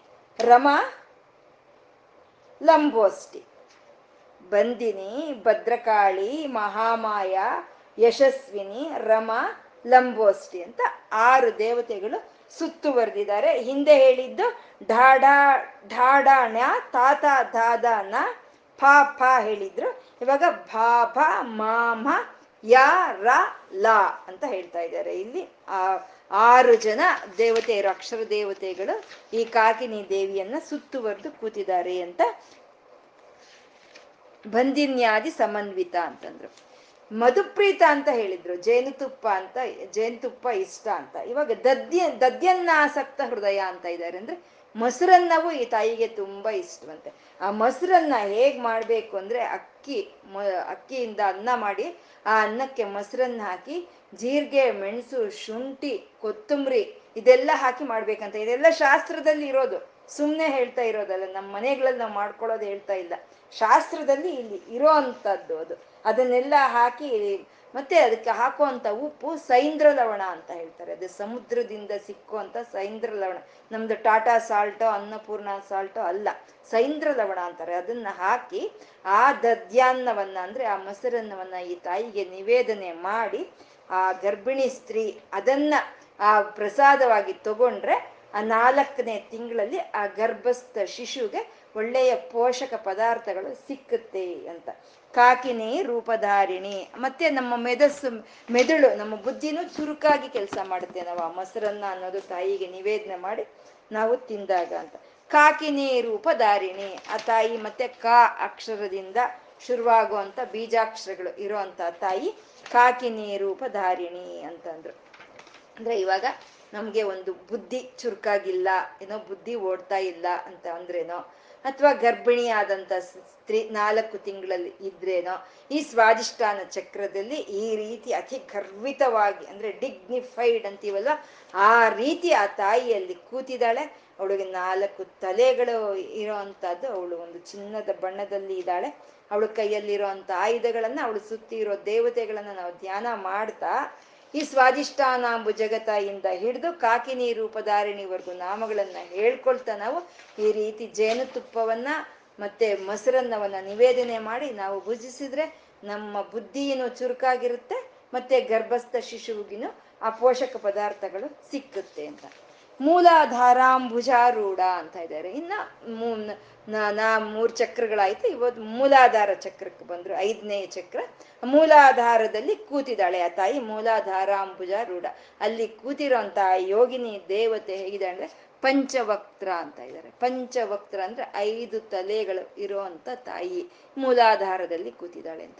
ಈ ಐದು ತಲೆಗಳು ಇರೋಂಥ ಒಂದು ತಾಯಿಯನ್ನ ನಾವು ಧ್ಯಾನಿಸ್ಬೇಕಾದ್ರೆ ಸತ್ಯೋಜಾತಂ ವಾಮದೇವಂ ತತ್ಪುರುಷಂ ಅಘೋರ, ಈಶಾನ ಅಂತ ನಾವು ಈಶ್ವರನ್ಗೆ ಹೇಳ್ಕೊಳ್ತೀವಿ. ಶಿವನಿಗೆ ಐದು ತಲೆಗಳಿದೆ. ಅವನು ಐದು ತಲೆಗಳನ್ನ ಸತ್ಯೋಜಾತಂ ತತ್ಪುರುಷಂ, ವಾಮದೇವಂ, ಅಘೋರ, ಈಶಾನ ಅಂತ ಹೇಳ್ತೀವಿ. ಆ ರೀತಿ ಧ್ಯಾನಿಸ್ಬೇಕಂತೆ ಈ ತಾಯಿಯನ್ನ ಮೂಲಾಧಾರದಲ್ಲಿ. ನಾವು ಪಂಚವಕ್ತ್ರ ಅಂತ ಹೇಳಿದ್ರಲ್ಲ, ಹಾಗೆ ಪಂಚವಕ್ತ್ರ ಆದಂತ ಈ ತಾಯಿಯನ್ನ. ಮತ್ತೆ ಈ ಒಂದು ಸ್ಥಿತಿಯಲ್ಲಿ ಐದನೇ ತಿಂಗಳಲ್ಲಿ ಆ ಮಗುವಿಗೆ ಬೆನ್ನು ಮೂಳೆ ಅಭಿವೃದ್ಧಿ ಆಗುವಂತ ಒಂದು ಸ್ಥಿತಿ ಇದೆ. ಆ ಐದನೆಯ ತಿಂಗಳ ಗರ್ಭಸ್ಥ ಶಿಶುವನ್ನ ರಕ್ಷಣೆ ಮಾಡೋ ಅಂತ ತಾಯಿ ಈ ಮೂಲಾಧಾರದಲ್ಲಿ ಇರ್ತಾಳೆ ಅಂತ. ಆ ತಾಯಿಯನ್ನ ಸಿದ್ಧ ವಿದ್ಯಾ ಅಂತ ಹೇಳಿದ್ರು. ಸಿದ್ಧ ವಿದ್ಯಾ ಆ ತಾಯಿನೇ ಸಾಕಿನಿ ದೇವಿ ಅಂತ ಹೇಳ್ತಾರೆ. ಆ ತಾಯಿನೇ ಸಾಕಿ ದೇವಿ ಸಾಕಿನಿ ದೇವಿ ಅವಳಿಗೆ ಐದು ತಲೆಗಳಿದೆ. ಆ ಗರ್ಭಸ್ಥ ಶಿಶುವನ್ನ ಐದನೇ ತಿಂಗಳಲ್ಲಿಂದ ಅವಳು ಪೋಷಣೆ ಮಾಡ್ತಾಳೆ ಅಂತ. ಮತ್ತೆ ಇದು. ಪಂಚವಕ್ತ್ರ ಅಂತ ಹೇಳೋದ್ರಲ್ಲಿ ಇವಾಗ ನಾಲ್ಕು ಚಕ್ರಗಳನ್ನ ಹೇಳಿದ್ದಾರೆ. ಆ ನಾಲ್ಕು ಚಕ್ರಗಳಲ್ಲಿ ನಮ್ಗೆ ಜ್ಞಾ ಜ್ಞಾನೇಂದ್ರಿಯಗಳು ನಾಲ್ಕು. ಕಿವಿ, ಕಣ್ಣು, ಮೂಗು, ಬಾಯಿ. ಕಿವಿ, ಕಣ್ಣು, ಮೂಗು, ಬಾಯಿಗೆ ಇರುವಂತ ರಂಧ್ರಗಳು ಐದನೇ ತಿಂಗಳಿಗೆ ಬರೋಷ್ಟೊತ್ತಿಗೆ ಬಂದ್ಬಿಟ್ಟಿರುತ್ತಂತೆ.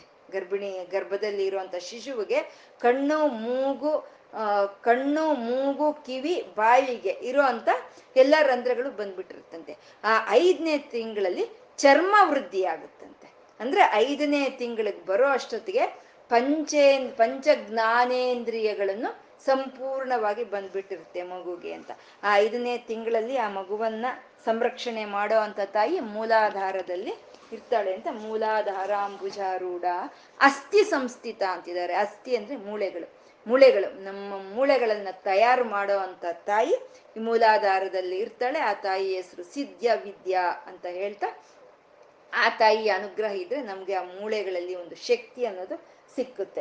ಅಂಕುಶಾದಿ ಪ್ರಹರಣ, ಅವಳ ಕೈಯಲ್ಲಿ ಯಾವ್ದಪ್ಪ ಆಯುಧಗಳು ಇದೆ ಹಾಗೆ ಅಂತಂದ್ರೆ, ಅಂಕುಶ, ಕಮಲ, ಪುಸ್ತಕ ಜ್ಞಾನ ಮುದ್ರ ಅನ್ನೋ ಒಂದು ಆಯುಧಗಳನ್ನ ಈ ತಾಯಿ ಹಿಡಿದಿದ್ದಾಳೆ. ಇದೆಲ್ಲ ನಮ್ಗೆ ಧ್ಯಾನಕ್ಕೆ, ಉಪಾಸನಕ್ಕೆ ನಮ್ಗೆ ಬೇಕಾಗಿರುವಂತ ಒಂದು ನಾಮಗಳು.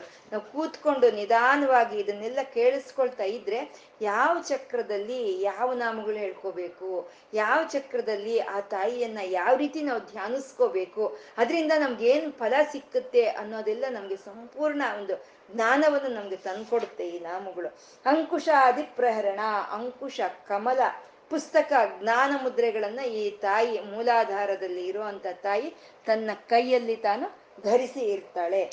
ವರದಾದಿ ನಿಷೇವಿತ. ಇನ್ನ ಆ ತಾಯಿಯ ಸುತ್ತ ವರೆದಿರೋ ಅಂತ ಆ ಸುತ್ತುವರೆದಿರೋ ಅಂತ ದೇವತೆಗಳು ಯಾರಪ್ಪ ಅಂದ್ರೆ ವರದ, ಬರ್ಕೊಳ್ಳಿ, ವರದ, ಶ್ರೀ ಷಂಡ ಸರಸ್ವತಿ ಅಂತ.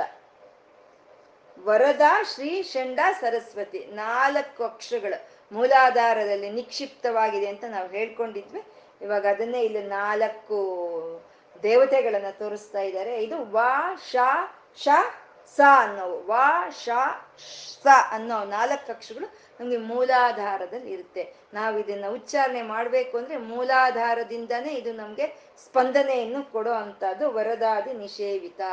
ಈ ತಾಯಿಗೆ ಏನ್ ಇಷ್ಟ ಅಂದ್ರೆ ಮುದ್ಗೌದನಾಸಕ್ತ ಅಂತ ಇದ್ದಾರೆ. ಮುದ್ಗೌದನ ಅಂದ್ರೆ ಅಮ್ಮನವ್ರಿಗೆ ತುಂಬಾ ಇಷ್ಟ ಅಂತ. ಮುದ್ಗೌದನ ಅಂದ್ರೆ ಅದು ಹೇಗೆ ಮಾಡೋದು ಅಂತ ಅನ್ನೋದನ್ನ ಇಲ್ಲಿ ಹೇಳ್ತಾ ಇದ್ದಾರೆ. ಹೆಸರುಬೇಳೆ, ಅಕ್ಕಿ, ಮತ್ತೆ ಬೆಲ್ಲ, ಕೊಬ್ಬರಿ ಹಾಕಿ ಅದ್ರ ಜೊತೆಗೆ ಮೆಣಸು ಹಾಕಿ ಅದ್ರ ಜೊತೆಗೆ ಒಂದು ಜೀರಿಗೆ ಹಾಕಿ ತುಪ್ಪ ಹಾಕಿ ಇವೆಲ್ಲ ಮಿಶ್ರಣವಾಗಿ ಹಾಕಿ ಒಂದು ಸಿಮ್ಮಲ್ಲಿ ಇಡ್ಬೇಕಂತೆ ಅದನ್ನ ದೊಡ್ಡದಾಗಿ ಬೇಯಿಸಬಾರ್ದಂತೆ. ಸಿಮ್ಮಲ್ಲಿಟ್ಟು ಅದನ್ನ ಇದನ್ನ ಮಂದಾಗ್ನಿ ಮಂದಾಗ್ನಿ ಪಚನಾತ್ ಅಂತ ಇದ್ದಾರೆ ಅಂದ್ರೆ ಸಿಮ್ಮಲ್ಲಿಟ್ಟು ಇದನ್ನೆಲ್ಲ ಬೇಯಿಸ್ಬೇಕು ಅಂತ. ಅದಕ್ಕೆ ಬೇಕಾಗಿರುವಂತ ಪದಾರ್ಥಗಳು ಅಕ್ಕಿ, ಬೆಲ್ಲ, ಹೆಸರುಬೇಳೆ, ಜೀರಿಗೆ ಮೆಣಸು ಹಸುವಿನ ತುಪ್ಪ, ಹಾಲು ಮತ್ತೆ ಉಪ್ಪು ಸೈಂದ್ರ ಲವಣವನ್ನು ಸಹಿತ ಹಾಕ್ಬೇಕಂತೆ. ಇದನ್ನ ಮುದ್ಗೋದನ ಅಂತ ಹೇಳ್ತಾರೆ. ಇದನ್ನ ಹಾಕಿ ಆ ತಾಯಿಗೆ ನಾವು ನಿವೇದನೆ ಮಾಡಿದಾಗ ನಮ್ಮ ಒಂದು ಮೂಳೆಗಳಿಗೆ ಶಕ್ತಿ ಇರುತ್ತೆ.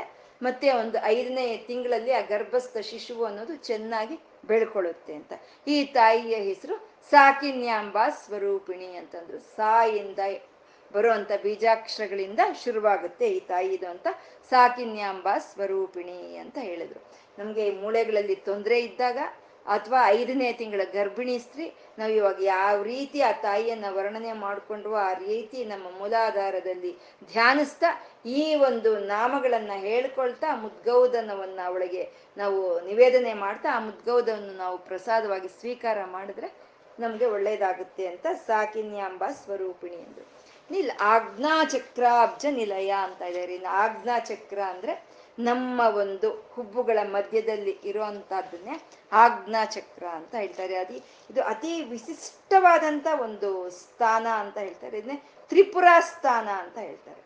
ನಾವು ಹೇಳ್ಕೊಂಡಿದ್ದೇವೆ ಮೂಲಾಧಾರ ಅನ್ನೋದು ಅಗ್ನಿಮಂಡಲ ಅಂತ ಹೇಳ್ಕೊಂಡಿದೀವಿ. ನಮ್ಮ ಸ, ಇದರಲ್ಲಿ ನಮ್ಮ ಹೃದಯ ಸ್ಥಾನ ಸೂರ್ಯಮಂಡಲ ಅಂತ ಹೇಳ್ಕೊಂಡಿದೀವಿ. ಇನ್ ಮೇಲ್ಗಡೆ ಆಜ್ಞಾ ಚಕ್ರದ ಮೇಲೆ ಇರುವಂತದ್ದು ಚಂದ್ರಮಂಡಲ. ಅಂದ್ರೆ ಈ ಅಗ್ನಿಮಂಡಲಕ್ಕೂ, ಈ ಸೂರ್ಯಮಂಡಲಕ್ಕೂ, ಈ ಚಂದ್ರಮಂಡಲಕ್ಕೂ ಸೇರಿಸ್ತಾ ಇರುವಂತ ಸಂಧಿ ಸ್ಥಾನವನ್ನೇ ನಾವು ಆಜ್ಞಾ ಚಕ್ರ ಅಂತ ಹೇಳ್ಕೊಳ್ತೀವಿ.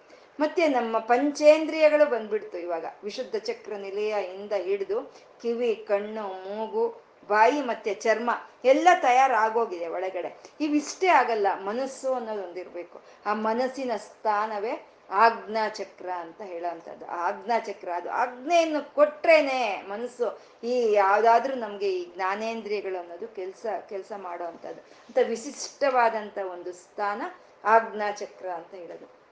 ನಿಜಕ್ಕೂ ಹೇಳ್ಬೇಕು ಅಂದ್ರೆ ಈ ಆಜ್ಞಾ ಚಕ್ರದಿಂದ ಮೇಲ್ಗಡೆ ಇದೆಲ್ಲ ಚಂದ್ರಮಂಡಳವೇ ಅಂತ ಹೇಳ್ತಾರೆ. ಅಂದ್ರೆ ನಮ್ಮ ಈ ಒಂದು ಇಬ್ಬುಗಳ ಮಧ್ಯದಲ್ಲಿ ಇರೋವಂಥದ್ನೇ ಬಿಂದು ಸ್ಥಾನ ಅಂತ ಹೇಳ್ತಾರೆ. ಅಂದ್ರೆ ಅಲ್ಲೇ ಶಿವಶಕ್ತಿಯರು ಇರೋಂಥ ಸ್ಥಾನ. ಅದೇ ಒಂದು ಜ್ಯೋತಿರ್ಲಿಂಗ ಸ್ಥಾನ ಅಂತ ಹೇಳ್ತಾರೆ. ಅದಕ್ಕೆ ಸಂಕೇತವಾಗಿ ನಾವು ಅಲ್ಲೊಂದು ಕುಂಕುಮವನ್ನ ಇಟ್ಕೊಳ್ಳೋದು, ಅಥವಾ ಒಂದು ವಿಭೂತಿಯನ್ನ ಇಟ್ಕೊಳ್ಳೋದು, ಅಥವಾ ಗೋಪಿ ಚಂದನವನ್ನಾದ್ರೂ ಸರಿ ನಾವು ಇಟ್ಕೊಳ್ಳೋದು. ಅಂತ ಅತ್ಯಂತ ಒಂದು ಪ್ರಾಧಾನ್ಯವಾಗಿರುವಂತ ಒಂದು ಚಕ್ರ ಅಂದ್ರೆ ಅದು ಆಜ್ಞಾ ಚಕ್ರ. ಆಜ್ಞಾ ಚಕ್ರದಲ್ಲಿ ಇರುವಂತ ತಾಯಿ ಹೇಗಿದ್ದಾಳೆ ಅಂತಂದ್ರೆ ಶುಕ್ಲವರ್ಣ ಅಂತ ಇದ್ದಾರೆ. ಶುಕ್ಲವರ್ಣ ಅಂದ್ರೆ ಬಿಳಿಯ ಬಣ್ಣದಲ್ಲಿ ಇದ್ದಾಳೆ ಈ ತಾಯಿ ಅಂತ, ಶುಕ್ಲವರ್ಣ ಅಂತ. ಷಡಾನನ ಅಂತ ಇದ್ದಾರೆ ಅಂದ್ರೆ ಆರು ತಲೆಗಳು ಇದೆ ಈ ತಾಯಿಗೆ ಅಂದ್ರೆ ಇವಾಗ ಅರ್ಥ ಆಗ್ತಾ ಇದೆ. ಆರನೆಯ ತಿಂಗಳಲ್ಲಿ ಮಗುವನ್ನ ಸಂರಕ್ಷಣೆ ಮಾಡೋ ಅಂತ ತಾಯಿ ನಮ್ಮ ಆಜ್ಞಾ ಚಕ್ರದಲ್ಲಿ ಇದ್ದಾಳೆ ಅಂತ.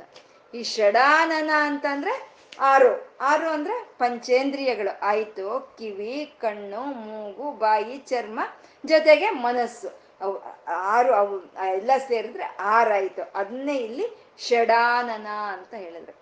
ಇದನ್ನ ಶಂಕರರ ಹೇಳ್ತಾರೆ. ಷಟ್ ಚಕ್, ಅದು ಇದರಲ್ಲಿ ಹೇಳ್ತಾರಲ್ವಾ ಅವರು, ನನ್ನ ಆರು ಇದು ಪಾದಗಳು ನಿನ್ನ ಪಾದಗಳ ಮೇಲೆ ನಿವಾಸ ಮಾಡ್ಲಿ ಅಂತ ಹೇಳ್ತಾರೆ ಅದು. ನಾಲ್ಕು ಬರ್ತಾ ಇಲ್ಲ.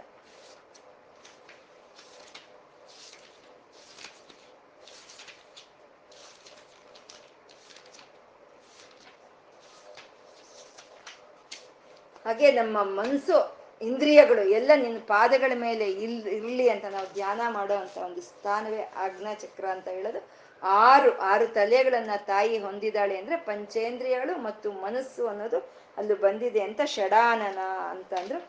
ಮಜ್ಜಾ ಸಂಸ್ಥಾ ಅಂತ ಇದ್ದಾರೆ. ಅತ್ಯಂತ ಪ್ರಧಾನವಾದಂತ ಒಂದು ಧಾತು ಇದು, ಮಜ್ಜ ಅಂತ ಹೇಳೋದು.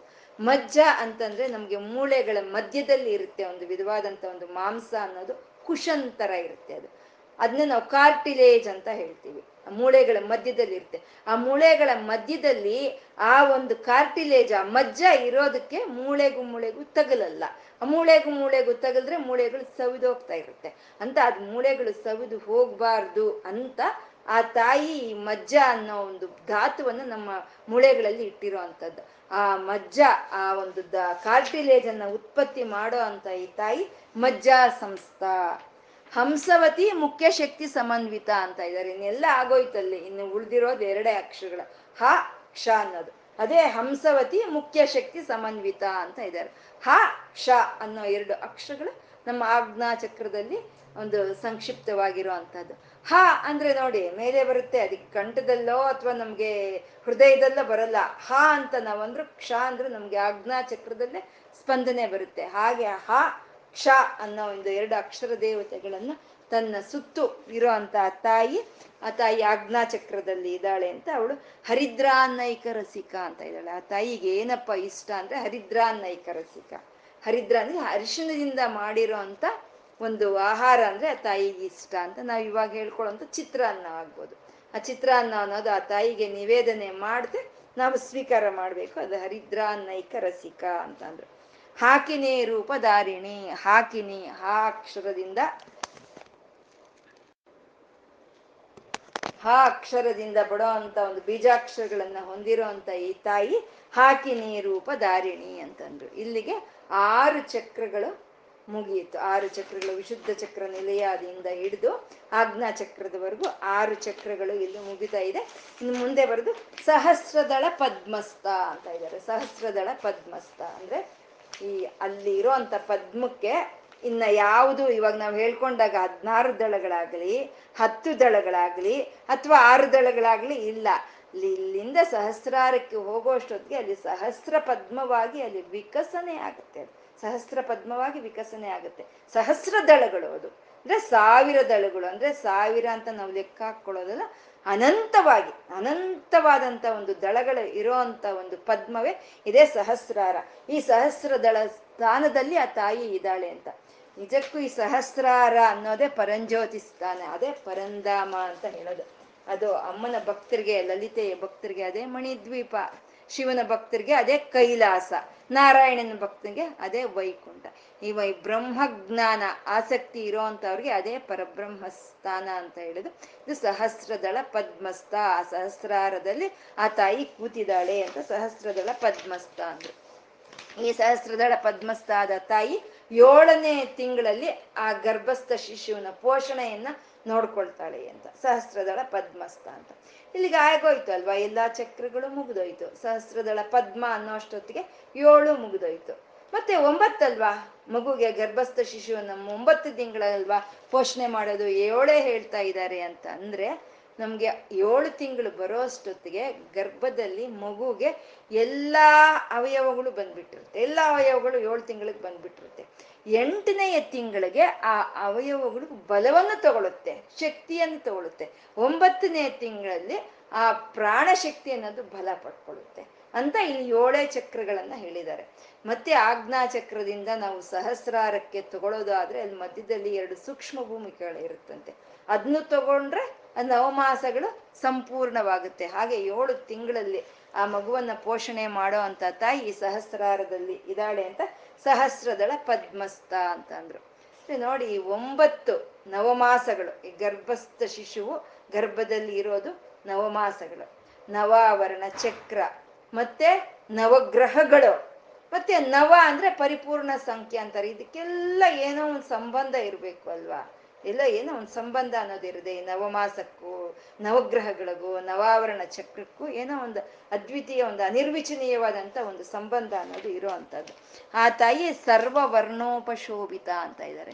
ನಾವು ಇಲ್ಲಿವರೆಗೂ ಹೇಳಿದ್ರು, ರಕ್ತ, ರಕ್ತವರ್ಣ ಅಂತಂದ್ರು ಶ್ಯಾಮಲ ವರ್ಣ ಅಂತಂದ್ರು, ಪೀತವರ್ಣ ಅಂತಂದ್ರು. ಈ ಸಹಸ್ರದ ಪದ್ಮದಲ್ಲಿ ಇರೋ ಅಂತ ತಾಯಿಗೆ ಇನ್ನು ಆ ವರ್ಣ, ಈ ವರ್ಣ ಅಂತ ಯಾವುದೂ ಇಲ್ಲ.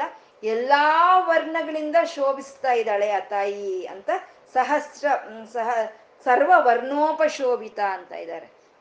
ಮತ್ತೆ ವರ್ಣಗಳು ಅಂದ್ರೆ ಅಕ್ಷರಗಳು. ಸರ್ವ ವರ್ಣೋಪಶೋಭಿತ. ಇಲ್ಲಿವರೆಗೂ ವಿಶುದ್ಧ ಚಕ್ರದಿಂದ ಹಿಡಿದು ಹದಿನಾರು ಅಕ್ಷರಗಳು, ಹನ್ನೆರಡು ಅಕ್ಷರಗಳು, ಹತ್ತು ಅಕ್ಷರಗಳು, ನಾಲ್ಕು, ಆರು ಅಂತ ಹೇಳ್ಕೊಂಡು ಬಂದ್ರು. ಈ ಎಲ್ಲಾ ಸೇರಿರೋ ಐವತ್ತು ಅಕ್ಷರಗಳು ಈ ಸಹಸ್ರಾರದಲ್ಲೇ ಇದೆ. ಅದನ್ನೇ ಸರ್ವ ವರ್ಣೋಪಶೋಭಿತ ಅಂತ ಇದ್ದಾರೆ. ಈ ಸಹಸ್ರಾರದಲ್ಲಿ ಇರೋ ಅಂತ ಆ ಅಕ್ಷರಗಳೇ ಈ ಕೆಳಗಡೆ ಇರೋ ಒಂದು ಚಕ್ರಗಳಿಗೆ ಅದು ವಿಭಜನೆ ಆಗಿ ಇರೋವಂಥದ್ದು ಇಲ್ಲಿ ಇದ್ರೇನೆ ಅಲ್ವಾ ವಿಭಜನೆ ಆಗುತ್ತೆ. ಇಲ್ಲಿ ಮೇಲೆ ಇಲ್ಲ ಅಂದ್ರೆ ವಿಭಜನೆ ಇಲ್ಲಿಂದ ಆಗುತ್ತೆ ಇವಾಗ ರಿಸರ್ವಾಯರ್ ಅಲ್ಲಿ ಏನು ನೀರು ಇದೆಯೋ ಅದು ಕಾಲುವೆಗಳ ಮೂಲಕ ಹರಿಯುತ್ತೆ. ಆ ನೀರಿದ್ರೇನೆ ಹರಿಯುತ್ತೆ. ಹಾಗೆ ಈ ಸಹಸ್ರ ಪದ್ಮದಲ್ಲಿ ಇರೋ ಅಂತ ಒಂದು ಐವತ್ತು ಅಕ್ಷರಗಳು ಈ ಆರು ಚಕ್ರಗಳಿಗೂ ಹಂಚಿಕೆ ಆಗಿದೆ ಅಂತ ಸರ್ವ ವರ್ಣೋಪಶೋಭಿತ ಎಲ್ಲಾ ವಿಧವಾದ ವರ್ಣಗಳಿಂದ ತಾಯಿ ಶೋಭಾಯಮಾನವಾಗಿ ಈ ಸಹಸ್ರದ ಪದ್ಮದಲ್ಲಿ ಉಪಸ್ಥಿತಳಿದ್ದಾಳೆ ಆತ ಅಲ್ಲಿ ಐವತ್ತು ಅಕ್ಷರಗಳು ಉಪಸ್ಥಿತವಾಗಿದೆ. ಈ ತಾಯಿ ಏಳನೇ ತಿಂಗಳ ಮಗುವನ್ನ ಸಂರಕ್ಷಣೆ ಮಾಡ್ತಾಳೆ ಅಂತ. ಸರ್ವಾಯುಧದರ ಅಂತ ಇದ್ದಾರೆ. ಸರ್ವಾಯುಧದರ ಅಲ್ಲಿ ಹೇಳಿದ್ರು, ನಾಲ್ಕು ನಾಲ್ಕು ಆಯುಧಗಳನ್ನ, ಕಟ್ವಾಂಗ, ಖಡ್ಗ, ತ್ರಿಶೂಲ ಅಂತ ನಾಲ್ಕು ನಾಲ್ಕು ಆಯುಧಗಳನ್ನು ಹೇಳ್ಕೊಂಡು ಬಂದ್ರು. ಇಲ್ಲಿ ನಾ ಆಯುಧ, ಈ ಆಯುಧ ಅಂತ ಏನು ಇಲ್ಲ.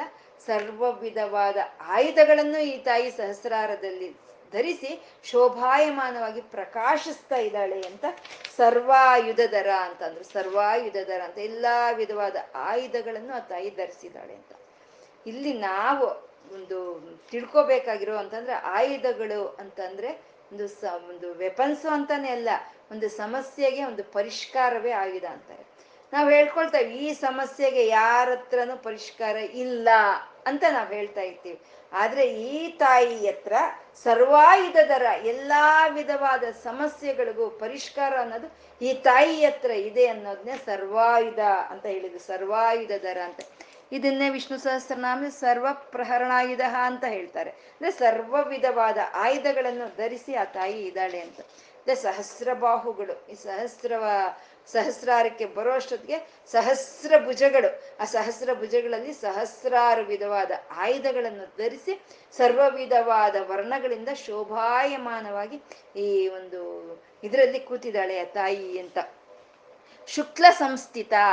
ತಾಯಿ ಏನನ್ನ ಅಲ್ಲಿ ಉತ್ಪನ್ನಿ ಮಾಡ್ತಾಳೆ, ಉತ್ಪತ್ತಿ ಮಾಡ್ತಾಳೆ ಅಂದ್ರೆ ಶುಕ್ಲ ಸಂಸ್ಥಿತ ಅಂತ ಇದ್ದಾರೆ ಶುಕ್ಲ ಅಂತಂದ್ರೆ ಸಂತಾನೋತ್ಪತ್ತಿ ಬೀಜವನ್ನ ಶುಕ್ಲ ಅಂತ ಹೇಳೋದು ನಾವು. ಶುಕ್ಲ ಅಂತ ಹೇಳ್ತೀವಿ. ಅಂದ್ರೆ ಇವಾಗ ಈ ವಿಶುದ್ಧ ಚಕ್ರ ನಿಲಯದಿಂದ ಹಿಡಿದು ಆಜ್ಞಾ ಚಕ್ರದ ಒಳಗು ಗರ್ಭಸ್ಥ ಶಿಶುವು ಈ ತಿಂಗಳಲ್ಲಿ ಈ ಶಿಶುವನ್ನ, ಈ ತಿಂಗಳಲ್ಲಿ ಈ ಶಿಶುವನ್ನ ಇವ್ರು ಇವ್ರು ಕಾಪಾಡಿದ್ರು ಅಂತ ಹೇಳಿದ್ರು. ಅದಕ್ಕೆ ಬೀಜ ಇದ್ರೆ ಅಲ್ವಾ? ಅದಕ್ಕೆ ಆ ಬೀಜವನ್ನ, ಆ ಸಂತಾನೋತ್ಪತ್ತಿಯನ್ನ ಕೊಡೋ ಅಂತ ತಾಯಿಯೇನೆ ಶುಕ್ಲ ಸಂಸ್ಥಿತ ಅಂತ ಹೇಳೋದು. ಈ ತಾಯಿಯನ್ನ ಯಾರು ಉಪಾಸನೆ ಮಾಡ್ತಾರೋ ಅಂತ ಅವ್ರಿಗೆ ಸಂತಾನ ಆಗುತ್ತೆ ಅಂತ. ಸರ್ವತೋಮುಖಿ ಅಂತ ಇದ್ದಾರೆ. ಸರ್ವತೋಮುಖಿ ಅಂದ್ರೆ ಸುತ್ತು ತಲೆಗಳು. ಅಲ್ಲಿ ಹೇಳಿದ್ರು ಒಂದು ತಲೆ, ಎರಡು ತಲೆ, ವದನೈಕ ಸಮನ್ವಿತ ವದ ಅಂತ ಅಲ್ಲಿ ಹೇಳ್ಕೊಂಡು ಬಂದಿದ್ರು ಒಂದು, ಎರಡು, ಮೂರು ಅಂತ. ಇಲ್ಲಿ ಸರ್ವತೋಮುಖಿ ಎಲ್ಲಾ ಕಡೆ ಮುಖಗಳನ್ನು ಉಳ್ಳಂತ ತಾಯಿ ಈ ಸಹಸ್ರಾರದಲ್ಲಿ ಇದ್ದಾಳೆ ಅಂತ ಅಂದ್ರೆ ಸಹಸ್ರ ಶೀರ್ಷವದನ, ಸಹಸ್ರಾಕ್ಷಿ, ಸಹಸ್ರಬಾಹು ಅಂತ ಹೇಳಿದ್ರು. ಇದೆ ಸಹಸ್ರ ಪುರುಷ, ಸಹಸ್ರಾಕ್ಷಿ, ಸಹಸ್ರಪಾತ್ ಅಂತ. ಅಂದ್ರೆ ವಿಶ್ವ ವಿಗ್ರಹಳಾಗಿ ಸಹಸ್ರಾರು ಭುಜಗಳನ್ನ, ಸಹಸ್ರಾರು ಪಾದಗಳನ್ನ, ಸಹಸ್ರಾರು ತಲೆಗಳನ್ನ ಹೊಂದು ಆ ತಾಯಿ ಈ ಸಹಸ್ರಾರದಲ್ಲಿ ಇದ್ದಾಳೆ ಅಂತ ಸರ್ವತೋಮುಖಿ ಸರ್ವೌದನ ಪ್ರೀತ ಚಿತ್ತ ಅಂತ ಇದ್ದಾರೆ. ಸರ್ವೌದನ ಪ್ರೀತ ಚಿತ್ತ ಇನ್ನ ತಾಯಿಗೆ ಒಂದು ಪಾಯಸ ಅನ್ನ ಅಂತ, ಒಂದು ದದ್ಯನ್ನ ಅಂತ, ಒಂದು ಹರಿದ್ರಾನ್ನೈಕ ರಸಿಕ ಅಂತ, ಮಧು ಅಂತ ಏನೂ ಇಲ್ಲ. ಎಲ್ಲಾ ವಿಧವಾದ ಆಹಾರಗಳು ಆ ತಾಯಿಗೆ ಇಷ್ಟ ಅಂತಾನೆ. ಅಂದ್ರೆ ಇವಾಗ ಇಲ್ಲಿ ಹೇಳ್ ಹೇಳ್ತಾ ಇರೋದೇನು, ಏಳನೇ ತಿಂಗಳಲ್ಲಿ ಈ ಎಲ್ಲಾ ವಿಧವಾದ ಆಹಾರಗಳನ್ನ ಆ ತಾಯಿಗೆ ನಿವೇದನೆ ಮಾಡ್ಬೇಕು. ಎಲ್ಲಾ ವಿಧವಾದ ಆಹಾರಗಳನ್ನು ತಾಯಿಗೆ ನಿವೇದನೆ ಮಾಡ್ತಾ ಆಹಾರಗಳನ್ನು ಗರ್ಭಿಣಿ ಸ್ತ್ರೀ ಭುಜಿಸಿದ್ರೆ ಈ ಧಾತುಗಳು, ಇವಾಗ ಏನು ಹೇಳ್ಕೊಂಡು ಬಂದ್ವಿ, ಏಳು ಧಾತುಗಳು ಪರಿಪೂರ್ಣವಾಗಿ ಅಲ್ಲಿ ವೃದ್ಧಿ ಆಗುತ್ತೆ ಅಂತ ಸರ್ವೌದನ ಪ್ರೀತ ಚಿತ್ತ ಅಂತಂದ್ರು. ಔದನ ಅಂದ್ರೆ ಆಹಾರ ಅಂತ. ಆಹಾರ ಅಂದ್ರೆ ವಸ್ತು ಅನ್ನೋದು ಇದೆ. ಅಂದ್ರೆ ಸುಖ, ದುಃಖ, ಲಾಭ, ನಷ್ಟ ಎಲ್ಲವೂ ಸಮಾನವಾಗಿ ನೋಡೋ ಅಂತ ತಾಯಿ ಸರ್ವೌದನ ಪ್ರೀತ ಚಿತ್ತ ಅಂತಂದ್ರೆ. ಯಾಕಿನ್ಯಾಂಬ ಸ್ವರೂಪಿಣಿ ಅಂತ ಇದ್ದಾರೆ ಅಂದ್ರೆ ಆ ತಾಯಿಯ ಒಂದು ಬೀಜಾಕ್ಷರಗಳು ಯಾಯಿಂದ ಶುರುವಾಗುತ್ತೆ ಅಂತ ಯಾಕಿನ್ಯಾಂಬ ಸ್ವರೂಪಿಣಿ ಅಂತ ಇದ್ದಾರೆ. ಅಂದ್ರೆ ತಾಯಿ ಒಂದು ಒಂದು ಗರ್ಭದಲ್ಲಿ ಏಳು ತಿಂಗಳು ಯಾವ ರೀತಿ ಸಂರಕ್ಷಣೆ ಆಗುತ್ತೆ? ಈ ಶರೀರಕ್ಕೆ ನಮ್ಗೆ ಬೇಕಾಗಿರೋ ಅಂತ ಒಂದು ಅವಯವಗಳು ಚರ್ಮದಿಂದ ಹಿಡಿದು ಒಂದು ಶುಕ್ಲ ಬಿಂದುವರೆಗೂ ಯಾವ, ಆ ತಾಯಿ, ಆ ತಾಯಿನೇ ಲಲಿತಾ ಪರಮೇಶ್ವರಿನೇ, ಆ ಪರಂಜ್ಯೋತಿ ಸ್ವರೂಪಿಣೆ, ಆ ಪರಾಶಕ್ತಿನೇ ಇದನ್ನೆಲ್ಲ ತಯಾರು ಮಾಡ್ತಾ ಇದ್ದಾಳೆ. ಅದೇ ವಿಧ ವಿಧವಾದ ರೂಪಗಳಲ್ಲಿ ತಾನು ಎಲ್ಲೆಲ್ಲಿ ಕೂತ್ಕೊಂಡು ಆ ಅವನ್ನ ತಯಾರು ಮಾಡ್ತಾ ಇದ್ದಾಳೆ ಅನ್ನೋದನ್ನ ವಶಿನ್ಯಾದಿ ವಾಗ್ದೇವತೆಯರು ಈ ನಾಮಗಳ ರೂಪಕ ನಮಗೆ ತಿಳಿಸ್ತಾ ಇದ್ದಾಳೆ. ತಾಯಿ ಇವಾಗ ನಾವು ಗರ್ಭದಲ್ಲಿ ಇದ್ದಾಗ, ನಮ್ಮ ತಾಯಿ ಗರ್ಭದಲ್ಲಿ ನಾವು ಇದ್ದಾಗ ನಮ್ಮ ಆಕಾರ ಹೀಗಿರ್ಬೇಕು ಅಂತ ತಾಯಿ ನಿರ್ದೇಶನ ಮಾಡೋಕ್ಕಾಗಲ್ಲ. ನಮ್ಗೆ ಬೇಕಾಗಿರೋ ಅಂತ ಒಂದು ಧಾತುಗಳು, ಚರ್ಮ ಆಗ್ಬೋದು, ರಕ್ತ ಆಗ್ಬೋದು, ಮಾಂಸ ಆಗ್ಬೋದು, ತಾಯಿ ತಯಾರು ಮಾಡಲ್ಲ ಅದನ್ನ.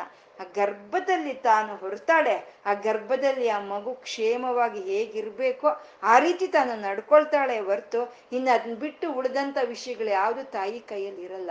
ಅಂದ್ರೆ ಈ ತಾಯಿ, ಲಲಿತಾ ಪರ ಭಟ್ಟಾರಿಕ ಈ ತಾಯಿ ಆ ಗರ್ಭದಲ್ಲಿ ಇರೋ ಅಂತ ಮಗುವಿಗೆ ಅವಯವಗಳನ್ನೆಲ್ಲ ಉತ್ಪತ್ತಿ ಮಾಡ್ತಾಳೆ.